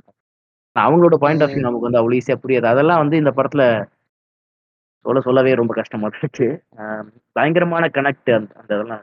எல்லாருமே ஹாஸ்டல்ல ஒரு கடத்துல போய் இருந்துட்டு படிச்ச பசங்களா தான் இருக்கும். ஸோ அந்த கனெக்ட் வந்து நம்மளால மறுக்கவே முடியல. அந்த அது வீட்டில் இருக்கிற ஒரு தனியா இருக்கிற ஒரு ஆளுன்றப்போ அது இன்னும் கொஞ்சம் அந்த வலி கொஞ்சம் அதிகமாக தான் இருக்கு அப்படின்றது வந்து மறுக்க முடியாது. ஸோ ஃபர்ஸ்ட் நம்ம கதையில நிறைய எண்டு வரைக்குமே பேசிட்டோம். பட் இன்னும் கொஞ்சம் ஆரம்ப கட்டல நம்ம கொஞ்சம் கொஞ்சம் போவோம். இங்க இருந்து போவோம் நம்ம. அந்த பனாரஸ் பனாரஸ் கட் அந்த காட் காட்ல தான் வந்து அவங்க உட்காந்து அந்த வேதத்தோடைய இதையோ இல்ல ராமாயண மகாபாரதத்தோட இதையோ அவங்க படிச்சு படிச்சு அதை கேட்கறதுக்கு ஒரு கூட்டம் இருக்கு. அவங்க ஏதோ ஒரு காசை போடுறாங்க. அந்த காசை எடுத்துட்டு வந்து இவர் வீடை பார்த்துக்கிறாரு. இதான் அவருடைய ஜாப் மாதிரி நமக்கு காட்டுறாங்க. நீங்க அப்படிதான் நான் புரிஞ்சுக்கிட்டேன். அந்த காட் வந்து உங்களுக்கு படியா இருக்கும். நிறைய இப்பவும் அப்படித்தான் இருக்கு. பனாரஸ்ங்கிறது எவ்வளவு வருஷம்? ஏதாவது சம்பிரதாயமா இருக்கலாம். அந்த ஓகே அங்க இதெல்லாம் பண்ணுவாங்க. இறுதி சடங்கெல்லாம் பண்ணுவாங்க. அதே மாதிரி இவரும் வந்து ஏதோ ஒரு அந்த பார்ட் ஆஃப் த ட்ரூப்ல தான் இருக்கிற மாதிரி எனக்கு தெரிஞ்சது. லைக் ஓகே படிப்பாங்க. அண்ட் வேற ஏதாவது வேலைகளும் இருக்கும்னு நினைக்கிறேன். ட்ரூப் மாதிரி எனக்கு காட்டல. ஏன்னா பக்கத்துல இருக்கவரே அவர் யாருக்கு தெரியாத மாதிரி தான் இருந்துச்சு. அவரே பாத்தீங்கன்னா இவர் பொழப்ப எப்படி நடத்துற அது ஒரு ஒரு அது எப்படி அந்த சீன் ஒரு சின்ன சீன் தான். ஆனா அதுல நம்ம என்ன ஃபீல் பண்ணலாம்னா நம்ம பொழப்ப இவங்க எடுத்துருவானோ அப்படின்ற தாட்ல அவர் வந்து பேசுறாருன்ற மாதிரி நமக்கு ஒரு ஏன்னா மனுஷ மனசுக்கு நிறைய நல்லதெல்லாம் தோணாது. இதெல்லாம் தான் உடனே தோணும். இவன் இருந்தாலும் ஏதாவது பண்ணியிருப்பானா? ஏதாவது நெகட்டிவ் ஒரு சினிமா பார்க்கும்போதே ஒரு கேரக்டர் உள்ள வந்தாலே ஒரு நெகட்டிவிட்டி உள்ள வருதோ? ஒரு டிராமா உள்ள கிரியேட் ஆகுதுன்ற அந்த ஒரு எக்ஸ்பெக்டேஷன் நம்ம பேக் ஆஃப் தம்பி நமக்கு வரும்போது அது ஒன்றும் பெருசா அந்த கேரக்டர் வந்து கதையை ஒன்றும் கெடுத்துறல பட் அது எனக்கு வந்துச்சு. அது ரொம்ப இன்ட்ரெஸ்டிங்காக இருந்துச்சு அது தனித்தனியாக தான் ஒர்க் பண்ற மாதிரி தெரிஞ்சு ஒரு பாட்டுக்கு ஒரு காட்டில் போய் உட்கார்றாரு. ஏதோ படிக்கிறாரு. எல்லாம் வந்து உட்காந்து கதை கேட்கறாங்க கேட்டோன்னே அமௌண்ட் வந்து போடுறாங்க. Is taking it coming out அந்த மாதிரி மீன் பண்ணல. அந்த மாதிரி பண்ற ஆளுங்களை ஆளுங்களை மாதிரி தான் இவரும் அதே வேலை தான் பண்றாரு. ஆனா இண்டிவிஜுவல் மாதிரி தான் இருந்தாங்க. அண்ட் ஆல்சோ அங்க அந்த. பனாரஸ்கே உண்டான ரிலீஜியஸ் சாங்டிட்டின்னு சொல்லலாமா? ஒரு ஒரு புனிதத்தன்மை. ஒரு புனிதத்தன்மை. இந்த ஊருக்குனே உண்டான வாரணாசி பனாரஸ் எல்லாம் ஒரே ஊர் தானே இல்ல காசி தானே அது? காசிக்கே உண்டான அந்த அந்த ஒரு லைக் எப்படி சொல்றது? இந்த இந்த ஊருக்கு நிறைய வருஷ வரலாறு இருக்குன்னு நமக்கு தெரியும். நம்ம நிறைய படிச்சிருக்கோம். மித்தாலஜிக்கெல்லாம் நம்ம எக்கச்சக்கமா படிச்சிருக்கோம். ஆப்வியஸா அந்த ஊர்ல வந்து அந்த ரிலீஜனை இந்த ஹிந்துவிசம் ஃபாலோ பண்றவங்க எக்கச்சக்கமான பேர் இருப்பாங்க. அந்த ஊர்ல அதுக்காகவே ரொம்ப பேர் போன இடம். அங்க நிறைய பேர் வந்து அவங்க நம்ம நிறைய படிச்சிருக்கோம். நான் கடவுள் பார்த்திருக்கோம். எல்லாம் நமக்கு தெரியும். ஸோ அந்த ஊர்ல வந்து அந்த காட் அப்படிங்கிறது வந்து ரொம்ப ஃபேமஸான இடம். நீங்க காசியை நாங்க படத்துல காட்டுறோம்ல ஃபர்ஸ்ட் ஷாட் வந்து நம்ம பொலிட்டிஷியன் ஒருத்தர் வந்து அங்க இது பண்ணிட்டு இருப்பாரு. ஏதாவது தவசம் பண்ணிட்டு இருப்பாரு. அங்க வந்து ஷாட் அப்படியே அங்க வந்து ஒரு தீவிரவாதி வந்து பேசுவான். ஏதோ ஒரு படத்துல நான் பாத்திருக்கேன் இந்த கட்ராவி நிறைய படத்துல நம்ம ஊர்ல தான் பாத்திருக்கோம் அந்த மாதிரி அந்த காட்டை வந்து ஏறுறது எவ்வளவு கஷ்டம்? அது நமக்கே கஷ்டம் தான் நம்ம ஏஜுக்கு நம்ம நடக்கிறதே கஷ்டம். எப்படி இந்த மனுஷன் நடக்கிறான்ற மாதிரி இருக்கும். அந்த காலத்துல ஆப்வியஸ் நடக்கிறதுலாம் ரொம்ப ஈஸியா நடந்துட்டு இருந்திருக்காங்க. நம்மள மாதிரி எல்லாத்துக்குமே சைக்கிளையும் வண்டியுமே எடுத்து சுத்திட்டு இருக்காங்க. சைக்கிளே கஷ்டம் இப்பெல்லாம். ஸோ அந்த நடக்கிறது வந்து நீங்க சொன்ன மாதிரி ஷார்ட்டை மேல இருந்து வச்சு காட்டுவாரு. நமக்கு தெரிஞ்சிடும் இவர் எந்த படியில விட போறாரு எந்த படியா இருக்குங்கிறத நாமளே கொஞ்சம் இமேஜின் பண்ணிக்கலாம். அந்த ஒவ்வொரு படிக்கட்டுமே வந்து அதோட ஹைட்டே கொஞ்சம் அதிகமா இருக்கும். நல்லா எத்தனை படிக்கட்டு இருக்கும் அந்த ஷார்ட்டை வச்சு பார்க்கும்போது ஆஹா மனுஷன் இந்த தினம் இதெல்லாம் ஏறி ஏறி இறங்குறாரா? ஓகே ரைட்டு காலேஜ்ல ரெண்டு ஃப்ளோர் ஏறதுக்குள்ள நம்ம படுற கஷ்டம் நமக்கு தெரியும். தெரியும் இதெல்லாம் வந்து ஐயோ பயங்கரம். அந்த காட்டுல இறங்கி போய் தண்ணி கூட அங்க போய் எடுத்துட்டு வந்தா இவங்க லைக் அவங்களுடைய ரிச்சுவல்ஸ் எல்லாம் அவங்க பண்றாங்க. ஸோ அதை ரொம்ப புனித தன்மையா நினைக்கிறதுனால இந்த தண்ணி ரொம்ப முக்கியம். அவர் தண்ணின்னோட இவன் ஓடி போய் அங்கதானே போய் எடுத்துட்டு வருவான். ஆத்தங்கரையில போய் தண்ணி எடுத்துட்டு வருவாரு இவருக்கு. தங்கை தண்ணினா ஒரு வச்சு பா அப்படின்ற மாதிரி தான் எனக்கு இருந்துச்சு. பட் வெளியே தண்ணி அடிக்கிற பம்ப் இருந்துச்சு. அதெல்லாம் அவர் யூஸ் பண்ண மாட்டான் கங்கை தண்ணி தான் வேணுமா? அவர் போய் போய் எடுத்துட்டு வருவான் அந்த பையன் அந்த மாதிரி நிறைய அந்த அந்த பனாரஸ் நான் சொன்னேன்ல ஒரு ஒரு ஊரை ஒரு ஜாகிரபிய நான் காட்ட வேண்டிய விதத்துல காட்டுறேன்ற அந்த தெளிவு இருக்குல்ல அது வந்து இந்த கதை இதுதான் காட்டுறேன் நினைக்குது. இந்த நடக்கிற சின்ன சின்ன விஷயம் இந்த ஆத்தங்கர ஓர தான் இந்த கதையோட முக்கியமான பிளாட் பாயிண்ட் அந்த பனாரஸை சுத்தி நடக்கும். ஏன்னா அது அவங்க அப்பாவோடைய கதை தான் சொல்ல வரேன் ஏன்னா அந்த கேரக்டர் நம்ம இழக்க போறோம் அடுத்து. அந்த கதையில தான் முக்கியமான விஷயம். நம்மள அப்படிதான். யாரையா கொல்ல போறோம்னா அவளை பத்தி நிறைய சொல்லுவார் நம்மளு ஸோ அதெல்லாம் நம்ம புரிஞ்சுக்கிட்டு பனாரஸ்லயும் பார்த்தீங்கன்னா இவனுக்கு ஒரு ஃப்ரெண்ட்ஸ் இருப்பாங்க. கிரிக்கெட் ஆடுவான் ஓடி பிடிச்சி விளையாடிட்டு இருப்பான். இவன் இங்கேயும் ஒரு செட் ஆஃப் ஃப்ரெண்ட்ஸை பிடிச்சிருப்பான். எப்படி அவனுக்கு அப்புக்கு அங்க ஒரு செட் ஆஃப் ஃப்ரெண்ட்ஸ் இருந்தாங்களோ இங்கே இங்க வந்து இவன் அந்த துர்காவோட ஏஜுக்கு வந்திருப்பான். சொல்லப்போனா அங்க துர்காவுக்கு தான் நிறைய ஃப்ரெண்ட்ஸ் இருப்பாங்க இவனை விட. ஸோ இவன் இந்த துர்காவோட ஏஜுக்கு இப்போ வந்துட்டனால இப்போ இவனுக்கு நிறைய ஃப்ரெண்ட்ஸ் இருப்பாங்க. ஓடி ஆடி விளையாட்டே இருப்பான். வீட்டுக்குள்ளே இருக்க மாட்டான். அந்த ஏஜ் பையன் என்ன பண்ணுவான்? வீட்டுக்குள்ளே பத்து பன்னெண்டு வயசுல அவன் வீட்டில் இருப்பான். ஓடினே இருப்பான். அவங்க அம்மா வந்து கம்ப்ளைண்ட் பண்ணுவாங்க உன் புள்ள வீட்லயே இருக்கிறல அப்படிம்பாங்க. அதெல்லாம் ரொம்ப தத்ரூபமா இன்னி வரைக்கும் நம்ம சினிமால இதே சீனை தான் வச்சுக்கிட்டு இருக்கோம். வேற சீன்லாம் நான் புதுசாலாம் ஒண்ணுமே வச்சுக்கிட்டு இதே சீனை தான் ஒன்னும் வச்சுக்கிட்டு இருக்கோம். அந்த சீன் ஒர்க்கும் ஆகுது. எவ்வளவு வருஷம் ஆனாலும் சில மாறாது. தட் இஸ் வெரி இன்ட்ரெஸ்டிங் அந்த பனாரஸோடைய பிளாட் பாயிண்ட் வந்து ரொம்ப அழகா வந்து எஸ்டாப்ளிஷ் பண்ணாங்க. அந்த காட்டை வந்து ரொம்ப அழகா காமிச்சிருந்தாங்க. அப்படின்னு தோணுச்சு. அதுவும் அந்த அதாவது அந்த இடத்துக்கு போனதுல நான் பார்த்த தமிழ் படங்கள் வச்சு இந்த நான் கடவுள் எல்லாம் அழகா காமிச்சிருப்பாங்க. இப்பயும் அது ரொம்ப பல வருஷமா அந்த குறுகிய அந்த ரோட்ஸ் அந்த காட்ல இருந்து வந்ததுக்கு அப்புறம் வந்து அவங்க தெரு ஸ்டார்ட் ஆகிற விதம் அதெல்லாம் ரொம்ப நல்லா ஐ மீன் அது அதே அதாவது அதே இடத்துல தான் வச்சு எடுத்திருக்காங்க. வேற எதுவுமே கிடையாது. நோ செட் பீசஸ் தலைவர் வந்து ஒன்லி நேச்சுரல் லொகேஷன்ஸ் தான். லைட்டே இல்லைங்கிற செட் பீஸுக்குலாம் எங்க போறது? கரெக்ட் ஸோ அங்கேருந்து அவருடைய இறப்பு வந்து கதையோடைய மிக முக்கியமான பாயிண்ட் ஃபர்ஸ்ட் இஷ்யூவா கதையில மாறுறது வந்து அவருடைய இறப்பு தான். கதையில பிளாட்ல வந்து முக்கியமான ஒரு திருப்பமா அது வந்து அமையுது. பனாரஸ்ல அவங்க அப்பா இறந்ததுக்கு அப்புறம் ஒரு சொந்தக்காரர் ஒருத்தர் வராரு. இந்த கேரக்டர் புதுசாக தான் வருது இந்த கதையில. அவர் ஏதோ ஒரு பெரியப்பா தாத்தான்னு நினைக்கிறேன். ஓகே அவர் வந்துட்டு இந்த மாதிரி என் கூட ஊருக்கு வந்திருப்பா. அங்க போய் இருந்துக்கலாம் பிரச்சனை இல்லைன்ற மாதிரி அவங்க கூப்பிடுறாங்க. பட் இவங்க ஷியாஸ் ஆல்ரெடி சம் பிளான்ஸ் இந்த மாதிரி நான் ஒரு இடத்துல வேலை பார்க்குறேன். அவங்க என்ன ஒரு ஊர் கூட்டு போறாங்க? அந்த மாதிரி ஷியாஸ் சம் பிளான்ஸ் ஆனால் அவங்க கூட போறாங்க. போயிட்டு அதுக்கப்புறம் அந்த ஒர்க்கை முடிச்சுட்டு இவங்க இந்த கிராமத்துக்கு வர மாதிரி தான் நான் அதை புரிஞ்சுக்கிட்டேன். ஏன்னா அது வந்து பெருசாக கன்வேலாம் பண்ணியிருக்க மாட்டாங்க. ஆனால் அதுக்கப்புறம் அந்த வீட்டுக்கு அவங்க போயிருவாங்க. அந்த கிராமத்துக்கு போயிருப்பாங்க. அவங்களுக்கு ஒரு வீடு கொடுக்கப்பட்டிருக்கும். அந்த ஊரில் வந்து நம்ம அப்பு வந்து almost is at the age of thirteen or something like that hardly thirteen அப்போ வந்து அவன் வந்து நீ தான் இந்த ஊர்ல பூஜை பண்ண கத்துக்கணும்னு சொல்லி அந்த தாத்தா வந்து கூட்டு போய் பூஜை சொல்லி கொடுக்குறாரு. பூஜை பண்ண கத்துக்கிறாரு. வருடங்கள் ஓடுது. அதான் அந்த இதுல தமிழ் படத்துல சொல்றேன் அந்த சைக்கிள்ல போய் ஏறி மிதிப்பேன். பாட்டி சொல்ற பேச்சு கேள்வி அந்த மாதிரி வருடங்கள் உருண்டு உருண்டு ஓடுது. ஒரு நாலஞ்சு வருஷம் கழிச்சு நம்மால் வராரு. ஸ்கூல் எல்லாம் முடிச்சுட்டு வராரு. ஸோ இதுக்கு நடுவில் கொஞ்சம் ஸ்கூல் போர்ஷன்ஸ்லாமும் இருக்கு. அதை பத்தி நம்ம இன்ட்ரெஸ்டிங்கா பேசலாம். சாய் நீங்க அப்படியே கண்டினியூ பண்ணுங்க இந்த ஸ்கூல் போர்ஷன் எனக்கு அந்த அந்த சீன் வரும்போது எனக்கும் அந்த தமிழ் படம் தான் ஞாபகம் வந்தது. அந்த சக்கரத்தை சுத்துறது வந்து ரொம்ப ஒரு ஐகானிக்கான ஒரு டச்சா இருக்கு.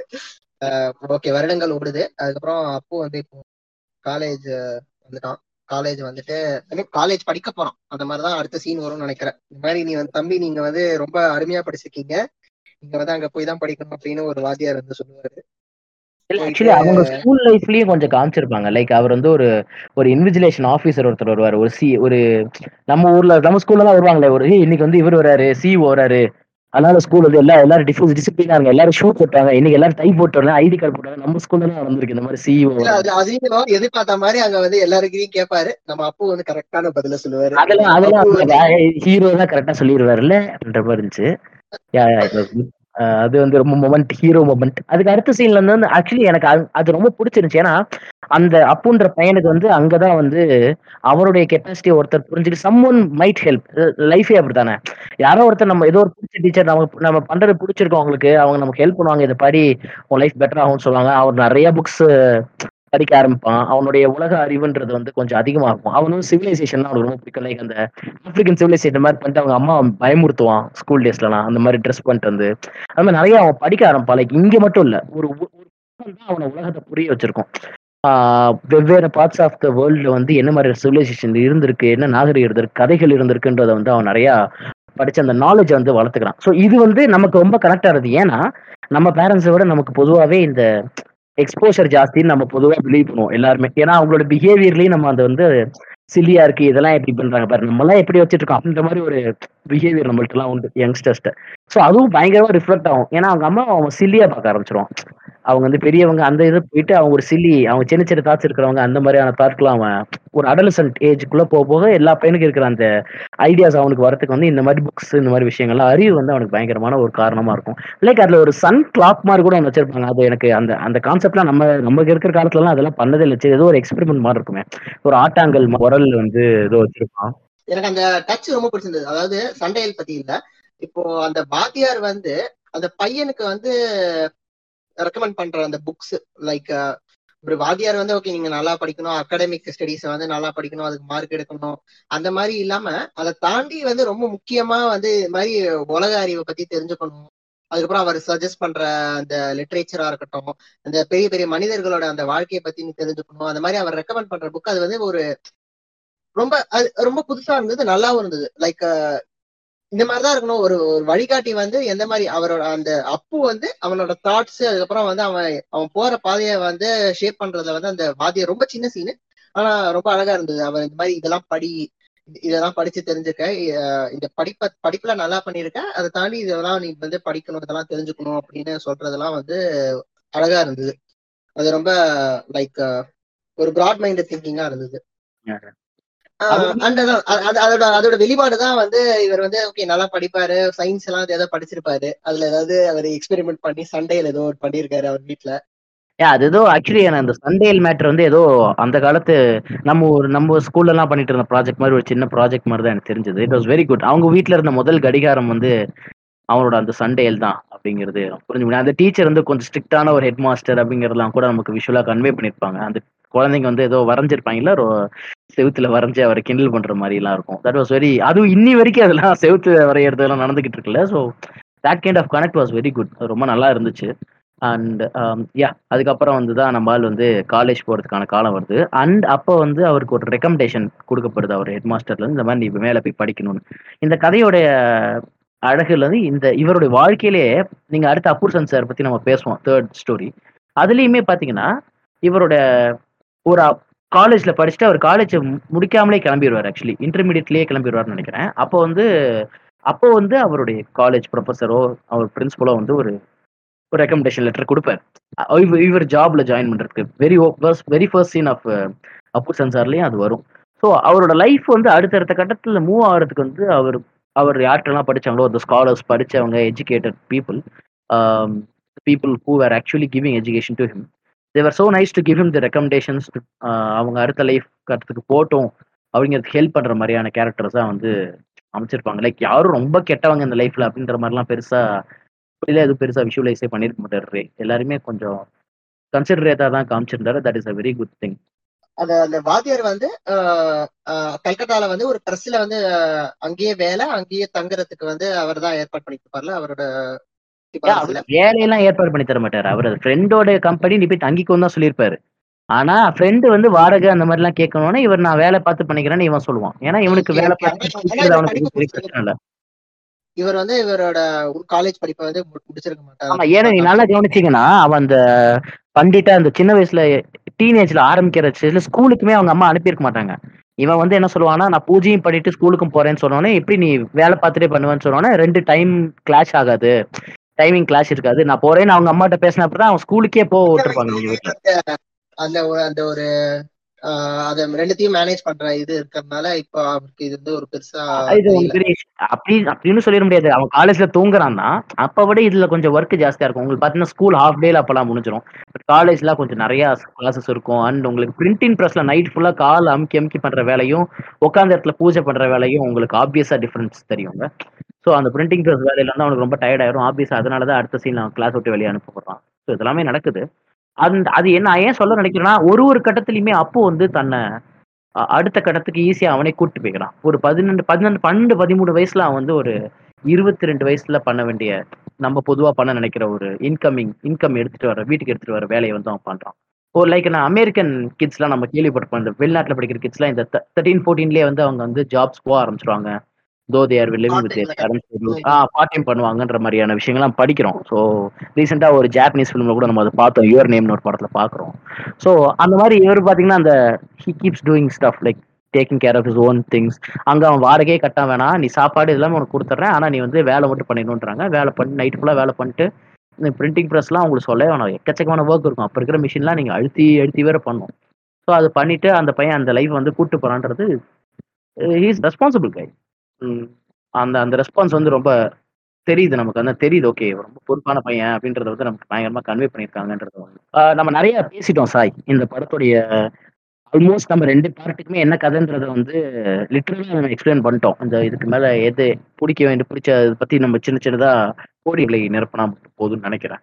ஸோ இந்த படத்துடைய மிக முக்கியமான கரு வந்து நம்ம பேசின மாதிரி அவங்க அம்மா புள்ளைய மிஸ் பண்றாங்க. This parenting issue this is going on for years this is going on for சென்ச்சுரிஸ்னு சொல்லலாம். இன்னைக்கு நம்ம பேரண்ட்ஸ்ட இருக்கிற அதே இஷ்யூ தான். என்ன? இன்னைக்கு நம்ம பேரண்ட்ஸ் ஃபோன் பண்ணலாம் வீடியோ கால் பண்ணலான்ற மாதிரி சில ஆறுதலாவது நமக்கு இருக்கு. வெளிநாட்டில் இருக்கிற பசங்களுக்குலாம் ஒன்றும் தெளிவாக புரியும் நான் என்ன சொல்ல நினைக்கிறேன்றது. ஸோ அதே மாதிரி அந்த காலத்தில் ஆனால் அப்படிலாம் இல்லை. லெட்டர் தான். லெட்டர் எழுதி கொடுத்தா பத்து நாள்லையோ ஏழு நாள்லையோ எட்டு நாள்லையோ அது ஊர்லேருந்து வந்து சேரும். இந்த மாதிரியான ஒரு சுச்சுவேஷனில் தான் வந்து இவங்க வாழ்க்கை இருக்குது இதுல வந்து நிறைய நிவான்சஸ் ஒர்க் பண்ணியிருப்பாரு ரொம்ப பிடிச்ச ஒரு நிவான்ஸ் என்னன்னா இவங்க இந்த வீட்டுக்கு வெளியில வந்து ஒரு பின்னாடி பக்கம் கொல்லை பக்கம் வந்து ஒரு மரம் இருக்கும். எங்க அம்மா வந்து ஒரு பாய் போட்டு இப்படி உட்காந்துருப்பாங்க ஏதோ ஷில் பி நிட்டிங் நினைக்கிறேன். ஏதோ தைச்சிட்டு இருப்பாங்க. வீட் ஓட்டை இருக்கும். அதை வந்து ஓட்டையை அதையோ சரி பண்ணிட்டு இருப்பாங்க. புடவையில் இருக்கிற ஓட்டையை. அப்போ வந்து இந்த ட்ரெயின் வர சத்தம் கேட்டாலே பையன் வந்துட்டான்னு அர்த்தம். So that is a reminder அப்போ அப்படியே எந்திரிச்சு அந்த பாயை சுருட்டிட்டு அப்படியே அவ- சந்தோஷமா அப்படி உள்ள வருவாங்க. பையன் வருவான்.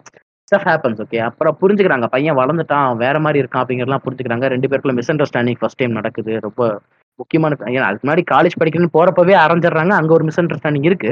பட் இவன் வளர்ந்துட்டான் நம்மளோட பெரிய பையன் ஆயிட்டான் அப்படிங்கிற அந்த மிஸ் அண்டர்ஸ்டாண்டிங் இருக்குல்ல அது அங்க நடக்க ஆரம்பிக்குது. அந் அதுவே கடைசியில அவனை ரொம்ப மிஸ் பண்ணி அவன் திரும்பி வருவானா என்னை வந்து பாப்பானா அப்படிங்கிற அந்த ஏக்கத்தின் உச்சியில அந்த விளிம்புல இருக்கிற ஒரு தாயா அவங்க உட்காந்துருப்பாங்க அதே மரத்துக்கடியில. ஆனா இப்ப அவங்களுக்கு ரொம்ப உடம்பு முடியாம போயிருக்கும். அவன் பையனை நினைச்சு நினைச்சு சரியா சாப்பிட்டுருக்க மாட்டாங்களான்னு தெரியல. லைக் அந்த ஏக்கம் இருக்குல்ல அது வந்து it was painful to see அதை வந்து அந்த கேரக்டர் பயங்கரமா பெர்ஃபார்ம் பண்ணியிருந்தாங்க அந்த ஆக்ட்ரஸ் எனக்கு ரொம்ப ஃபர்ஸ்ட் ஃபர்ஸ்ட் பார்ட்லேயே அவங்க பெர்ஃபார்மன்ஸ் எனக்கு ரொம்ப பிடிச்சிருந்துச்சு. செகண்ட் பார்ட்ல எனக்கு ரொம்ப மாவலஸா இருந்துச்சு அவங்க பெர்ஃபார்மன்ஸ் அண்ட் அந்த அந்த வயசு கொஞ்சம் கொஞ்சமா ஆகுது. அந்த அதே மாதிரி மரத்துக்கடையில் உட்காந்துருக்காங்க பையன் வருவான் அப்படின்னு நம்புறாங்க. பையன் அவன் வர முடியாது அவனால. ஏன்னா அவனுக்கு எக்ஸாம்ஸ் இருக்கு அவன் படிக்கணும்னு சொல்லிட்டு அவன் அங்கேயே இருந்துருவான். ட்ரெயின் வந்துருது. ட்ரெயின் சத்தம் கேட்குது தூரத்துல. பையன் வந்துட்டான். ஆனா இவங்களால எந்திரிக்கவே முடியல. ரொம்ப கஷ்டப்பட்டு பையன் வந்துட்டானே. போய் எந்திரிக்கணும். எந்திரிச்சு வீட்டுக்குள்ள போனா வந்துட்டு கரெக்டா இருக்குன்ற மாதிரி அவன் எந்திரிச்சு பொறுமையா போய் வீட்டுல போய் உட்காந்து வாசலையே பார்த்துட்டு நிக்கிற மாதிரி ஒரு சீக்வன்ஸ் எழுதியிருப்பாரு. அந்த சீன் இந்த சீன் எனக்கு கனெக்ட் பண்ணி நானும் சாய் ஏறி படம் பார்த்து அன்னைக்கே பேசிட்டு இருந்தோம். எனக்கு வந்து அது ரொம்ப it is very pain. Beautiful அப்படின்னு சொல்லலாம். பெயின்ஃபுல்னு நான் சொல்லுவேன். பெயின்ஃபுல்லி பியூட்டிஃபுல் and uh, அத வந்து ஸ்டேஜ் பண்ண விதம் வந்து ரொம்ப அருமையா இருந்தது. அதாவது அந்த பையனுக்கும் அம்மாவுக்கும் ஓகே அவன் வீட்டுக்கெல்லாம் அப்பப்போ வரும்போதே வந்து அவங்களுக்குள்ள இடைவேளை வந்து கொஞ்சம் அதிகமாயிடுச்சுங்கிறதே அவங்க அம்மா உணர்றாங்க. ஓகே பையன் வந்து கொஞ்சம் பெரிய ஆஹ், புலித்தி ஆயிட்டான். ஐ மீன் ஓகே அவங்க வந்து தாட்ஸ் அண்ட் அந்த அந்த டிஃபரன்ஸ் ஆஃப் ஒப்பீனியன்லாம் வந்துருச்சு. நிறைய ஓகே பையன் கொஞ்சம் பெரிய ஆள் ஆயிட்டான். ரொம்ப ரொம்பலாம் பேச மாட்டேங்கிறான். அவன் பாட்டுக்கு புக் படிக்கிறான் படிக்கிறான் அந்த மாதிரி ஒரு ஃபீல் இருக்கு. அண்ட் அதை தாண்டி வந்து நீங்க சொன்னீங்க இப்போ இப்போ உள்ள டெக்னாலஜில வந்து போனு வீடியோ கால் அதெல்லாம் இருக்கு. பட் அப்போ வந்து அந்த லெட்டர் அந்த லெட்டரை வந்து அதை எழுதி அதுக்கப்புறம் அதை வந்து ரீச் ஆகிறதுக்கு ஏழு நாள் ஆகும். அந்த கேப் வந்து இன்னும் பெருசாகுது. அவங்க அவங்க ரெண்டு பேருக்குள்ள இருக்கிற அந்த கேப் வந்து பெருசாகுங்க இந்த அம்மா வந்து ரொம்ப இயக்கம் போடுறாங்க. அந்த ட்ரெயின் சத்தம் அந்த ட்ரெயின் வரும்போது ஓகே பையன் வந்துட்டான். வந்து பாக்குறதா இருக்கட்டும். ஓகே ட்ரெயின் வந்துருச்சு. ஓகே அவன் பையன் வந்துட்டான். ஓகே அவனுக்கு அவனுக்கு லீவ் வந்துருச்சு. ஏன்னா லீவு நெருங்குற இடம் தான். ஓகே எக்ஸாம் எல்லாம் முடிஞ்சிருக்கும். பையன் வரான்னு நினைச்சு போய் பாக்குறதா இருக்கட்டும். அது வந்து அந்த ஏமாற்றமா இருக்கட்டும். அதை வந்து அழகா ஸ்டேஜ் பண்ணிருப்பாங்க. நான் அததான் வந்து பியூட்டிஃபுல்னு சொன்னேன். பட் ரொம்ப ஒரு பவர்ஃபுல்லான ஒரு சீன் அதே நேரத்துல வந்து அவங்க அப்படியே அந்த உடல் நல குறைவை வந்து ரொம்ப அழகா காமிச்சிருப்பாங்க. லைக் மேக்கப்லாம் ரொம்ப சீசியா இல்லாம. அப்படி அந்த கண்ணெல்லாம் சுருக்கமாகி அந்த வயசு வந்து ரொம்ப ஓகே ரொம்ப அவங்களுக்கு வந்து ஏஜ் லெவல்ல வந்து அவங்க ரொம்ப வயசாகலனாலும் ஓகே அவங்க வந்து ரொம்பலாம் சாப்பிடாம தன்னை பத்தி ரொம்ப நினைச்சு வருத்தப்பட்டு உடல் வந்து ரொம்ப தோய்வானதை வந்து ரொம்ப அழகா காமிச்சிருப்பாங்க அவங்க அந்த நடையிலையா இருக்கட்டும் அண்ட் மேக்கப்பா இருக்கட்டும் ரொம்ப பக்காவா பண்ணிருப்பாங்க. கண்ணம்மா பின்னிட்ட அந்த மாதிரிதான் அந்த அந்த ஆக்ட்ரஸ் வந்து பண்ணல. அது நீங்க வந்து அந்த காலத்துல அந்த பெயிண்ட் அடிக்கும் போது ரொம்ப அசிங்கமா பண்ணுவானுங்களா? லைக் ரொம்ப வெள்ளை முடி வைக்கிறதா தோப்பாவா ஆஹ் இருக்கும் அழகாவும் இருந்தது. லைக் ஓகே அந்த டிஃபரன்ஸ் வந்து ரொம்ப அழகா ரொம்ப இப்ப கலரா இருந்தா என்னால இமேஜின் கூட பண்ண முடியல. ஒரு யூஸ்வலா யோசிக்கிறதா ஒரு பிளாக் அண்ட் ஒயிட் பார்த்துட்டு அதை வந்து இப்போ இப்ப கலரைஸ்டு வெர்ஷன் அந்த மாதிரி ஏதோ போடுவானுங்க. அதை பார்க்க சகிக்காது. பத்திர பஞ்சலிக்கும் அந்த மாதிரிதான் பண்ணி- பண்ணானுங்க. இதை வந்து கலர்ல பாக்குறத பிளாக் அண்ட் ஒயிட்ல பாக்குறதுக்கு ரொம்ப நல்லா இருந்தது. ரொம்பவே நல்லா இருந்துச்சு. சூப்பரா இருந்துச்சு. அண்ட் அவங்க வீட்டுக்கு வெளியில ஒரு குளம் ஒன்று இருக்கும். அந்த குளம் ரெண்டு விஷயத்த ரெண்டு முக்கியமான சீன்ஸ்ல யூஸ் பண்ணியிருப்பாங்க. இந்த முக்கியமான சீன் ரெண்டு என்னன்னா ஒண்ணு வந்து அந்த ஊர்ல இருந்து வந்த அந்த ஜாயில உடனே போய் அவங்க அம்மா வந்து கத்திக்கிட்டே இருப்பாங்க. சாயங்காலம் ஆயிடுச்சுடா இந்த நேரத்துல குளிச்சா அவனுக்கு ஒரு ஜுரம் வந்துடும் அப்படிம்பாங்க. அப்புனுக்கு வச்சு அந்த அந்த ஏஜுக்கே உண்டான அந்த அந்த எந்து. அதை வந்து பயங்கரமா போர்ட்ரே பண்ணிருப்பாரு அப்படியே குதிச்சு அதுல தண்ணி நீந்தி வருவான் சிட்டில அதே போனதுக்கு அப்புறம் வந்து அந்த அவன் ஊரோட அந்த சின்ன சின்ன விஷயங்கள்ல வந்து அந்த சிட்டில கிடைக்காது. சோ வந்து அந்த ஆத்துல டக்குன்னு இறங்குறது. அந்த சின்ன சின்ன சந்தோஷம். அதே மாதிரி அவன் காலேஜ் போகணும்னு சொன்ன உடனே அவங்க அம்மா அரைஞ்சிருவாங்க. நான் போகணும் நான் இங்க இருக்க மாட்டேன்னு சொல்லி அரைஞ்ச உடனே அவன் அந்த அந்த ஆத்துக்கிட்ட சு- சுத்தி வந்து அந்த ஆத்துல உட்காந்துருப்பான் அவன் ஆத்தோட கரையில உட்காந்துருப்பான் அவங்க அம்மா வந்து சாரி சொல்லி கூட்டு போற மாதிரியான ஒரு சீக்வன்ஸ் இருக்கும். ஸோ அந்த இந்த milieu we are talking about அந்த மில்லியூ வந்து பயங்கரமா வந்து இதுலயுமே செட் பண்ணியிருப்பாங்க ரொம்ப அதிகமா எக்ஸ்பிளைன் பண்ணியிருக்கவே மாட்டாங்க. ரயில்வே ஸ்டேஷன் இவங்க வீடு கொல்லை இந்த குளம். இவ்வளவுதான் வந்து காட்ட வேண்டிய விஷயங்கள். இதை தாண்டி எக்ஸ்ட்ராவா காட்டுறதுக்கு எதுவும் இல்லை. சொல்லப்போனா அந்த ஊர்ல அவங்களுக்கு ஒரு ஃப்ரெண்டு இருப்பாங்க. அந்த ஃப்ரெண்டு ரொம்ப பெரிய அந்த இப்போ முதல் ஊர்ல இருந்த அளவுக்கு இவங்க க்ளோஸ் மாதிரி ஃபீல் ஆயிருக்காது. எப்பயாவது வருவாங்க ஒரு தடவை வந்து பேசிட்டு போவாங்க. பட் ஒரு பொண்ணு இவங்களுக்கு லெட்டர் அனுப்புறதுக்கு வந்து அவங்களுடைய குழந்தை வந்து ஒரு பொண்ணு வந்து ஹெல்ப் பண்ணுவாங்க. ஒரு அவங்க தான் வந்து லெட்டர்ஸ்லாம் எழுதி அனுப்புற மாதிரியான ஒரு சீக்வன்ஸ் இருக்கும்.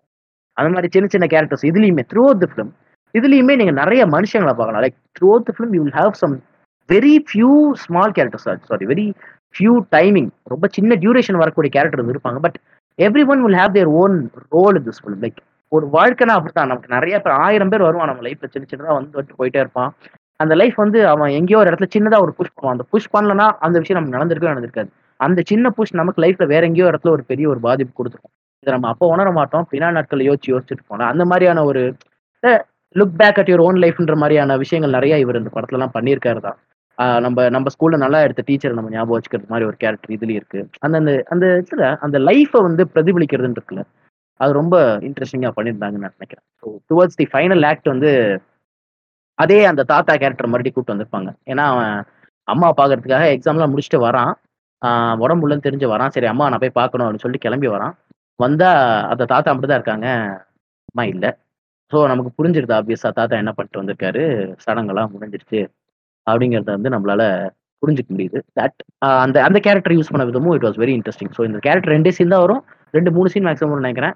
அந்த கேரக்டருக்கான இம்பார்ட்டன்ஸ் வெரி குரூஷியல் ஒரு ஒரு டெத்துலையும் அந்த கேரக்டர் கூடயே உட்காந்துட்டு இருக்கோம் அவங்க கூட. ஸோ அந்த அந்த விஷயத்த வந்து ரொம்ப அழகா கூப்பிட்டு போயிருக்காரு. இந்த இந்த கதையில தேவையான இடத்துக்கு மட்டும் அவங்களை யூஸ் பண்ணிட்டு எல்லா சீன்லையும் சும்மா சும்மா க்ரௌட்லாம் பண்ணாம அழகா எடுத்துட்டு போயிருக்காரு அப்படின்னு எனக்கு தோணுது. ரொம்ப பெயின்ஃபுல்லான ஒரு சீன் அந்த அந்த ஃபைனல் ஆக்ட்ல பையன் வந்து ஓகே ஃபைனலா ஓகே அவனுக்கு வந்து ஒரு லீவ் லீவுல வந்து வரான். வரும்போது வந்து அந்த அந்த சீன்ல டைலாக்கே இருக்காது. வரான் யாருமே இல்லை அப்படிங்கிறத பாக்குறான். அவங்க தாத்தா மட்டும் அவர் நடந்து வர்றத பார்க்கும்போது சம்பாட் இவனுக்கு வந்து புரிஞ்சிருது என்ன ஆச்சு அப்படிங்கிறது. அதுக்கப்புறம் வந்து அவன் வந்து அந்த நான் அந்த மீதி இருக்கிற சடங்கை வந்து நான் வந்து அங்க கல்கத்தாலேயே நான் பண்ணிக்கிறேன் அப்படின்னு சொல்லி அந்த முடியிற சீன் வந்து ரொம்ப ஹார்ட் பிரேக்கிங்கா இருந்தது லைக் அவன் அப்படியே போய் அந்த அது அந்த சீன்ல வந்து அவன் அதை தூக்கிட்டு அந்த அவன் மத்த லக்கேஜ் எல்லாம் தூக்கிட்டு அவன் அம்மாவோட அந்த சடங்கு பண்ண வேண்டிய விஷயங்கள்லாம் ஹியர் இந்த ட்ரைலஜியோடைய அழகு தான். ஃபர்ஸ்ட் பார்ட்டோட எண்ட்ல வந்து அவங்க வாழ்ந்த கிராமத்துல ஒரு தன்னோட வாழ்க்கையில ஒரு முக்கியமான ஒரு பெண்ணை இழந்துட்டு அப்போ அவன் குடும்பத்தோட வெளியூர் ஒரு சிட்டிக்கு போறான். ஆ அது அது ஃபர்ஸ்ட் டைம் போறான். பட் இதுல அப்படி இல்லை. ஃபர்ஸ்ட் டைம் அவன். பட் அவன் எல்லாத்தையும் எடுத்துக்கிட்டு அவங்க அம்மாவுடைய சாம்பல் அந்த ரிமைன்ஸ் எல்லாம் எடுத்துக்கிட்டு அந்த இதை பண்றதுக்காக மறுபடியும் அந்த கிராமத்தை விட்டு அவன் கடைசியா அந்த ஊரை விட்டு கிளம்பி கல்கட்டான்ற அந்த ஊருக்கு வந்து அவன் கிளம்பி போறான். ஸோ அதுதான் வந்து அப்பு ட்ரைலஜியில செகண்ட் பார்ட்டோடைய எண்டா வந்து அமையறதும் பார்த்தீங்கன்னா அந்த கிராமத்தை விட்டு மறுபடியும் சிட்டில இருக்க எல்லாத்தையுமே பேக் பண்ணிட்டு போறதா தான் அமையுது. ஸோ தட்ஸ் ஒரு ஒரு ஒரு similarity. ஷாட் வந்து it adds more value like ஒரு அவங்க வந்து ஒரு இடத்துல அவன் தாண்டி போறான். ஒரு அந்த ரோட தாண்டி போறான். அவன் மட்டும்தான் அங்க இருக்கான். அவன் அவ்வளவுதான். அந்த அவன் வந்து ஊரை விட்டு போறான். அவனுக்கு வந்து அந்த குடும்பத்துல அவனுக்கு யாருமே இல்லை. இப்ப அவன் தனியா இருக்கான் அப்படிங்கறத வந்து அந்த ஷாட் மூலமாவும் ரொம்ப அழகா இருக்கும் ஷாட் தான். பட் ரொம்ப பவர்ஃபுல் அவங்க இவ்வளவு இவ்வளவு ரெண்டு படத்துல வந்து அவங்க அவங்க சேர்த்து வச்ச அந்த விஷயங்கள் அது வந்து அதுக்கு தாண்டி இந்த கடைசியில வந்து எல்லாமே ஆடட் வேல்யூ அதனாலதான் ஓகே இந்த ஷார்ட் வைக்கும் போது நமக்கு வந்து அந்த கேரக்டரோட நம்ம வந்து ரொம்ப இப்போ வந்து ரொம்ப நெருக்கமாயிட்டோம். இப்போ செகண்ட் பார்ட்ல இப்போ வந்து அவன் தனியா இருக்கான் அவன் போயிட்டு இருக்கான் இப்போ வந்து அவன் கூட யாரும் இல்ல. அவனுக்கு இருந்த அம்மாவும் இறந்துட்டாங்க அப்படின்னு அது அது அது நம்ம நல்லாவே புரிஞ்சுக்கலாமே. அப்போ வந்து ஆர்ஃபன் ஆயிடுறான். ஏன்னா அவங்க. அம்மா இல்ல அப்பா இல்ல அக்கா இல்ல no one is there for so அந்த ஆர்ஃபன்ற அந்த மோடுக்கு வந்து அப்போ வந்து தள்ளப்படுறான். இட்ஸ் ஆக்சுவலி இந்த ரெண்டு மூணு இன்ஸ்டால்மெண்ட்ல எனக்கு ரொம்ப ஹார்ட் பிரேக்கிங்காகவும் சோகமாகவும் இருந்த இது வந்து இந்த இன்ஸ்டால்மெண்ட் தான். மோர் தேன் பத்தேர் பஞ்சாலி. அது வந்து நம்ம படிச்சுட்டு நம்ம நம்ம பேரண்ட்ஸை நல்லா பார்த்துக்கணும்னு ஆசைப்படுற டைம்ல நம்ம நம்ம கூட அவங்க இல்லை. அந்த நேரத்தில் அவங்க இழந்து அவங்க நம்ம இழந்துட்டோம் அப்படிங்கிறது வந்து அது வந்து நம்ம லைஃப்ல மறக்கவே முடியாத. ஒரு வழி அது நம்மளுடைய நெக்லிஜென்ஸாலேயே நடந்திருக்கிறதுக்கான வாய்ப்பு இருக்குன்ற அந்த வழி இருக்குல்ல. எனக்கு வந்து இந்த படத்துல ஆப்வியஸா ரவிசங்கர் சூப்பரா பண்ணியிருக்காரு சினிமாவில் நல்லா பண்ணியிருக்காரு திரும்ப திரும்ப சொன்ன விஷயத்தையே சொல்றதுல எனக்கு பெருசா இது இல்லை. எனக்கு எவ்ரி திங் வாஸ் குட் நீங்க ஏதாவது சொல்லணும்னு நினைச்சீங்கன்னா சொல்லுங்க சாயிரு நம்ம பூர் சன்சருக்கு அப்போ இருக்கலாம் இல்ல இல்ல. எனக்கு வந்து ரொம்ப ஸ்பெசிபிக்கா சொல்றதுக்கு இல்ல. ஐ மீன் அந்த ஃபர்ஸ்ட் பார்ட்ல பண்ண அதே ஜாப் தான். அதே அதே அதே ஆளுகெல்லாம் தான் பண்ணிருக்காங்கன்னு படிச்சேன். லைக் எல்லாமே பர்ஃபெக்ட் தான். இது வந்து தனியா சொல்றதுக்கு நம்ம பேச நம்ம பேசியிருக்கோம்னு நினைக்கிறேன். லைக் வந்து அந்த படத்துல வந்து ஓகே பெனாரஸ காமிச்ச விதமா இருக்கும். லைக் வந்து இப்போ அவங்க உலகம் வந்து இன்னும் கொஞ்சம் பெருசாயிடுச்சு. இன்னும் கொஞ்சம் வைட்ல வைடா நிறைய இது காமிச்சிருப்பாங்க. அவங்க அதுலயும் பத்தர் பஞ்சலிலயும் அந்த ஊரை காமிச்சிருப்பாங்க. இதுல பனாரஸையும் அழகா எஸ்டாப்ளிஷ் பண்ணிருப்பாங்க அண்ட் சின்ன சின்ன விஷயங்கள் எல்லாமே அந்த ஒரு குரங்கு வந்து ஒரு ஒரு இதுக்காக ஒரு- இது அவன் வந்து ஒரு சாப்பாடு இதை வந்து லைக் ஒரு பருக்கையை வந்து போடுவான். அது வந்து அந்த குரங்குங்க வந்து அடிச்சிட்டு சாப்பிடும். அதெல்லாம் கூட எனக்கு பார்க்க அழகா தான் இருந்துச்சு. தண்ணி டேப்ல வந்து ஒரு குரங்கு வந்து தண்ணி குடிக்க உடனே இவங்க தோஷம் தீட்டு அப்படின்ற மாதிரி ஏதோ வச்சு அலம்பிட்டு அப்படின்னு அது ஒரு இன்ட்ரெஸ்டிங்கான நல்லா இருந்தது. ஆஹ் ரவிசங்கரோட மியூசிக்கும் அருமையா இருந்தது. ஸோ தனியா ஸ்பெசிஃபிக்கா ஒன்றும் சொல்றதுக்கு எதுவும் இல்லை. எல்லாமே அருமையா தான் இருந்தது. We can move on to Apu சன்சாரியா புருஷன் சார் ஓகே தெரியல என்னமோ ஒன்று முடியல. பேச சட்டுன்னு பேச வர மாட்டேங்குது மன்னிச்சுங்க அப்பூர்சன் சார் வந்து இந்த ட்ரைலஜியோடைய கடைசி இன்ஸ்டால்மெண்ட் ஸோ இப்போ நம்ம ஹீரோ என்ன பண்ணிட்டு இருக்காரு நம்ம அப்பு என்ன பண்றாருன்ற அந்த மூடுக்கு போயிட்டனால இந்த படம் ஓகே தலைவன் எல்லாம் பண்ணிட்டான். இப்போ தனியாக இப்போ என்ன என்ன கதை என்ன கதை அப்படின்ற மாதிரி ஒரு மூட்ல நான் படம் பார்க்கும் அந்த மூட்ல நான் ஸ்டார்ட் பண்ணேன். ஸ்டார்ட் பண்ணா முத சீன்லயே வந்து தலைவன் இப்போ ப- படிப்பை வந்து பாதியிலேயே விட்டுட்டு போற மாதிரி ஒரு சீன் இருந்துச்சு. ஆஹா எடுத்தோடனே நமக்கு பயங்கரமான கனெக்டா இருக்கே அப்படின்ற மாதிரி இருந்துச்சு எனக்கு. ஆஹ் சரி அது ரொம்ப ஆஹா முத சீனே வா அது ரைட்டரா போறதுனா ஆஹா என்ன? ரைட்டு ஆ பாப்போம் அப்படின்ற மாதிரி அந்த ஒரு ஃபீல பயங்கரமா ஃபர்ஸ்ட் சீன்ல செட் பண்ணிட்டாங்க. அந்த அந்த இந்த ஃபர்ஸ்ட் சீன்ல வந்து ஒரு பேரை வந்து அது இந்த இது வந்து it is out of the film okay சின்ன விஷயம் ஒன்று சொல்லணும்னு நினைக்கிறேன். சரத் சர சரத்சந்திரான்னு ஒரு ரைட்டரை பற்றி சொல்லுவாங்க. அவங்க பிரின்சிபல் வந்து நீ எழுது நல்லா எழுதுற. நீ எழுதுறத விட்டுறாதுன்னு அந்த பிரின்சிபல் ஆக்சுவலி சொல்லுவாங்க. நீ வேலையை விட்டு நீ படிப்பு நிறுத்துற. எல்லாம் ஓகே பட் நீ எழுதுறத விட்டுறாத.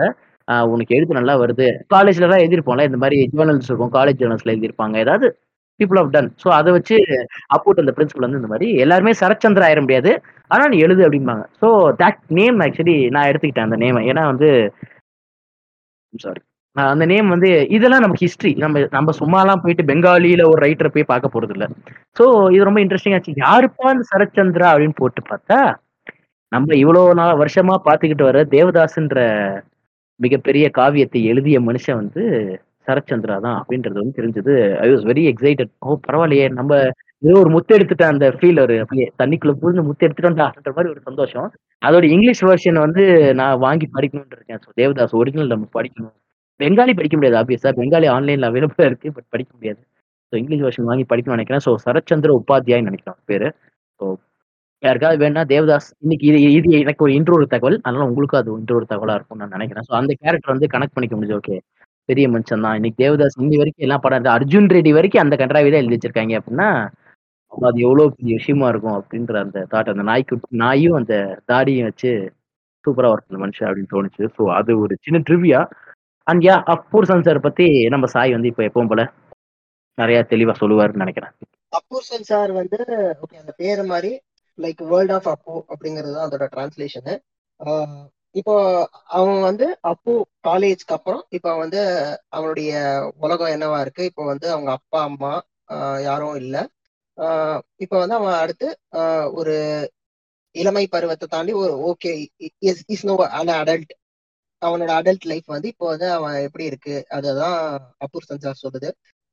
ஓகே அடுத்து அவன் எங்க வேலை பாக்குறான் ஆஹ் அதுக்கப்புறம் வந்து அவனுக்கு அவனுக்கு வந்து காதல் ஏதாவது இருக்கா? திருமணம் அத திருமண வாழ்க்கை அதுக்கப்புறம் வந்து அவனோட லைஃப் எங்க போகுது? அதுதான் இந்த படத்தோட கதை சுருக்கம். ஸோ படம் வந்து இந்த மாதிரி ஆரம்பிக்குது. அவன் காலேஜ் எல்லாம் விடுறான். ஏன்னா அதுக்கப்புறம் மேல படிக்கிறதுக்கு வந்து காசு இல்லை. கண்டினியூ பண்றதுக்கும் காசு இல்லை. ஸோ அவன் வந்து இஸ் நோ ஒர்க்கிங் இன் சம்பர் ஏதோ ஒரு கிளர்க்கா இருப்பான்னு நினைக்கிறான்ல. எங்கேயோ ஒரு ஏதோ ஒரு வேலை பார்த்துட்டு இருப்பான். லைக் இப்போ வந்து அவன் படிப்பு முடிச்சிருந்தானா அவன் இன்னும் கொஞ்சம் ஏன்னா அவன் அவன் காலேஜ்ல நல்லா படிச்சு அவனுக்கு இன்னும் கொஞ்சம் நிறைய ஒரு பெரிய வேலையே கிடைச்சிருக்கும்னு நினைக்கிறேன். பாதியில விட்டதுனால சம்பார் அவன் வந்து எங்கேயோ ஒரு வேலை பார்த்துக்கிட்டு இருப்பான். And is an aspiring writer அவன் வந்து எழுதணும் அப்படிங்கறத நினைக்கிறான். லைக் முன்னாடியே அந்த ஒரு ஃபோர் ஷேடிங் மாதிரிதான். அது வந்து லைக் ஃபோர் ஷேடிங்னு சொல்ல முடியாது. லைக் அந்த அவங்க அப்பா அப்பா வந்து ரொம்ப எழுதணும் அப்படிங்கிற ஒரு ஆசை உள்ளவர் தான் லைக் அந்த ஜீன்ல இருந்து வந்த மாதிரி கூட சொல்லலாம். இவனுக்கும் அந்த அந்த எழுதுற அந்த இது ஆர்வம் வந்து இருக்கு. அவன் வந்து ஒரு is working on a novel அந்த நாவல் வந்து it's more of an autobiographical அதே அவரோட வாழ்க்கை கதை ஓகே அந்த வாழ்க்கையில அவன் சந்திச்ச விஷயங்கள் வித் சம் பிக்ஷனல் எலிமெண்ட்ஸோட அவன் வந்து எழுதிக்கிட்டு இருக்கான். இந்த மாதிரி வந்து கதை வந்து துவங்கும். தூங்கினதுக்கு அப்புறம் வந்து கொஞ்சம் செட் ஆனதுக்கு அப்புறம் அவன் ஃப்ரெண்ட்ஸ் கூட எல்லாம் ஃப்ரெண்டு கூட பேசிட்டு இருப்பான். அது வந்து அடுத்த கட்டத்துக்கு போகுது. ஓகே ஓகே என்ன என்னங்க? ஓகே காலேஜ் முடிச்சிட்டீங்க. அடுத்து அடுத்து என்ன? வேலை வேலை கிடைச்சிருச்சு. அடுத்து என்ன? கல்யாணம் தான். அது அதே பேச்சு தான். இங்கேயும் வந்து ஓகே அதுக்குண்டான சீரை வந்து செட் பண்றாங்க. ஓகே இந்த மாதிரி என் ஃப்ரெண்டு வந்து சீனை செட் பண்றது இருக்கு இருக்கேன் அந்த சீனை செட் பண்றதுக்கு முன்னாடி கொஞ்சம் நான் சொல்லிக்கிறேன். சொன்னீங்களா இந்த அப்பா பையன் மேட்ரு சொன்னீங்களா அது எனக்கு ரொம்ப நான் நமக்கு பொதுவா நம்ம ஏதாவது மண்டையில ஓட்டிக்கிட்டு இருக்கும்போது எனக்கு அந்த தாட் இருக்கும்.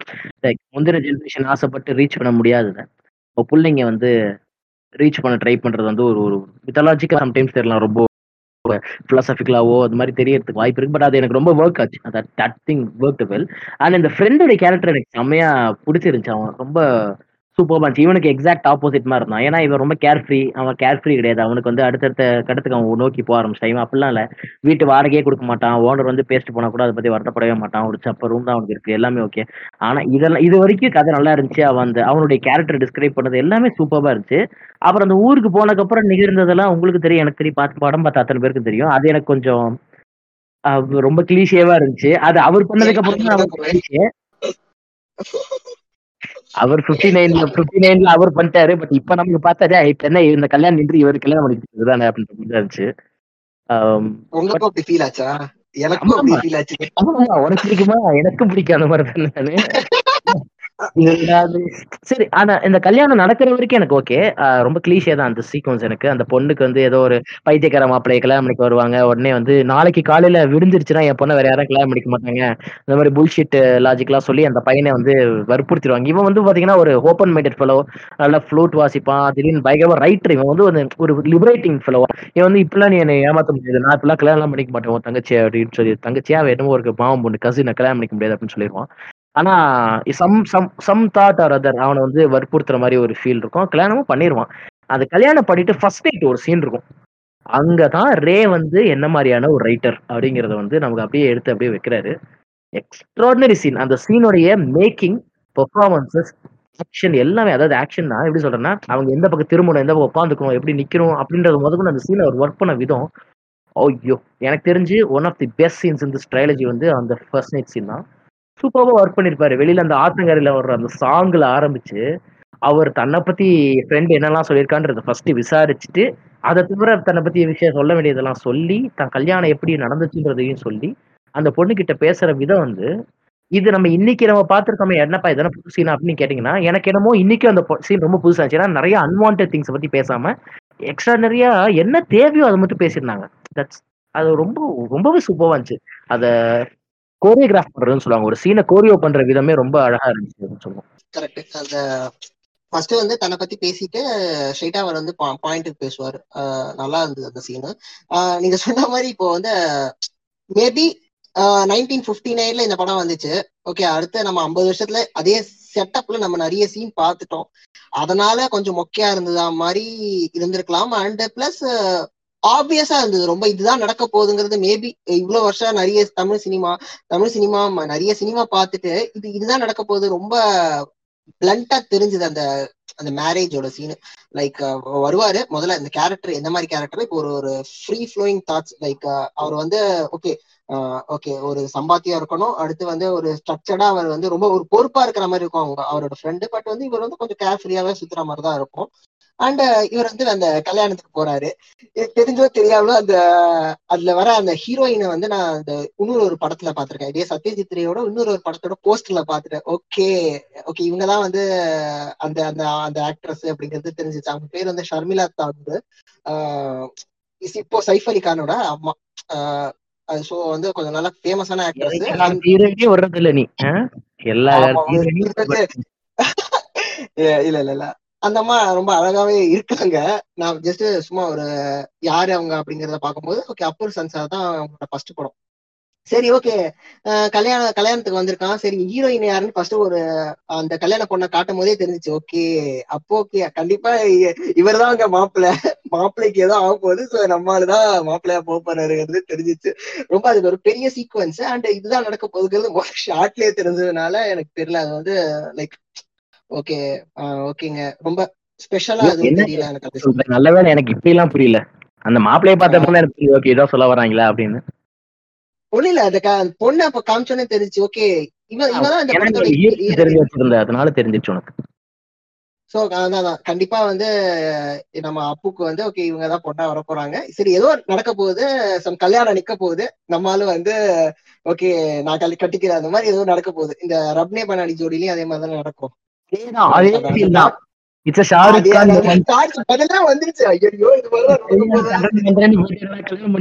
அப்படியே பண்ண ஜோடி ரைட் ரெண்டு மாதிரி தான் இருக்கிறானு அது அந்த எக்ஸாக்ட் கூட அந்த கல்கட்டாக்கு ரிட்டர்ன் வந்து அவன் அவளை கூட்டு போறதோட அப்படியே அப்படியே பண்ண ஜோடி மாதிரியே இருக்கும். யாருக்கும் தெரியாம இந்த படத்துல வந்து ஓகே அந்த சீன் வந்து ரொம்ப ஓகே ரொம்ப ஸ்பெஷலா ஓகே நடக்க போகுது. இது வந்து ஓகே நம்ம பிப்டிஸ் படம் பாக்குறோம். இது வரைக்கும் ஓகே என்னென்ன என்ன காமிக்கிறோமோ அதை வந்து ரொம்ப நல்லாவே காமிச்சிருக்கோம். ஸோ இந்த சீன் ஆப்வியஸா இந்த சீன் எப்படி எடுக்க முடியுமோ நல்லாவே எடுத்திருக்காங்க. பட் என்ன ரொம்ப தெரிஞ்ச சீனா இருந்துச்சு. அதனால அதை தாண்டி வந்து அதுக்கப்புறம் கேரக்டரோட அந்த அதுக்கு அதுக்கப்புறம் அவங்க வாழ்க்கை எப்படி ஆரம்பிக்குது. அந்த பொண்ணே கூட ஸ்டார்டிங்ல வந்து ரொம்ப தயக்கமா பேசும். அதுக்கப்புறம் அவங்க லீடு எடுப்பாங்க. ஓகே இது மாதிரி வந்து ஆஹ், கொஞ்சம் அவங்க ரொம்ப கொஞ்சம் அவங்களுக்குள்ள இருக்கிற பாண்ட் வந்து இன்னும் கொஞ்சம் க்ளோஸ் ஆகி எல்லா எல்லா புது பொண்ணுக்குமே அரேஞ்ச் மேரேஜ்ல இருக்கிற தயக்கம் வந்து அந்த உணர்தலுக்கு அப்புறம் டீசெண்டா பேசுறேன்? ஓகே உணர்தலுக்கு அப்புறம் வந்து அது வந்து அந்த உரிமை வந்து அதிகமாயிரும். அவ வாடா போடான்னு பேசுற அளவுக்கு க்ளோஸ் ஆயிருவாங்களா? அது அது இந்த அந்த tall guys short girls make cute pair அந்த மாதிரி இருப்பாங்களே அவங்க ரெண்டு பேரும். ஆஹா. டெக்ஸ்ட் புக்ல இருந்து எடுத்து வச்ச மாதிரி ஒரு ஹீரோயினை பிடிச்சிட்டு வந்திருக்காங்களே அப்படின்னு தான் இருந்துச்சு எனக்கு. Yeah it was very good yeah you continue correct அதுக்கப்புறம் அந்த க்ளோஸ் ஆனதுக்கு அப்புறம் வந்து அவங்க வந்து ஓகே நீங்க வந்து இனிமே வந்து ஸ்மோக்லாம் வந்து இவ்வளவு என்னது அதோட இதை வந்து குறைச்சுக்கணும் அந்த மாதிரிலாம் அவங்க வந்து உரிமை எடுத்து நிறைய பண்ணிக்கிறாங்க. இவங்களுக்குள்ள வந்து நல்லா ஒரு நெருக்கமும் அதிகமான சமயத்துல வந்து அடுத்த ஒரு ஒரு துயரமான சம்பவம் நடக்கணும். ஏதாவது நல்லா என்ன- என்னங்க நல்லாவே போயிட்டு இருக்கு அப்போட வாழ்க்கை அப்போட வாழ்க்கை எப்படிதான் அதே சந்தோஷமா போகுது. எப்படின்னா நம்மால் விட மாட்டாரு அப்படின்ற மாதிரி தான் இருந்துச்சு. அதே மாதிரி ஆயிடுச்சு. சீன் வந்து கல்யாண சீன் அது அந்த அளவுக்கு அவங்க திருமண வாழ்க்கை காமிப்பாங்க. க்ளோஸ் ஆறத காமிப்பாங்க. ஓகே அவங்க வந்து இவன் வேலைக்கு போறான். அதுக்கப்புறம் வந்து இவங்க படத்துக்கெல்லாம் போறாங்க. லைக் நல்லா போயிட்டு இருக்கு வாழ்க்கை. அண்ட் வந்து இவ பிரெக்னென்ட் ஆன சீன் கூட எனக்கு தெரியாது. ஓகே பிரெக்னெண்டா இருக்காங்களோ தெரியாது. மீன் ஷார்ட்டே வந்து மிட் லெவல் தான் இருக்கும். அதுக்கப்புறம் வந்து நான் அம்மா வீட்டுக்கு போறேன் அப்படின்னு சொன்னாங்க. ஏன் எதுக்கு போறான்னு கூட எனக்கு தெரியாது. அதுக்கப்புறம் தான் தெரிஞ்சது ஓகே அவ பிரசவத்துக்காக போறா அப்படிங்கறதே வந்து அடுத்த சீன்ல தான் தெரிஞ்சது. ஓகே சைல்டு பர்த்ல வந்து அவங்க இறந்து போறாங்க.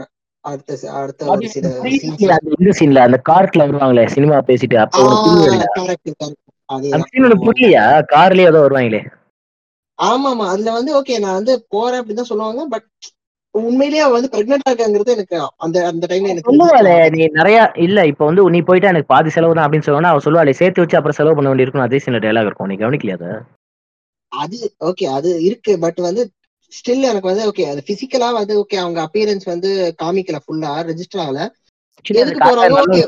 ஏன்னா வந்து ரொம்ப அதுதான் நம்ம மூட்டைய வயித்துல வந்து இந்த தலகணிலாம் வச்சு அசிங்கமா பண்ணுவாங்கல்ல அதெல்லாம் பண்ணாம இருந்தது நல்ல விஷயம் தான் ஆக்சுவலி ஓகே அது நான் சொல்லல நான் ஜஸ்ட் நான் வந்து அது மாதிரி பண்ணிருக்கணும் அந்த மாதிரி சொல்லல தெரியல. அதுக்கப்புறம் வந்து அடுத்த சீன்ல வந்து அப்பதான் எனக்கு தெரிய வந்தது. ஓகே சைல்டு பர்த்ல வந்து இறந்து போறாங்க. அண்ட் கண்டினியூஸா வந்து அப்போட லைஃப்ல வந்து ஓகே அந்த கேரக்டரே வந்து இப்படிதான் எழுதியிருக்காங்க. ஓகே அவங்க லைஃப்ல வந்து ஒவ்வொரு ஒவ்வொரு சுச்சுவேஷன்லயும் வந்து ஓகே நல்லா லைஃப் போற மாதிரி இருக்கும்போது அவனுக்கு நெருக்கமானவங்க வந்து இறந்து போறாங்க. ஆஹ் அவன் வாழ்க்கை இப்படிதான் இருக்குங்கிற மாதிரி எழுதியிருக்காங்க. அண்ட் அந்த அம்மாவும் இறந்து போறாங்க. ரொம்ப அதுவும் பார்க்க ரொம்பவே வருத்தமா இருந்தது. அண்ட் அந்த கேரக்டர் வந்து ரொம்பவே அஃபெக்ட் ஆகிறதும் காமிச்சிருப்பாங்க. லைக் ஓகே அவங்க அவங்க அப்பா அம்மா இறந்து போனதுக்கெல்லாம் வருத்தப்பட்டிருக்கான் பட் வந்து அந்த இந்த வருத்தம் வந்து ரொம்ப ரொம்ப பயங்கரமாவே அவனை பாதிச்சிருக்குங்கிறத வந்து இந்த படத்துல காமிச்சிருப்பாங்க. இந்த கேரக்டர் வந்து ரொம்ப கம்மி நேரத்துல தான் வரும் இந்த ஒய்ஃப் கேரக்டர் பட் இருந்தாலும் வந்து இவங்க இறந்து போனதுக்கு அப்புறம் வந்து அப்புவோட அடுத்த டிரான்சிஷன் அவனால வந்து அடுத்து மூவ் ஆனும் பண்ண முடியல. அவன் வந்து அதுக்கு மேல அவன் வாழ்க்கையே முடிஞ்ச அளவுக்கு வந்து அவன் அந்த மோடுக்கு வந்து போறான். சோ அந்த மாதிரி அவனோட அந்த கேரக்டர் ஷிஃப்ட் வந்து ரொம்ப பயங்கர டிராஸ்டிக்கா இருக்கும். அதுக்கப்புறம் அவன் வந்து அவனுக்கு எதுவுமே விருப்பம் இல்ல. அவன் ஒரு கட்டத்துல வந்து ஓகே செத்து போயிட்டா. செத்து போனதுக்கு அப்புறம் வந்து அவன் ஓகே அவன் போய் வேலை பாக்குறான் வேலை பார்த்துட்டு அவன் அந்த வீ இடத்தையே விட்டுட்டு அவன் போறான். ஏதோ ஒரு இடத்துக்கு போயிடுறான்.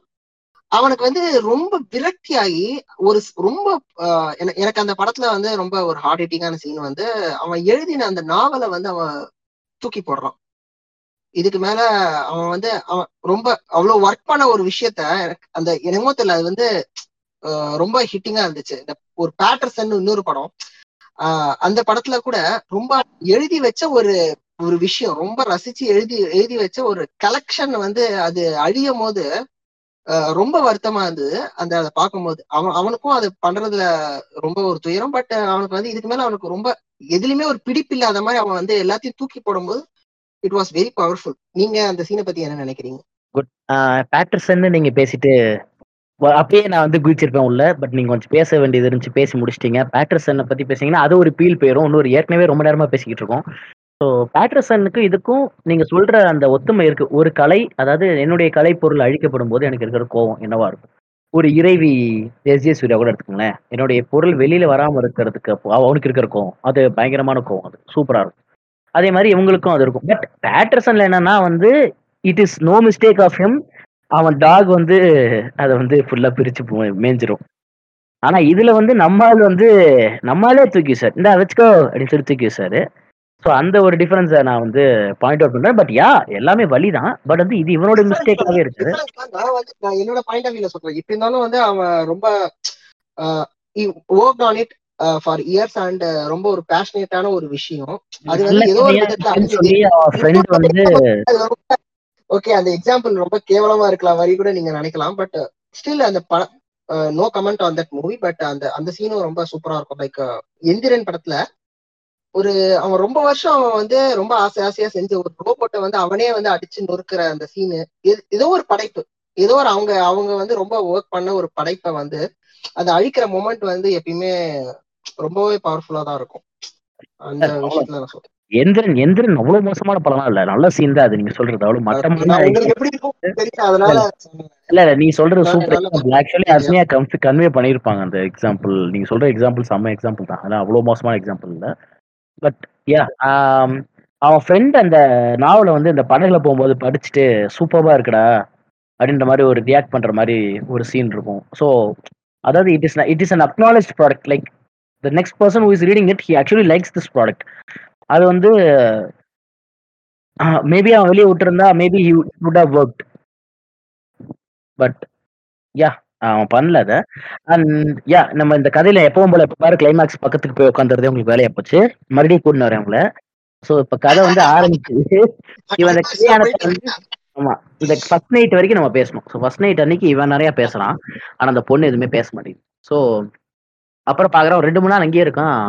அவங்க என்ன உன் வீட்டில் என்ன இங்கேயே இருக்க வச்சுறாங்க போல இருக்கு நான் கிளம்புறேன் அப்படின்னு சொல்லிட்டு அவன் ஃப்ரெண்டு கிட்ட ஃபர்ஸ்டே பேசியிருப்பான். அவன் ஃப்ரெண்டு என்ன சொல்லுவான்னா நீ கல்யாணம் பண்ணிக்கிட்டா நான் உனக்கு வேலை ஒன்று பார்த்து வைக்கிறேன்ற மாதிரி சொல்லிட்டு இருந்திருப்பான். இவன் வேலை இல்லாம தான் சுத்திட்டு இருப்பார் நம்ம ஹீரோ அப்போ அப்போ வந்து அந்த கல்யாணம் பண்ணிக்கிற மாதிரி கரெக்டாக ஒரே ஒரு கேள்வி தாங்க இப்போ எனக்கு வேலை வாங்கி கொடுத்துறேன்னா நான் கல்யாணம் பண்ணிக்கிறேன் அப்படின்னு சொல்லுவான். ஏன்னா he has to take care of another person who is coming with him அந்த பொண்ணு. ஸோ வேலை இருந்தால் பெட்டர்னு சொல்லிட்டு வேலையோட இப்படியே ஊருக்கு வந்துடுறாங்க. ஊருக்கு வந்துட்டு அந்த வெரி ஃபர்ஸ்ட் சீன் பார்த்தீங்கன்னா அந்த பொண்ணு வந்து ஜன்னல்ல உட்காந்துட்டு அந்த ஓட்டை ஒன்று இருக்கும். அந்த ஓட்டை வழியா அவ அழுதுட்டு இருப்பா. அவளுக்கு தனியா இந்த இத்திரூண்டு ரூம்குள்ள வந்துட்டோம். அவ பெரிய பணக்கார பொண்ணு. அவ ஃபர்ஸ்டே சொல்லிதான் ஃபர்ஸ்ட் நைட் அன்னைக்கே அவர் எல்லாத்தையும் எக்ஸ்பிளைன் பண்ணுவாரு. பட் அது எல்லாமே கல்யாணத்துக்கு அப்புறம் தான் பண்ணாருன்னு நீங்க கேட்டா அதுக்கான எக்ஸ்பிளனேஷனும் கதையில இருக்கும். பட் அந்த பொண்ணுக்கு சட்டுன்னு அந்த வந்து அந்த ரியாலிட்டி வர வரைக்கும் தான் நமக்கு சந்தோஷமா தான் இருக்கும். ஒன்றும் பிரச்சனை இல்லை ஒன்றும் பிரச்சனை இல்லை. ஆனா அது வந்து நின்ன உடனே அவளால தாங்கிக்கவே முடியாது. இவ்வளவு உண்டு தான் என் வாழ்க்கை? அந்த அது ரெண்டு மூணு காரணங்களுக்கு அந்த அழுக இருந்திருக்கலாம். பேரண்ட்ஸை மிஸ் பண்ணிருக்கலாம். அந்த மாதிரி நிறைய ஒரு ஸ்ட்ரேஞ்சரோட வந்து தங்குறோம். இது எல்லாமே இருக்கு. பட் ஆஃப்டர் தட் அந்த ரொம்ப சின்ன ஒரு ரூமுக்குள்ள தான் வாழ்க்கை நடத்தணுன்ற அந்த வழி வந்து அப்படியே அழுதுகிட்டே இருக்கா. அங்க ஒரு குழந்தை கீழே ஒண்ணு அழுது அவங்க அம்மா வந்து அவ தூக்கி கொஞ்சிற மாதிரி ஒரு சீக்வன்ஸை பார்த்தோன்னே அவளுக்கு என்னமோ சட்டுன்னு அழுக நின்றும் அவளுக்கு. அதை வந்து ரொம்ப அழகா காமிச்சிருந்தாங்க ரொம்ப ரொம்ப பெருசா சீன் வச்சு டயலாக்லாம் வச்சு காட்ட வேண்டிய விஷயத்தெல்லாம் அப்படியே தலைமை அப்படியே அப்படின்ற மாதிரி முடிச்சு போயிடுவாரு. சூப்பர்பான சீன் அது. ரொம்ப பிடிச்சிருந்துச்சு. வெரி நெக்ஸ்ட் சீன் நம்ம பார்த்தோம்னா அவங்க ரெண்டு பேரும் நார்மல் ஆயிட்டாங்க. அவ எந்திரிச்சு அவ கறி எல்லாம் போட்டு ஏதோ எரிய விட்டு புகையெல்லாம் வர விட்டு அவ லைஃபை வந்து ஸ்டார்ட் பண்ணி போயிட்டு இருக்கிற மாதிரி எடுத்துப்பாங்க. ஸோ தோஸ் கியூட் மூமெண்ட்ஸ் அதெல்லாம் கொஞ்சம் இதுல ரொம்ப ஜாஸ்தியாவே இருக்கும். லைக் ஹஸ்பண்ட் அண்ட் ஒய்ஃப் புதுசா கல்யாணம் பண்ணவங்க எப்படி பிஹேவ் பண்ணுவாங்க? சின்ன சின்ன விஷயங்களுக்கு வந்து எப்படி என்ன மாதிரியான ரியாக்ஷன்ஸ் இருக்கும்? ஆஹ் நீங்க சொன்ன மாதிரி அந்த சிகரெட் வந்து அவன் போய் அந்த அட்டையை ஓப்பன் பண்ணுவான். ஒரு சிகரெட் மட்டும் தான் நீ பிடிக்கணும் நீ ப்ராமிஸ் பண்ணியிருக்க அந்த மாதிரி ஏதோ இருக்கும். ஸோ அந்த மாதிரியான சின்ன சின்ன விஷயம் ஒரு ஒய்ஃப் ஒரு லைஃப்குள்ளே வந்துட்டா. ஒரு கேர் ஃப்ரீயான ஒரு பர்சனுக்கு வந்து ஒரு சொந்தம் கிடைச்சிருச்சு வாஸ் ஆர்ஃபன் அவனுக்கு ஒரு சொந்தம் கிடைச்சிருச்சு. அந்த சொந்தத்தை வந்து அவன் எப்படி பொக்கிஷமா காப்பாத்துறான் எப்படி பாத்துக்கிறான் அப்படிங்கறதுலாம் வந்து ரொம்ப அழகா எடுத்துப்பாங்க அவளை தாங்குவான். அவளுக்கு வந்து அவ பிரெக்னெண்டா இருக்கான்றத அவ சொல்லுவா வந்து பஸ்லயே போயிருக்கலாம். அதனால அவன் கூட்டமா இருக்குமா? நமக்கு அதுக்கு அர்த்தம் புரியாது அப்போ. ஆனா அந்த சீன்ல ஒரு கடத்துக்கு அப்புறம் நமக்கு புரியும் ஓகே பிரெக்னெண்டா இருக்கிறனாலதான் கூட்டு வந்திருக்கான். அது எனக்கும் புரியல ஓகே பஸ்ல போயிருக்கலாம் சொன்னா ஓகே பரவாயில்லம்மா நம்ம இதுல போலாம் அப்படின்னு சொன்னா ஓகே நமக்கு புரியாது அப்ப புரியல அப்ப புரியல இப்ப புரியுது. அத மாதிரிதான். அப்ப புரியல இப்ப புரியுதுன்ற மாதிரி ஓகே பிரெக்னெண்டா இருக்காங்க அதனால இப்படி கூட்டு வந்திருக்காரா சரி ஓகே இந்த மாதிரி சின்ன சின்ன டீடைலிங் ஒர்க்ஸ் நீங்க அந்த ஒய்ஃப் வந்து ஊருக்கு போயிருவா அவளோட லெட்டர் ஒண்ணு படிச்சிட்டு இருப்பான். ஏ ஆப்வியஸா சீசியா இருந்துச்சு சில விஷயங்கள்லாம் yeah romances cheesy at times okay அவ வந்து நீ வரலன்னா நான் அவன்கிட்ட பேச மாட்டேன். அந்த மாதிரி பேசிட்டே இருப்பான். சந்தோஷமா அந்த லெட்டர் படிச்சுட்டு இருக்கும் போதே ஓகே ரெடி ஆயிப்போம். அப்படின்ற மாதிரி உட்காந்துருந்தேன் ஓகே எப்ப சாவு எப்ப செத்துறான்னு சொல்ல போறீங்கன்ற மாதிரி தான் உட்காந்துருந்தேன் மேல வந்த உடனே நான் சரி ஏதோ ஊருக்கு போவான் ஊர்ல போய் பாக்குற மாதிரி இருக்கும்னு நினைச்சேன். தலைவர் தான் சரி அவ்வளோலாம் செலவு வைக்க மாட்டேன். அப்புறம் நீ புனர் எல்லாம் காட்டணும் அதுக்கெல்லாம் செலவாகும். ஒன்றும் இல்ல மேல வா மேல ஒருத்தரப்பா செத்துறான்னு சொல்லிடுவான். முடிஞ்சிருச்சு சீன் என்ன அவன் யாரு அவனை ஒரு அடி ஒரு பஞ்சு ஒண்ணு கொடுத்துட்டு இல்ல அதுதான் அதையும் நான் சொல்லணும்னு நினைக்கிறேன். நம்ம ஃபர்ஸ்ட் ரெண்டு பார்ட்ல சொன்ன அதே விஷயத்தை இந்த பார்ட்லயும் சொல்றோம். நல்லா கவனிச்சு பாருங்க. அவன் வீட்டுக்கு அவன் போன உடனே ஃபர்ஸ்ட் ஒரு கசின் இன்ட்ரடியூஸ் பண்ணி வைப்பான் அவன் ஃப்ரெண்டு அந்த கசின் தான் வந்து இந்த விஷயத்த சொல்லுவான். அவன் வந்து அவனோட அக்காவோ தான் வந்து இவ ஹீரோயின் அவன் வந்து இன்ட்ரடியூஸ் பண்ண முராரின்னு சொல்லி இன்ட்ரடியூஸ் பண்ணிருப்பாங்க முராரி இவன் கசின் தான். ஃபர்ஸ்ட் அவன் இன்ட்ரடியூஸ் பண்ணா அவன் அந்த பேக்ல எடுத்துட்டு போகும்போது ஊருக்கு போன முதல் சீன்ல வந்து அவன் பேக் எல்லாம் எடுத்துட்டு ஒரு பையன் ஆஹ் நான் எடுத்துட்டு போறேன் பிரதர்னு அந்த பையன் தான் வந்து அந்த நியூஸ் சொல்லுவான். அவன் வந்து அந்த பொண்ணோட தம்பின்னு நினைக்கிறேன். அவங்க வீடு தான் அது. ஸோ அந்த வீட்டில் வந்து பையனை வந்து வெளில வந்தவங்கள விஸ் லைக் இன்வைட் பண்ணி கூப்பிட்டு அவங்க திங்ஸ் கூட்டு போய் க்ரீட் பண்ணிட்டு கொண்டு போய் கொடுக்கணும்னு சொல்லுவாங்க. இட்ஸ் இட்ஸ் ஃபார்மேட் நம்ம ஊரில் இருக்கிற பழக்கம் தான் ஸோ அந்த கேரக்டர் அங்கேயே ப்ரொடியூஸ் பண்ணுவாங்க அதே மாதிரி அந்த மாமியார் கேரக்டர் அந்த மாமியார் கேரக்டர் கதையில பின்னாடி ரொம்ப முக்கியமான கேரக்டர் ஆனால் ரொம்ப சின்ன சீன்ஸ்லாம் அவங்க வருவாங்க. ஃபர்ஸ்ட் சீன்ல வந்து ஒரு சொல்லியிருப்பாங்க அது வந்து ரொம்ப கண்டராவி எனக்கு லீஷியா அந்த சீன்லாம் இவரை பார்த்தா இன்னும் நமக்கு சொந்தமாக்கணும் போல இருக்கு. எம்ஜிஆர் மாதிரி தக தக தகன்னு. ஏன் அப்படின்னா அடுத்த சில கல்யாணம் ஆகும்போது அவ அழுதுட்டு இருப்பா. நான் அப்பயே நினைச்சேன் இவன் நமக்கு சொந்தம் ஆக போறான்னு நினைச்சேன் அப்படின்பாங்க. அதெல்லாம் கொஞ்சம் கிளீஷேவா இருந்தாலும் அந்த கேரக்டருக்கு வந்து ஒரு ஒரு இம்பார்ட்டன்ஸ் இருக்கு கதையில. Latter part of the story அவங்க ஒரு முக்கியமான இடத்துல இருக்க போறாங்க. நீங்க கதையிலேயே அவங்க பார்க்க மாட்டீங்க. ஆனா அவங்க முக்கியம் உங்களுக்கு கதை மூலியமா தெரியுன்ற மாதிரி அந்த கேரக்டர் வச்சிருப்பாங்க. அதே மாதிரி மாமனார் கேரக்டரா இருக்கட்டும். இந்த ஃப்ரெண்டு கேரக்டர் ஃப்ரெண்டு கேரக்டர் வந்து எனக்கு தெரிஞ்சு லீட்லேயே வரலாம். அவன் சூப்பரான ரோல் முக்கியமான நேரத்துல எல்லாத்துலயும் அவன் வந்து அவன் வந்து ஒரு முக்கியமான கான்வர்சேஷன் வந்து அவன் ஃப்ரெண்டு போடுறான். அது வந்து ரொம்ப இன்ட்ரெஸ்டிங்கான ரோல் அது. ஸோ ஒய்ஃப் செத்தர்ரா இந்த இடத்துல அந்த கேரக்டரோட பேர் வந்து எனக்கு படம் பார்த்தோன்னே எனக்கு ஸ்டேக் ஆச்சு. முராரின்ற பேர் வந்து அந்த அந்த பையனுக்கு வச்சிருப்பாங்க அந்த மச்சாங்க மச்சாண்டா இருக்கு ஆஹ் முராரி அப்படிங்கிறது வந்து சங்கீதத்துல வந்து முராரின்ற ராகம் வந்து சோகமான ராகம். ஸோ இட்ஸ் சேட்னஸ் அந்த மாதிரி ஒரு இதுக்கு தான் அந்த ராகத்தை பாடுவாங்க. முராரின்னா அழுக அழுக பாடினா அழுக வரும் முராரி பாடினா அழுக வரும்னு தான் சொல்லுவாங்க ஓகே ஸோ அது எனக்கு ரொம்ப ஓகே இதுதான் ஃபோர் ஷேடோ அதுல ஆஹா தலைவன் பண்ணியிருக்காங்க அப்படின்ற மாதிரி ஒரு புரியுது சிம்பிளிசம் அந்த மாதிரி தான் இருந்துச்சு. ஓகே ஆமா ஆனா அவனை அடிச்சது கொஞ்சம் பாவம் போது அடிச்சு என்ன அவனை அடிச்சு விட்டு? அவனை ஏன்டா அடிச்சே? சும்மா அப்படி தான் இருந்துச்சு. பட் ஓகே ஃப்ரஸ்ட்ரேஷன் யார்கிட்ட காட்டுறது? யார்கிட்டயாவது காட்டி தான் ஆகும் அந்த கேரக்டர் அப்புறம் மூவ் ஆக ட்ரை பண்ண மாட்டேங்குது ஒண்ணுமே பண்ண மாட்டேங்குது. அதுக்கப்புறம் அவன் குழந்தைக்கு வந்து அப்பப்போ பணம் அனுப்பிட்டு இவன் எங்கேயோ ஊர் ஊரா சுத்த ஆரம்பிச்சிடறான். நாடோடி அஹ் பொழுதொரு மேனி இன்னும் நாலொரு மேனி பொழுதொரு ஒன்றும் மைல அந்த மாதிரி சுத்த ஆரம்பிச்சிடறான் நம்மளு. ஸோ மறுபடியும் இயர்ஸ் ரன் பை அண்ட் நம்ம ஒரு துர்கா குட்டி துர்கா வந்து பாக்குறோம் மறுபடியும். ஒரு பையன் தான் ஆக்சுவலி அந்த மறுபடியும் இந்த திருட்டு திருட்டு பண்றது இந்த மாதிரி விஷயத்தெல்லாம் பண்ற ஒரு சின்ன பையனை பார்க்குறோம் அவன் தான் நம்ம லீடோடைய பையன் அப்புவோட பையன். அவன் வந்து தாத்தா வீட்டில் வளர்றான். பாட்டி தான் இவ்வளவு வருஷம் வச்சு பார்த்துருந்துருப்பாங்க. ஆனா பாட்டி இப்ப செத்துட்டாங்க.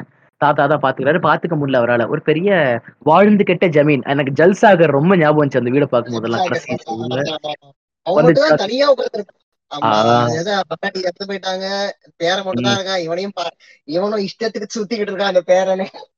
எனக்கு அப்படியே தான். ஆஹா தலைவன் எப்படி அந்த ஃபீல் அது பின்னாடி தான் வெறும் வெறும் காடா இருக்கும். ஒண்ணுமே இருக்காது வீடு சுத்தி. அந்த ஒரு ஆறு. ஓடிக்கிட்டு இருக்கும். அவ்வளவுதான் மற்றபடி ஒண்ணும் இருக்காது. அதே பாட்டு மறுபடியும் ஒழிக்கும் அவன் அவன் வந்து இதப்போ பாடின அதே பாட்டு. அந்த ஆத்தோரமா அப்பெல்லாம் வயல்வெளியில பாடுறவங்க பாடுவாங்க. ஆத்துல வந்து போட் விடுறவங்க ஒரு பாட்டு பாடுவாங்க. அதே ஃபர்ஸ்ட் நைட்ல பாடின அதே பாட்டை வந்து மறுபடியும் ஹீரோ அதே ரூமுக்கு வர்றாரு. ஒரு புள்ள வந்து படுத்திருக்கான். புள்ளைய தொட்டா அவன் கோவப்படுறான். நான் தான் அவங்க அப்பான்னு சொன்னா கோவப்படுறான். அந்த இடத்துல தான். இந்த- படத்தோடைய முக்கியமான கதை வந்து அப்பாவுக்கு பிள்ளைக்குமான கதையா தான் மாறுது. வந்து அந்த அதே இடத்துல போய் அந்த ஜன்னல்ல உட்காடுறான் அதே பாட்டு வருது அப்போ ஒய்ஃபை பார்த்து அதே பெட்ரூம்ல ஃபர்ஸ்ட் அவன் உட்காந்துட்டு இருந்தான். அதே பாட்டு வருது அதெல்லாம் எனக்கு ரொம்ப பிடிச்சிருந்துச்சா. நைஸ் மேன் சூப்பர் அதே இவ்வளவு ஒரு வருஷங்கள் கேப்புக்கு அப்புறம் வந்து அவன் ஃப்ரெண்டு வந்து வீட வந்து போய் ஓகே உன் பையன் இருக்கான். அவனை வந்து நீதான் பாத்துக்கணும் அப்படின்னு கூட்டிட்டு வருவான். எங்கேயோ ஒரு இடத்துல வந்து அப்பு வந்து இருக்கான் அப்படிங்கறது தெரிஞ்சு ஃப்ரெண்டு போய் கூட்டு வருவான். சோ இவ்வளவு வருஷம் வந்து அவன் பையனை கூட பார்க்காம அவனுக்கு வந்து ஒரு கோபம் இருக்கும். லைக் ஓகே பொண்டாட்டி வந்து ஆஹ் கொன்னது ஆஹ் கொன்னுட்டான் அந்த மாதிரி ஒரு ஃபீல் வேற ஏதாவது நீங்க நினைக்கிறீங்களா? அந்த ஹேட்ரடுக்கு பின்னாடி வேற ஏதாவது காரணங்கள் நீங்க? நான் எனக்கு அவ செத்த உடனே நான் முடிவு பண்ணிட்டேன். ஓகே இவன் பிள்ளைய வளர்க்க மாட்டான். இல்ல வளர்த்து நான் என்ன நினைச்சேன் தெரியுமா? இந்த கதை எப்படி போக நினைச்சேன்னா பிள்ளைய இவன் வெறுப்பா வளர்ப்பான். இவன் தான் வளர்ப்பான் அடிச்சு அடிச்சு வளர்ப்பான். ஏன்னா அவன் பொண்டாட்டியை வந்தா கொண்டுட்டான் அந்த மாதிரி வளர்ப்பான் பட் அப்படி வள- அப்படி அப்படி கொண்டு போல. அப்படி அப்படி கொண்டு போனா அது வேற டேரக்டர் படம். அது பாலா படம். எடுக்காம இவர் என்ன பண்ணிட்டாருன்னா புள்ளைய வளர்க்காம ஒரு மூணு நாலு தடவை மணி ஆர்டர் அனுப்பிட்டு வெளியூர்ல சுத்திட்டு இருந்திருக்காரு. அப்புறம் அந்த எமோஷன் எனக்கு அதான் தெரியல நமக்கு. மேபி அப்பூர் சென்சார்லாம் இன்னைக்கு நமக்கு ரொம்ப பழைய படமா ஆயிடுச்சுனால அப்படி இது கோணுமோ அந்த எமோஷன் ஃபர்ஸ்டே நமக்கு புரிஞ்சிருது. ஓகே இவங்க ஒய்ஃப் செத்ததுக்கு இவன் தான் காரணம்னு நினைக்கிறான். அதனால புள்ளைய வளர்க்க மாட்டேங்கிறான்னு அவன் அந்த பெரிய சீன் மாதிரி அதை எக்ஸ்பிளைன் பண்ணியிருக்கேன். அவனா எனக்கு அது ரொம்ப தெளிவா புரிஞ்சுது தெரியுது. இருக்குமோ நீங்க நினைக்கிறீங்களா? அதுதான் அவனே சொல்லுவான் ஓப்பனா சொல்லுவான். இந்த மாதிரி வந்து அவன் ஃப்ரெண்டு சொல்லுவான்னு நினைக்கிறேன். என்ன உன் பொண்டாட்டி வந்து பெத்தெடுக்கும் போது செத்து போயிட்டா அதனால அந்த அவனை பார்க்க கூடாதுன்னு நீ நினைக்கிறியா? அந்த மாதிரி அவன் சொல்லுவான். இல்ல எனக்கு பார்க்க விருப்பம் இல்லை அப்படிங்கிற மாதிரி இவன் வந்து சொல்லுவான். அதான் காசு அனுப்புறல அவங்களே வளர்த்துக்கிட்டோம்.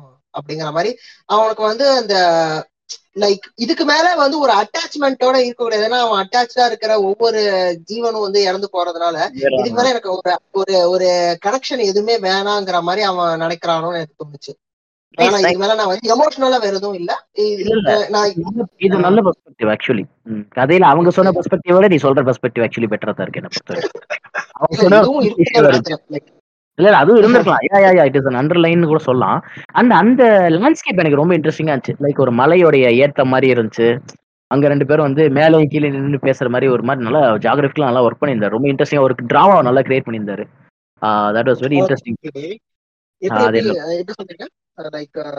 okay அவன் கீழே தான் வருவான். ஒரு மலை இல்ல உச்சியில இப்போ பேசுவான். நம்ம ஒரு பிளெயின்ல இருக்கோம்னு வச்சுக்கேன். We are at the same position like ரெண்டு பேரும் நான் ஒரு மைண்ட் செட்ல இருக்கேன்னு வச்சுக்கோங்களேன். நான் ஒரு மைண்ட் செட்ல இருக்கேன் நீ ஒரு மைண்ட் செட்ல இருக்க. ரெண்டு பேரும் ஆப்போசிட்டா ரெண்டு பேசுறதுக்கு ஒரு பாயிண்ட் இருக்கு. பட் நான் வேற எங்கேயோ இருக்கேன் நீ வேற எங்கேயோ இருக்க. ரெண்டு பேரோட பாயிண்ட் ஆஃப் வியூவே வேற வேற இருக்கு அப்படின்றத நம்ம விஷுவலா எப்படி கன்வே பண்றோம் ஸோ ஒரு மலையில ஏறுறோம் அவன் கீழே நின்று பேசிக்கிட்டு இருக்கான் அவன் மேல நின்று பேசுறான். கீழே வரவே கீழே இறங்கி வரவே மாட்டேங்கிறான். அந்த மாதிரி கூட. ரொம்ப சிம்பிளா சொல்றேன் நான் எப்ப ஃபர்ஸ்ட் பக்கத்துல பேசிட்டு அதுக்கப்புறம் ஆக்சுவலா ஒரு கான்வர்சேஷன் வந்து ஒரு கேப் விட்டதுக்கு அப்புறம் தான் வரும். அவன் கீழே இறங்கி போயிடும் ஃப்ரெண்டு இங்க இருந்து கத்தி பேசுவாங்க. ஒரு பாயிண்ட்ல இருப்பான். இவன் நீ இறங்கி வா. நீ தனியா இருக்க. நீ வா. உலகத்துக்குள்ள அந்த மாதிரியான ஒரு விஷுவலைசேஷன் அதுதான். இதே தான் அந்த ஃபர்ஸ்ட் நைட்லயும் நிறைய பண்ணிருப்பாங்க இவர் மட்டும்தான் ஒரு கட்டம் வரைக்கும் ஷார்ட்ல இருப்பாரு. அப்புறம் ஒரு கட்டத்துக்கு அவர் கரெக்டா அந்த பொண்ணை பத்தி பேசுறப்ப மட்டும் அந்த பொண்ணு அப்படியே ஷார்ட்ல வரும். அவ அது மாதிரி பயங்கரமா ஒர்க் பண்ணிருப்பாரு அந்த சீன் சூப்பரா அந்த அத்தனூண்டு இடத்துக்கும் அதெல்லாம் ரொம்ப கஷ்டங்க. ஏன்னா நம்ம தான் அப்ப ஷார்ட் ஃபிலிம்லாம் ஷூட் பண்றோம்ல நம்ம தெரியுது அந்த கஷ்டம்லாம். என்னடா இப்படா இதெல்லாம் ஷூட் பண்றீங்க அப்படின்ற மாதிரி ஒரு காண்டு அது. ஸோ ஆப்வியஸ் அதுக்கப்புறம் நம்ம பார்த்ததெல்லாம் நம்ம நம்ம நிறைய பார்த்த தமிழ் சினிமாவோட ஷிட்டு தாங்க. ஆஹ் அப்பா வராது புள்ள வந்து ஒத்துக்க மாட்டேங்கிறான். அப்பாக்கு இவன் புள்ளைக்கு இவன் தான் அப்பான்னு நம்பவே இல்லை. அவன் அது ரொம்ப இன்ட்ரெஸ்டிங்கா இருந்துச்சு. நான் கடைசியில ரொம்ப சிரிச்சிட்டேன் அது. ஏன்னா ஓ இவன் தான் அப்பான்னு சொல்லி நீ நம்பவே இல்லையாடா? அது ரொம்ப ஏன்னா எங்க அப்பா வந்து இப்படி இருக்க மாட்டாருன்னு அவன் நினைச்சிருக்கான். That is the.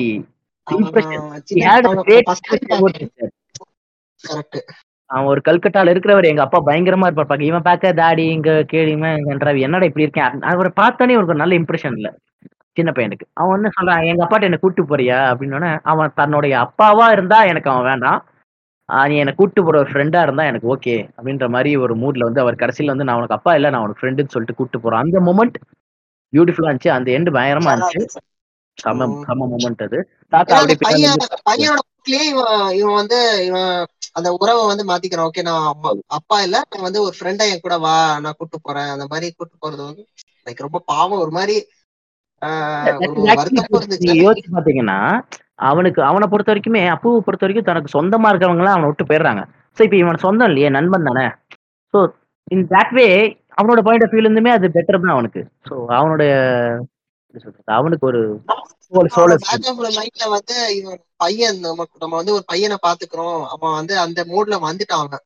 Okay still we are responsible for his life அந்த மாதிரி அவன் இருக்கும் போது சோ லைக் அந்த பையனுக்காக வந்து ஓகே நம்ம நம்ம வந்து ஒரு ஃப்ரெண்ட்ஸா இருக்கிற மாதிரி அவன் வந்து கூட்டு போறான். பட் இருந்தாலும் ஓகே கரெக்டா அத பா அவன் கூட்டு போறத பார்த்து அவங்க தாத்தாவும் வந்து ஓகே அப்படிங்கிற மாதிரி பாப்பாரு. அவன் தாத்தா கேரக்டர் நல்லா எழுதியிருந்தாங்க. எனக்கு ரொம்ப பிடிச்சிருந்துச்சு. ஏன்னா அந்த கேரக்டருக்கு வந்து ஒரு அதே தான் அந்த ஜல்சாகருடைய லீடோடைய அதே ஒரு கரெக்டா ரொம்ப வருஷத்துக்கு கழிச்சு வர சீன்ல தான். ஃபர்ஸ்ட் சீன்ல வந்து ஓகே என்னது பரவாயில்லம்மா நீ வந்து அந்த மாப்பிள்ளையை கட்- கட்டிக்க அந்த மாதிரி தான் வரும். பட் லேட்டர் பார்ட்ல வந்து அவன் கேக்குற கேள்வியா நியாயமானதுதான். லைக் வந்து ஓகே அந்த பையனுக்கு யாருமே இல்ல. சோ இஸ் கோயிங் வைல்டு அவன் அவன் வந்து அது அது அப்படியே லிட்டரலா அந்த பதர் பஞ்சலியில வந்து அந்த சின்ன வயசு அந்த சைல்ட்ஹுட் துர்காவா இருக்கட்டும் அந்த little bit of character shade of அந்த அப்புவாவே இருக்கட்டும். அதே மாதிரிதான் அவன் சுத்திக்கிட்டு இருக்கான். அவன் வந்து ஏதோ எதனும் பண்ணிட்டு இருக்கான் அவன். சோ இவனால பாத்துக்க முடியல. நாய் நீ வந்து ஏதோ ஒரு ஊர்ல போய் இருந்துட்ட. அவர் கேக்குற கேள்வி எல்லாம் நியாயமானதுதான். திருப்பி அவன் வரான் சோ அதே ஜல்சாகர் எஃபெக்ட் தான். அந்த அந்த அந்த இடமே வந்து ஓகே பெரிய இடம். ஒரு அரண்மனை மாதிரி இருக்கு நல்ல பணக்காரங்க. பட் ஒரு லைவ்லினஸே இல்ல. அந்த இடத்துல வந்து ஓகே எல்லாமே போயிட்டாங்க. ஒரு சந்தோஷம் இல்ல. அந்த இடமே சந்தோஷம் இல்ல. இவன் இந்த பையன் இருக்கான் பேரா இருக்கான் இந்த தாத்தா இருக்காரு. சோ அதான் வாழ்ந்து கெட்ட ஜமீன். அதே அதே எஃபெக்ட் தான். நம்ம வீட்டுல நம்ம பெரியவங்களா இருப்பாங்க. நம்ம வீட்டுல ஏதோ ஒன்று தப்பு நடந்துரும். ஓகே சம் கைண்ட் ஆஃப் ஏதோ ஒன்று நடக்குன்னு வச்சுங்களேன் உடனே நான் அதைத்தான் அன்னைக்கே சொன்னேன் தெரியுமா? நான் சொன்னப்ப யாரா கேட்டீங்களா? இப்படி எல்லா இப்போ எல்லா வீட்லயும் ஒரு பத்து பெரியவங்க இப்படி இருப்பாங்க. ஆஹ் நான் அப்படியே சொன்னேன். நீ யாரா கேட்டா நான் என்ன என்ன நீங்க சொன்னீங்க? அப்படின்ற மாதிரி தான் இருக்கும். அந்த மாதிரி தான் பொண்ணு செத்துட்ட உடனே நான் அன்னைக்கே சொன்னேன். இவனுக்கெல்லாம் கல்யாணம் பண்ணி வைக்க வேணாம்னு. பாத்தியா என் பொண்ணை கூட்டு போயிட்டான். சாவடிச்சிட்டான். அப்பெல்லாம் என்ன வர சீனாலே வெறுதே சொல்லிக்கிட்டு இருக்காரு. இவருன்னே சொல்லிட்டாரு அன்னைக்கு. அன்னைக்கு எதுவுமே சொன்ன மாதிரி ஞாபகம் இல்லையே. பொண்ணு மானம் முக்கியம்.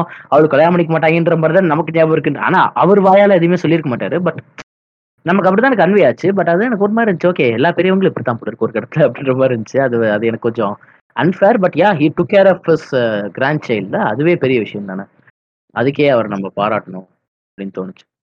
அண்ட் இன்னொன்னு எனக்கு ரொம்ப பிடிச்சிருச்சு ஒரு சின்ன இல்ல ஒரு. கட்டத்துக்கு அப்புறம் இந்த கதை வந்து ஒரு ஒரு அப்பா புள்ள செட் ஆகலாம் இல்லையா அப்படின்றத பத்தி கதை சொல்ல போகுது அப்படின்றது நமக்கு புரியுது. பட் அது ரொம்ப கியூட்டான ஃபிலிமா போயிரும். ஒரு ஒரு அந்த மாதிரி ஃபிலிமா போயிருமோன்னு யோசிச்சேன். ஒரே ஒரு சீன் தான் இருக்கும். இவர் வந்து ஒரு டாய் ஒன்று கொடுப்பாரு. ஒரு ட்ரெயின் நினைக்கிறேன். கொடுத்த உடனே ட்ரெயின் தான் நினைக்கிறேன். அந்த பையன் அவர் தட்டி விட்டுருவான். அது எனக்கு ரொம்ப பிடிச்சிருந்துச்சு. ஏன்னா இதை கொடுத்து நீ என்ன வந்து அந்த பையன் அந்த அஞ்சு வருஷம் நீ அந்த பையன் கூட நீ இல்லாத சட்டுன்னு ஒரு ஒரு பொம்மை ட்ரெயினை கொடுத்து நீ சரி பண்ணலாம் நினைக்கிறியா? அப்படின்னு நம்ம ஆடியன்ஸ் அவன்கிட்ட கேட்கற மாதிரி ஒரு ஒரு ஒரு டிராமா நமக்கும் அந்த கேரக்டருக்கும் அந்த அப்புன்ற கேரக்டருக்கும் செம்ம கிரேட் ஆச்சு அந்த இடத்துல. எனக்கு ரொம்ப பிடிச்சிருந்துச்சு. அது நைஸ் அப்படி வீசராக்கும் அஞ்சு வருஷம் வரமாட்டானா? இவர் பாட்டுக்கு வருவாரோ அவர் ட்ரெயினை கொடுப்பாரு? இவன் வந்துடணுமா அப்படின்ற மாதிரி இருந்துச்சு. தட் வாஸ் வெரி குட் அது அதுதான். அதுவா அது ஒரு மெச்சூர் ரைட்டிங் ஏன்னா அதுக்கு அதுக்கு அடுத்த சீன் பாத்தீங்கன்னா அந்த பையன் வந்து இவர் கிளம்பும்போது எங்க அப்பாட்ட என்னை கூப்பிட்டு போ. அப்படி இருந்தா நான் வரேன். ஸோ அந்த பையனுடைய தேவையும் பாத்தீங்கன்னா ஒரு சாதாரண ஒரு ட்ரெயினோ ஒரு சாக்லேட்டோ இல்லை. அவனோட தேவை பெருசு. என்னுடைய பேரண்ட்டோட நான் சேரணும் அப்படிங்கிற அந்த தேவை பெரிய தேவைக்கு ஒரு மெச்சூர்டான தேவை அவனோட தேவை அந்த தேவைக்கு தான் வந்து அவரோட பயணிக்க ஆரம்பிக்கிறான் அப்படின்ற மாதிரியான அந்த முடிவு இருக்குல்ல. நீ எப்போ வந்து அதை கொடுக்குற நீ அவனை அவங்க அப்பாட்ட நீ கூட்டு போய் இப்போ வரைக்கும் உண்மையை சொல்ல போனா அந்த சீன்ல அவங்க அவனுக்கு அப்பா இல்லை. பயாலஜிக்கலா அப்பாவா இருக்கலாம் பட் உண்மையில அவன் அப்பா கிடையாது அவனுக்கு. அவனுக்கு அவன் ஃப்ரெண்டு தான். அவன் கூட வளர வளர தான் இவன் அப்பா ஆக ஆரம்பிப்பான் அந்த பையனுக்கு.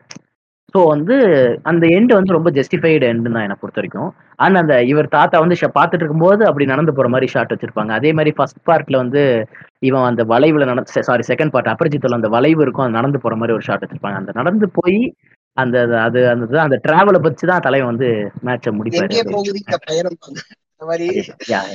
இல்ல அவருடைய ஐடியாவே எங்கே அதான்? Life has to go on you will have you will have your losses you will have your positive points you will have all these things life has to go on move on right உட்காந்துட்டே இருந்தா என்ன நடக்க போகுது அப்படின்ற மாதிரியான அந்த மாதிரியான you will go through your catharsis ஒரு இருக்கும். ஒரு ஒரு ஒவ்வொரு இதுலயும் ஒரு ஒரு கத்தார்சஸ் இருக்கும்.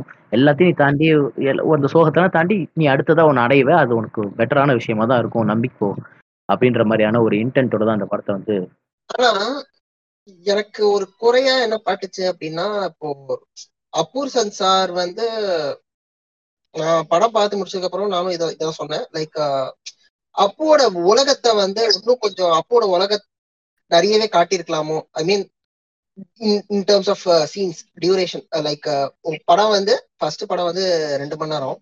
அடுத்த படம் வந்து ஒன் ஹவர் ஃபிஃப்டி மினிட்ஸ் இது வந்து one hour forty minutes something இன்னும் அப்போட உலகம் வந்து இன்னும் கொஞ்சம் பெருசு இன்னும் கொஞ்சம் நிறைய காமிச்சிருக்கலாம். கண்டிப்பா அவன் வாழ்க்கையில வந்து இன்னும் அவன் எக்ஸ்பீரியன்சஸ் வந்து இன்னும் கொஞ்சம் அதிகமாவே காமிச்சிருக்கலாமோ? ரொம்ப டக்குன்னு முடிஞ்ச மாதிரி எனக்கு ஃபீல் ஆச்சு. நான் ஐ எக்ஸ்பெக்டடா இன்னும் கொஞ்சம் நிறைய அவனோட வாழ்க்கை அனுபவங்களை வந்து காமிச்சிருப்பாங்க. அது மாதிரி தோணுச்சு.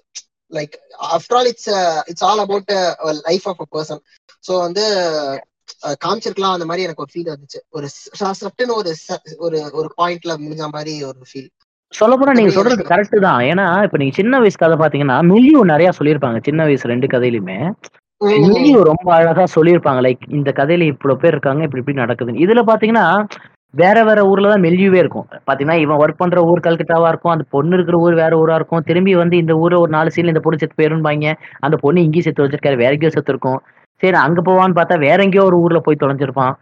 அப்புறம் அவனை போய் கூட்டு வந்தா அது அங்கேயும் ஒன்றும் பெருசா மெல்லியூலாம் கிடையாது. ஃபர்ஸ்ட் ஒரு சீன் அவனை பார்ப்பான் பார்த்து பேசிட்டே இருப்பாங்க அடுத்த சீன் இவன் இங்க வந்துருவான். வந்து இங்க ஒரு ரெண்டு சீன் அதே வீட்டுக்குள்ள தான் மேக்ஸிமம் இருக்கும்.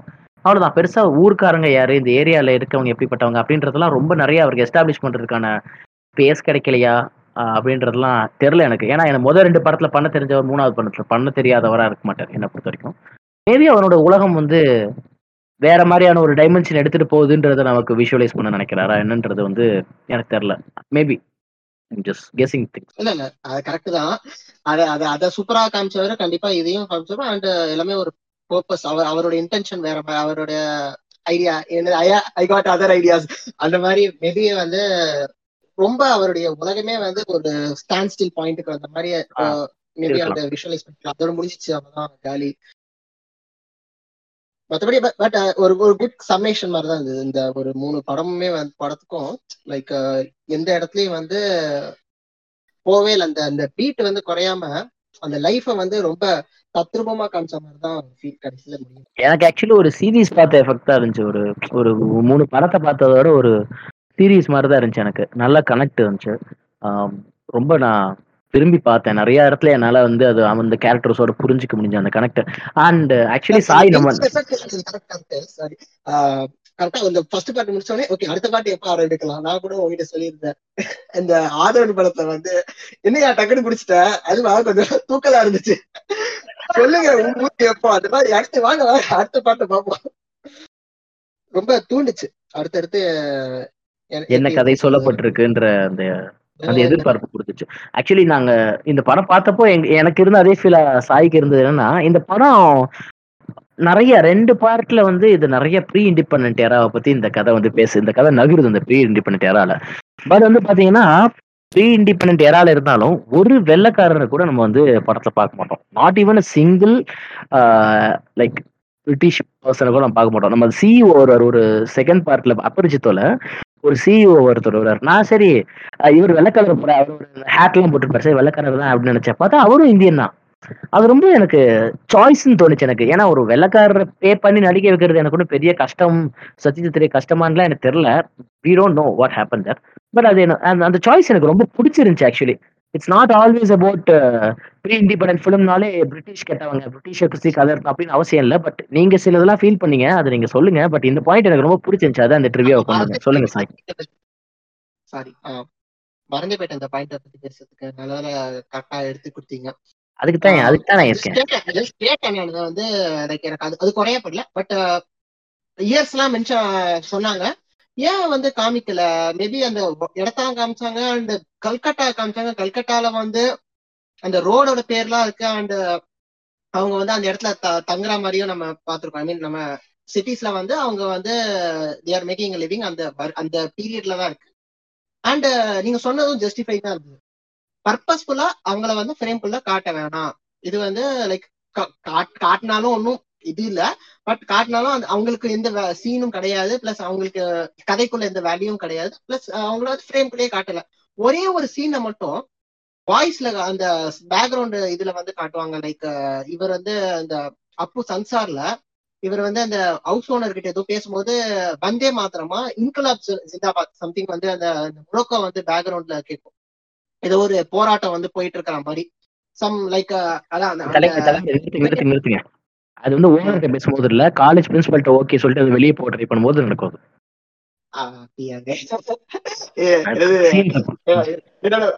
பேரு வந்து பாண்டியன் பாண்டியன் இல்லைங்க பாஸ்கர். மாத்தி சொல்லிட்டேன் ஓகே ஓகே ஆ. லைக் அதான் பர்பஸ்ஃபுல்லா வந்து அவங்கள வந்து விஷுவலா காட்டல பட் எஸ்டாப்ளிஷ் பண்ணிட்டாங்க இது வந்து ஒரு ஒரு ஃபிக்ஷனாலும் உலகம்லாம் கிடையாது. ரியல் வேர்ல்டு தான். நம்ம அந்த ப்ரீ இண்டிபெண்ட் ஏரா தான் பிரிட்டிஷ்லாம் இருக்காங்க. அந்த போராட்டம் அந்த ஃப்ரீடம் ஃபைட்டிங்லாம் அந்த போயிட்டு இருக்கு அவங்கதான் இந்த கதை நடக்குதுங்கிறத அந்த அந்த ஒரு சீன்ல வந்து எஸ்டாப்ளிஷ் பண்ணாங்க வாய்ஸ்ல காட்டினாங்க. விஷுவலா காட்டல. அந்த இட்ஸ் கான்சியஸ் டிசிஷன் அது புரிஞ்சுது. அது நல்லா இருந்துச்சு. அது இன்குலாப் சிந்தாபாத் தான் இருந்துச்சா? நான் கேட்டுனே இருக்கேன். என்ன இது? சுதந்திர போராட்டம் மாதிரி கேட்கல ஏதோ காலேஜ் பிரச்சனையா? என்னது? ஆனா அது அதை பத்தி அவங்க எதுவுமே கமெண்ட் பண்ண மாட்டாங்க அனுப்பிடுவாங்க. சரி ஓகே நம்ம நினைச்சுப்போம். நமக்கு வந்து நைன்டீன் ஃபார்ட்டி செவன் மாதிரி ஏதாவது சத்தம் கேட்டாலே ஓகே இன்குலாப் சிந்தாபாத் இந்தியா நாடு அந்த மாதிரி தான் நம்ம காது கேக்குது. அவ்வளவு படம் பார்த்திருக்கோம் பிரதர் அது ரிலேட்டட் அதனால வந்து அந்த அந்த டைம்ல வந்து இன்குலாப் சிந்தாபாத்ங்கிறது எதுக்காக கத்துவாங்க? லைக் College ஜிந்தாபாத் எனக்கு கேட்கலடா. அதுதான் நான் சொல்றேன். இன்குலாப் ஜிந்தாபாத் தான் உனக்கு கேட்டுச்சா? ஓகே ஆ அது எனக்கு கேட்கல. அதனால தான் கேட்கறேன். ஓ அதான் கேட்டுச்சா? ஓகே அப்போ ஓகே எனக்கு டவுட் இருந்துச்சு. கன்ஃபார்மா தெரியல. லைக் வந்தே மாத்திரமா இன்குலாப் ஜிந்தாபாத் தான் தெரியல. பட் ஏதோ சம் போட்டு தான். அது ஓகே நம்மளே போட்டுக்கோ நாம நாங்க அப்படிதாங்க புரிஞ்சுக்கிட்டோம். ஓகே பாட்காஸ்ட் கேட்கறவங்களுக்கு நாங்க அப்படிதான் புரிஞ்சுக்கிட்டோம். இப்ப என்ன பிரச்சனைன்ற மாதிரி நம்ம பேசுவோம். ஓகே ராங்கா இருந்தீங்கன்னா நீங்க எங்களுக்கு காரி துப்பி வாய்ஸ் மெசேஜ் அனுப்புங்க. அப்படியாவது எதுவும் அனுப்புங்க. இதெல்லாம் நார்மல் நார்மலா இருக்காங்க ஆன்டி பார்ட்டி மாதிரி சப்டைட்ல தாங்க சொல்லுச்சு. யா இந்த படம் ஆப்வியஸா நம்ம பேசுற மாதிரி ஒரு life is all about moving on regarding regardless of of these things happening in life life new new people getting your life life losing your own people ரொம்ப கஷ்டம். டெத்தை மூவ் மூவ் பண்ணி போகிறது முக்கியமான ஏஜில் முக்கியமானவங்க கூட இல்லை அப்படிங்கிற அந்த வருத்தம். ஆப்வியஸாக படித்து முடிச்சுட்டா நம்ம யார் கூட இருக்கணும்னு நினைப்போம்? பேரண்ட்ஸோட இருக்கணும் அவங்களோட அந்த அவங்கள பார்த்துக்கணும் நம்ம பேசிகிட்டு இருந்தோம் கொண்டாட மாதிரி அந்த பேச பார்த்துக்கணுன்ற வயசில் அவங்க இல்லை. கல்யாணம் பண்ணி குழந்தையோட ஒய்ஃபோட ஃபேமிலியாக இருக்கணும் அப்படின்னு நினைக்கிற ஏஜில் ஒய்ஃப் இல்லை. இந்த மாதிரியான ஹையஸ்ட் மோட் ஆஃப் அழுகை வந்து ஒரு லைஃப்ல இருந்தாலுமே we have to get all through this அப்படிங்கிறத வந்து இந்த கதை வந்து சொல்லுதுன்னு நான் நினைக்கிறேன். நான் நம்புறேன். அதுல முக்கியமான விஷயம் நான் நினைச்சது என்னன்னா இந்த கதை ஒவ்வொன்றிலையுமே ஒரு படத்துக்கு ரெண்டு முக்கியமான சாவு இருக்கும். அது ரொம்ப ரொம்ப முக்கியமான பார்ட் நான் நினைக்கிறேன். முதல் கதையில வந்து துர்காவோட சாவு தன்னுடைய அக்காவோட சாவு. அது வந்து கதைக்கு ரொம்ப முக்கியமா இருக்கும். ரெண்டாவது சாவு அந்த கிழவியோட சாவு அந்த பாட்டியோட சாவு. அது இவனுக்கு எந்த அளவுக்கு முக்கியன்றது மேட்டர் நம்மளுடைய பாயிண்ட் ஆஃப் வியூக்கு ரொம்ப முக்கியம். ரெண்டாவது கதையில அவங்க அப்பாவோட சாவு. அவங்க அப்பாவோட சாவு இவனுக்கும் முக்கியம் நமக்கு முக்கியம். அதே மாதிரி அடுத்தது அவங்க அம்மாவுடைய சாவு. பேரண்ட்ஸோடைய இழப்பு. தேர்ட் பார்ட் நம்ம வந்துட்டோம்னா ஆப்வியஸா ஒய்ஃபோடைய சாவு பெரிய அடி பெரிய ப்ளோ அது பெரிய சாவு. ரெண்டாவது சாவு நீங்க எங்கடா இருக்கு அப்படின்னு நீங்க கேட்கலாம். பட் நான் பர்சனலா ஃபீல் பண்ணது சாயிட்ட கூட நான் கொண்டாட முன்னாடி சொன்னேன் அதை ரெக்கார்டிங்க்கு முன்னாடி. இந்த செத்த மனைவியோட அம்மா வந்து இறந்துருக்காங்கன்னு சொல்லி மாமனார் சொல்லிட்டு இருப்பாரு அவ அவ இருந்து இந்த குழந்தைய கொஞ்சம் வளர்த்து செல்லமா வளர்த்துட்டா அந்த அந்த பையனை பத்தி சொல்லிட்டு இருப்பாங்க அப்புவோட பையனை பத்தி அவர் சொல்லிட்டு இருப்பாரு ஸோ அந்த பையனை அவர் செல்லமா வளர்த்துட்டான்ற மாதிரி சொல்லுவாரு. ஸோ அந்த அந்த அந்த பாட்டி அவங்க இருந்தனாலதான் இந்த பையனே வளர்ந்தான். ஸோ அப்போ அந்த இந்த ஹீரோயினுக்கு பிறந்த குழந்தை இன்னைக்கு இருக்கு அப்படின்றதுக்கான முக்கியமான காரணமே அந்த பாட்டி இருந்ததுனால ஸோ அந்த பாட்டியோட இறப்பை நான் ரொம்ப முக்கியமான ஒரு பாட்டா பாக்குறேன் ஏன்னா இப்ப அந்த பையனால வீட்டுல இருக்க முடியல டிசிப்ளின்டா இல்ல. அவன் வந்து சில விஷயங்கள்லாம் அவன் பண்ற திருட்டு அந்த மிரட்டல் இந்த மாதிரி வேலையெல்லாம் பண்றான். இதுக்கெல்லாம் காரணம் அவன் அந்த பாட்டி இல்லைங்கிறது தான். அது நமக்கு அந்த கேரக்டரை பத்தி நிறைய காட்டல நிறைய சொல்லலைன்னா கூட அந்த அந்த லாஸை வந்து எனக்கு கன்வே பண்ணிட்டாங்க. அந்த ரெண்டு டெத் வந்து ரொம்ப முக்கியமான ஒரு டெத்தாக நான் பார்க்குறேன். Out of six deaths all about அஞ்சு டெத் வந்து விமனை சுற்றி தான் இருக்கேன் விமன் தான் அந்த அஞ்சு டெத் ஒரே ஒன்று தான் அவங்க அப்பாவோட death so is all about how much women are important in our life அந்த ஒரு லைஃப்பை சுற்றி எவ்வளோ விமன் வந்து நமக்கு முக்கியம் அப்படிங்கிறதுலாம் இந்த கதை ரொம்ப அழகாக சொல்லியிருக்கு அப்படிங்கிறதுலாம் this things are all going inside my mind நம்ம எப்படி பார்க்குறோங்கிறதுல இருக்கு. ஒரு படம் சொல்றதுன்றத விட நம்ம நம்மளை எப்படி புரிஞ்சுக்கிறோம் நம்ம ஒரு கதையை புரிஞ்சுக்கிறதுனால நம்மள எப்படி புரிஞ்சுக்கிறோம் அப்படிங்கிறதுலாம் இருக்கு ராம் சொல்லிட்டே இருப்பாரு. நீங்க என் படத்தை பார்த்துட்டு என்கிட்ட ஏதாவது சொன்னீங்கன்னா என் படம் எப்படி இருக்குன்னு நான் புரிஞ்சுக்க மாட்டேன். நீங்க எப்படிப்பட்டவங்க தான் நான் புரிஞ்சுப்பேன் அப்படின்ற மாதிரி சொல்லுவாரு. ஸோ அதுதான் நான் வந்து இந்த படத்துல இருந்து நான் அதை தான் எடுத்துக்கிட்டேன். இந்த நம்ம நாட்டில் ஒரு எழுபது அறுபது வருஷத்துக்கு முன்னாடி மனுஷன் எப்படி வாழ்ந்தாங்க? அவங்களோட வாழ்வாதாரம் எப்படி இருந்துச்சு? வாழ்க்கை எப்படி சுற்றி படிப்பு கல்வி ஸ்டஃப் லைக் தட் சிப்ளிங்ஸோட எப்படி இருந்தாங்க? பேரண்ட்ஸோட எப்படி அவங்களோட ரிலேஷன்ஷிப் இருந்துச்சு? எல்லாமே பார்க்கும்போது நமக்கு இப்போவும் கனெக்ட் இருக்கு. ஆல்வேஸ் பீப்புள் ஆர் பீப்புளில் மனுஷங்க தான் எல்லாருமே. ஸோ பெருசாக டிஃபரன்சஸ்லாம் ஒன்றும் இல்லை. சொல்லப்போனால் சில டெக்னாலஜிஸ் அண்ட் ஸ்டப் தான் வித்தியாசமாகவே இருந்துச்சு தவிர ஒன்று பெரிய வித்தியாசங்கள் இருக்கிற மாதிரி எனக்கு ஃபீல் ஆகலை. அதனாலயோ என்னமோ அது காலத்துக்கும் நிக்குதுன்னுலாம் சொல்லுவாங்களே சில படங்கள்லாம். அந்த மாதிரி படங்கள்ல இது ரொம்ப முக்கியமான படமா நான் பாக்குறேன்.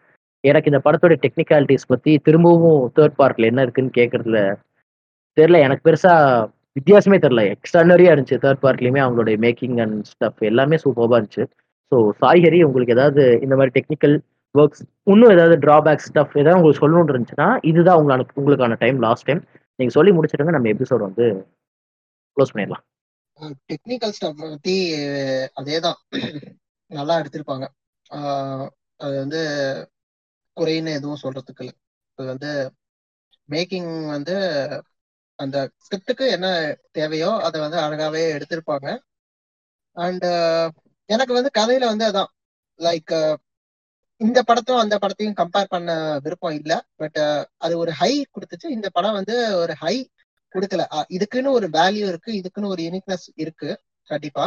பட் வந்து நான் சொன்ன மாதிரி லைக் கொஞ்சம் சில ஆப்வியஸான சீன்ஸ் இருந்தாலும் அது வந்து ஸ்டில் அப்போட லைஃப வந்து லைக் ராம் சொன்ன மாதிரி தான். அவன் லைஃப வந்து வித் நோ ஜட்ஜ்மெண்ட் அவங்க வந்து அந்த லைஃப் அழகா படம் பிடிச்சு காட்டியிருக்காங்க. அந்த வேலையை வந்து அதுல வந்து அவங்க கிரேட் ஜாப் ஸோ அந்த வாழ்க்கைய வந்து எப்படி எடுத்திருக்காங்க அது எடுக்கப்பட்ட விதம் இதெல்லாம் பொறுத்து தான் இப்பயும் லைக் காலத்தை தாண்டி நிக்கிறதுக்கான ஒரு ரீசன் ஓகே நம்ம எப்பயுமே பாக்குற ஒரு வாழ்க்கை தான். அதை நம்ம வந்து ஓகே நம்ம ஸ்கிரீன்ல பார்க்கும்போது எக்ஸ்ட்ரானரியான விஷயங்கள் நம்மளால சாதிக்க முடியாத ஏதாவது ஸ்டப்ஸ் அந்த மாதிரி போகிறத தாண்டி நம்ம லைஃபுக்குள்ளே நம்ம லைஃபையே வந்து ஒரு ஒரு கேரக்டர் அத அது அவனோட லைஃப் வந்து காட்டுறாங்க அப்படிங்கிறது வந்து அதுவும் ஒரு ஒரு ரொம்ப முக்கியமான தேவையான விஷயம் தான் ஒரு கலைக்கு. நம்ம நம்ம என்ன பண்றோம்? நம்ம வாழ்க்கை முறை எப்படி இருக்கு? அடுத்தவங்களோட வாழ்க்கை அவங்க வந்து பாக்குற விதம் வந்து டிஃப்ரெண்டா இருக்கும். அவங்களோட வாழ்க்கை அந்த ஈவெண்ட்ஸ் வந்து டிஃப்ரெண்டா இருக்கும் அவங்களோட ஸ்டெப்ஸ் எல்லாம். ஸோ இது வந்து ரொம்ப நேர்த்தியா காமிச்சிருக்காங்க. ஸோ இது வந்து இப்பயும் வந்து ஒரு லைக் டெக்ஸ்ட் புக் ஆஃப் ஃபிலிம்ஸ்ல வந்து லைக் ஓகே இப்படி இந்த மாதிரி ஒரு ஒரு படம் எடுக்கணும் இப்படிதான் எடுக்கணுங்கிற மாதிரி ஒரு எக்ஸாம்பிளா வந்து மைல் ஸ்டோன் அந்த மாதிரி கூட சொல்லலாம். இந்த இவருடைய படங்கள். இந்த அப்பு ட்ரையாலஜி வந்து நாங்க ஏன் எடுத்து பேசணும் அப்படின்னு நினைச்சோம் அப்படின்னா சத்யஜித்ரேன்ற பேரை வந்து நம்ம சின்ன வயசுல இருந்து கேள்விப்பட்டிருக்கோம். ஏன்னா டு பி ஃப்ராங்க் நான் சின்ன வயசுல படிச்சு வந்து who is the first person who won Oscar award from India அப்படின்னா நான் சத்யஜித்ரேன் தான் படிச்சிருக்கேன். அது உண்மை இல்லைன்றது பின்னாடி தான் புரிஞ்சது. அது ஒரு விஷயம். ஏன்னா சத்யஜித்ரின்றது அந்த குவிஸ்ல கொஷின்ஸ்ல படித்து தான் நமக்கு பழக்கம். ஜிகேல படித்த பழக்கம்.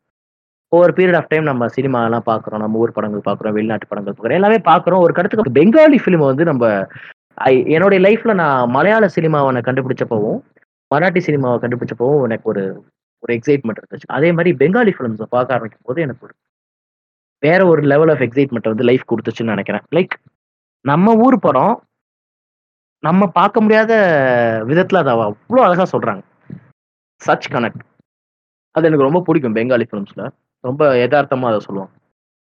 அதுக்கெல்லாம் வந்து முன்னோடியா இருந்தவங்களை வந்து நம்ம டச் பண்ணாம எப்படி போறது அப்படின்ற இதுல தான் நாங்க இப்போ கொஞ்சம் ரே மிருனால்சன் கட்டக்கோட படங்கள்லாம் பார்க்கலான்ற மாதிரி நானும் என் ஃப்ரெண்ட்ஸ்லாம் கொஞ்சம் யோசிச்சு போய்கிட்டு இருக்கோம் நாங்களாம் இந்த இதில் பாட்காஸ்ட் வழியா. அதுல ரேயோட இந்த ட்ரைலஜி வந்து எங்களுக்கு வந்து இட்ஸ் ஸ்ட்ரக்கஸ் uh, அப்படியே ஆஸ்ட்ரக்கா இருக்கும் நாங்கள் அப்படியே சொன்ன மாதிரி ஆரம்பிச்சு ஆர்காஸ்மிக்கா இருந்துச்சு எங்களுக்கு. ரொம்ப இன்ட்ரெஸ்டிங்கான ஃபிலிம் இதை வந்து நம்ம பேசணும். இந்த படம் இப்ப இருக்கிற நிறைய பேர் நிறைய பேர் பார்த்துருக்காங்க. நிறைய பேர் பார்த்துருக்காங்க. நிறைய பேர் பற்றி பத்தி பேசியிருக்காங்க.